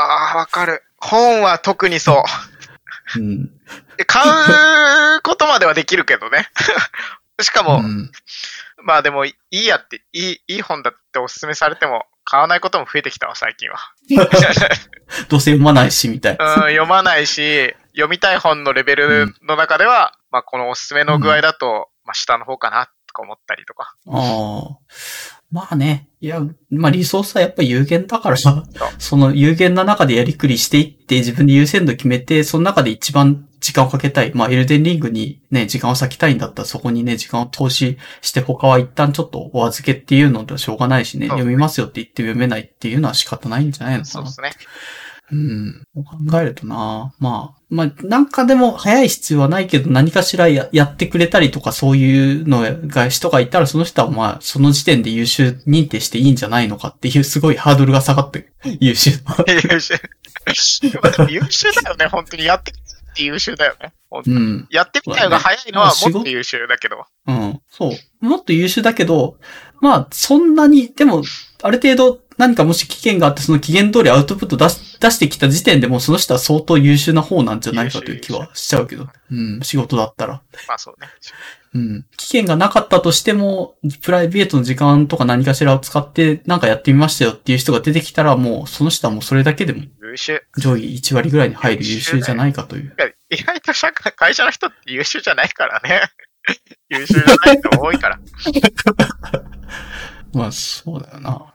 うん。っていうので、まあそれから何かしら自分が意識するんだったら、まあできないことの方がまあ多いっていう自分を別に責めるつもりは全然ないけども、あの、まあちょっとでも隙間があったらやってみるっていうのを意識しとくのは大事かなっていうぐらいかなっていう感じかな。あんまり優秀さにこだわらず、遅れてもいい、3ヶ月後4ヶ月後でもいいからちゃんとどっかメモっといて、ちゃんとやってみるっていうことをやるっていうのが、まあ、優秀かどうかの分かれ際なんじゃないでしょうかそうですね。っていう気がしましたね。いい話です。というので、うん、いい話で、そう活動はどう、どうします？ですかね。話す最近のおすすめも特にうんいいですかね。はい。これちょっと気になるけどね。どれですかなんか、ワイン、ワインの話。そうです。気になるなら話しますけど、あの、うん。アマゾンのセールって結構あるじゃないですか。2、3ヶ月に1はい回かな。はい。そうですね。よくやってまよすよね。くやってる。で、自分はこのワインのセールで12本入りかな、うん ?12 本セットの赤、白と、あとスパークリングか。スパーク、スパークリングか、とかを買うんですけど、うん。それがちょうどいい量で、うん。その、なんていうのかな？2、3ヶ月、12本。12、はいはい。自分は結構飲むんで、2、3ヶ月、でも、めちゃめちゃワインだけ飲むわけじゃないから、これだけで足りないんだけど、その、うん。日々飲んでいく中で時々ワインを入れて、12本ぐらいを飲み切るぐらいが、ちょうどまた Amazon のまたセールなんですよ。ああ、なるほど。で、で、Amazon のセールで買うじゃないですか。もともとは、うん。まあ、7、8000円なんで、まあ、まあ、うんまあ、そんなに大した額ではないんですけど、でもセールの時は1本500円もしないんですよね。あ、そんなに安いんだ。そうえー、そう。で、しかも、スーパーとかで買うと、1本500円のワインって美味しくないこともある。うーんとね、うん。まあ、まあ、美味しくない。まあ、そこそこ飲めるワインもあるけども、一般的に言うとちょっと、あの、ダメな方の方が多そうなイメージだ。そうなんですよ。で、ワインね、でも値段が良くなれば、まあもちろんそこそこ美味しくなんだけど、自分の感覚から言って、ワインが美味しく、ん美味しくなるのは800円ぐらいからなんですよ。800円、1000円。なるほど。ギリギリのラインがそこら辺にあるって感じ。そう。で、まあ、これ多分、普通、まあわかんない。どういう、でも、そこそこうまいワインが多いうん。うん。なるほど。くて、500円もかからずに、しかも配送までしてくれて、うんもう、俺はこのワインにハマってるなというお話です。ああ。結構でもこれさ、なんかわかるぞって人いそうだな。なんか定期的に。まあ、どれくらいのワインのクオリティを望むか多分人によるけども、俺とさ、結構お酒を、なんだろう、コスパで考えるみたいな 話を前もしてたような気がして、だから随分前だとなんだっけ、行き着くところはストロングゼロに 収束するんじゃないかみたいなこともなんか一時期言ってたから、やばいなと思って。コスパ？ちょっと酔いたいってなるとね、ちょっとしたアルコール度数の低い酒で酔えないくなってきてるから、一番安くて、こああの、アルコール度数高いってあれ一択でしょみたいな話して。。あと日本酒とかもね、やっぱね、酔いやすいよね。うん安いし。まあでも20%だけど。うん。まあそうっすっ。ていう、ん そうっす。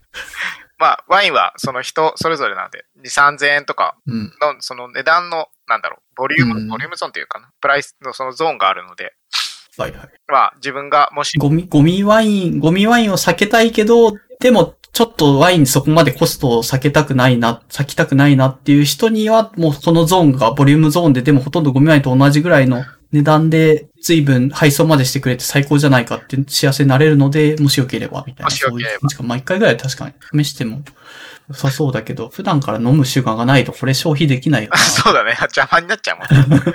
まあ、そこは自分に合わせてですね。はい。はい、了解です。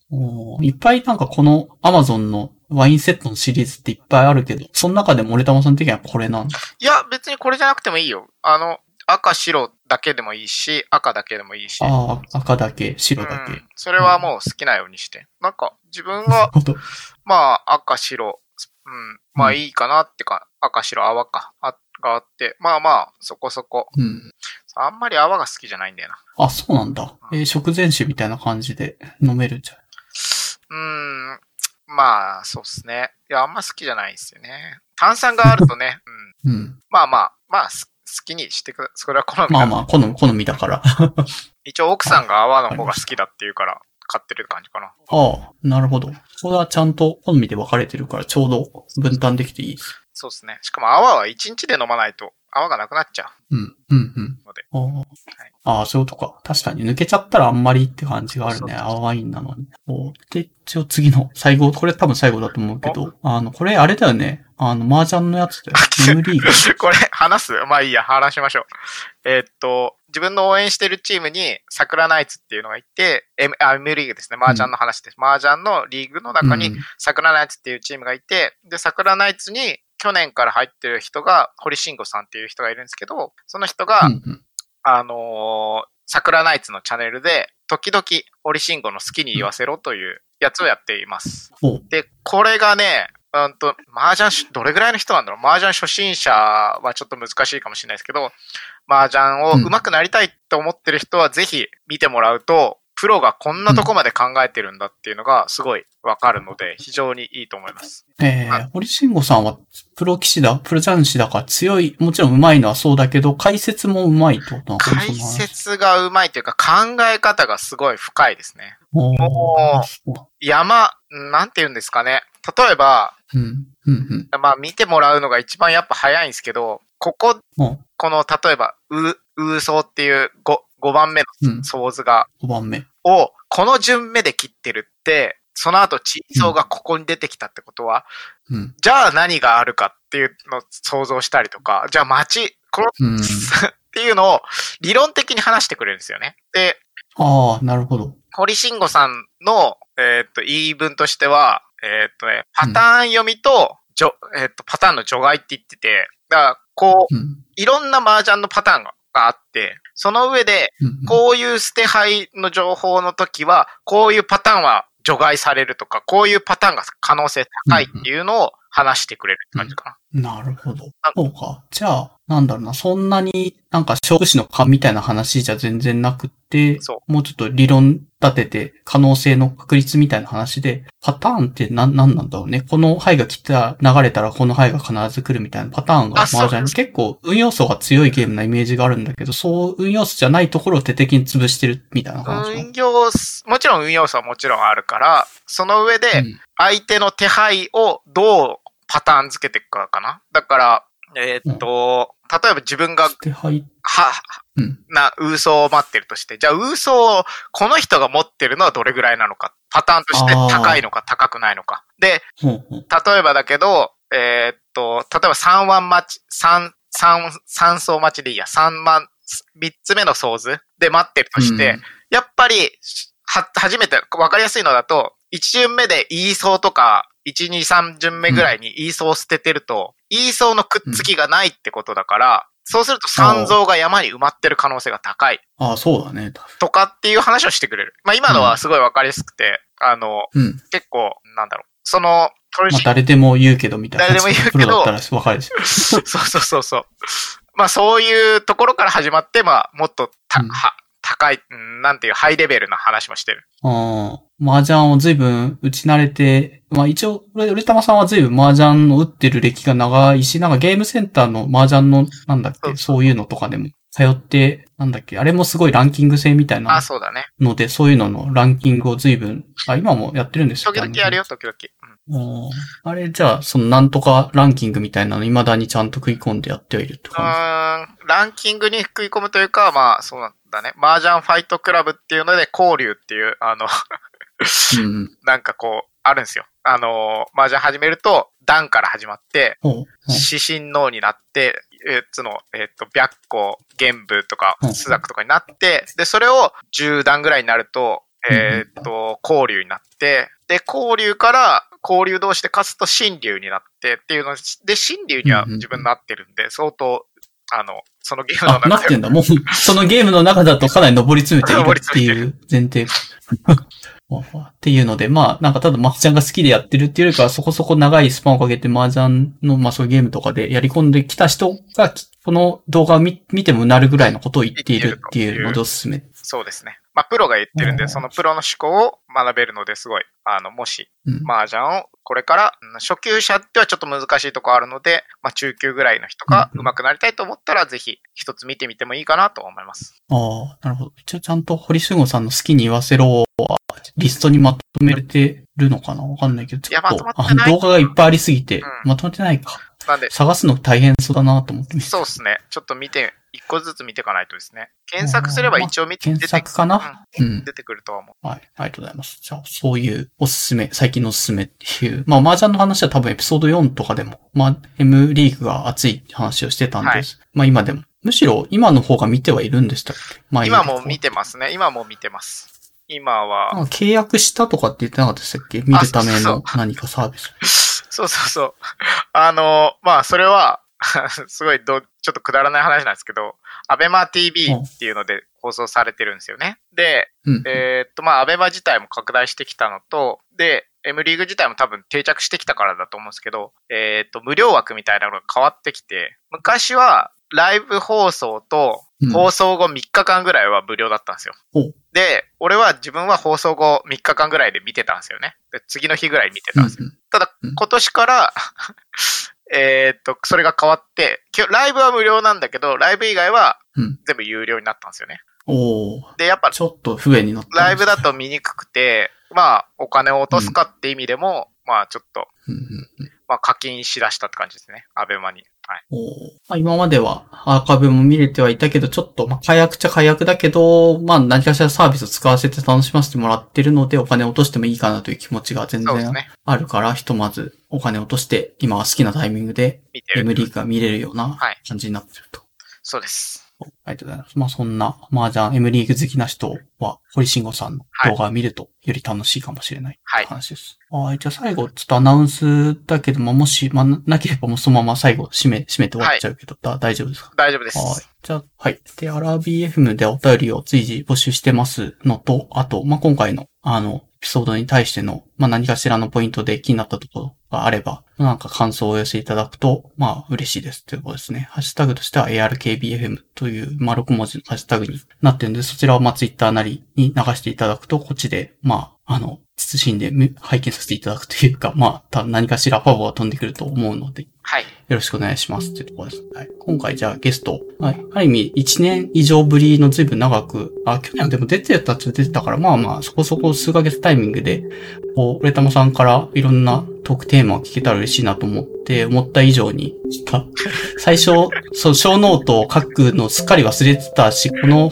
収録も忘れてたわって言ってた割には随分ちゃんとトークテーマをいっぱい書いてくれたんで、ありがたいなと思って。4時間経ってしまいました。はい。長々と話して申し訳ないです。まあじゃあそんなはい。いや、こちらこそ。ありがとうございます。じゃあ、今回ゲスト、俺玉さんでした。はいありありがとうございまし。た。次回、アラビ FM では、PJ さん、モラズさんと、言語学フェス 2022PJ さん発表の、ナローレバ文、スの話、おすすめ日本語本などについて話します。お楽しみに。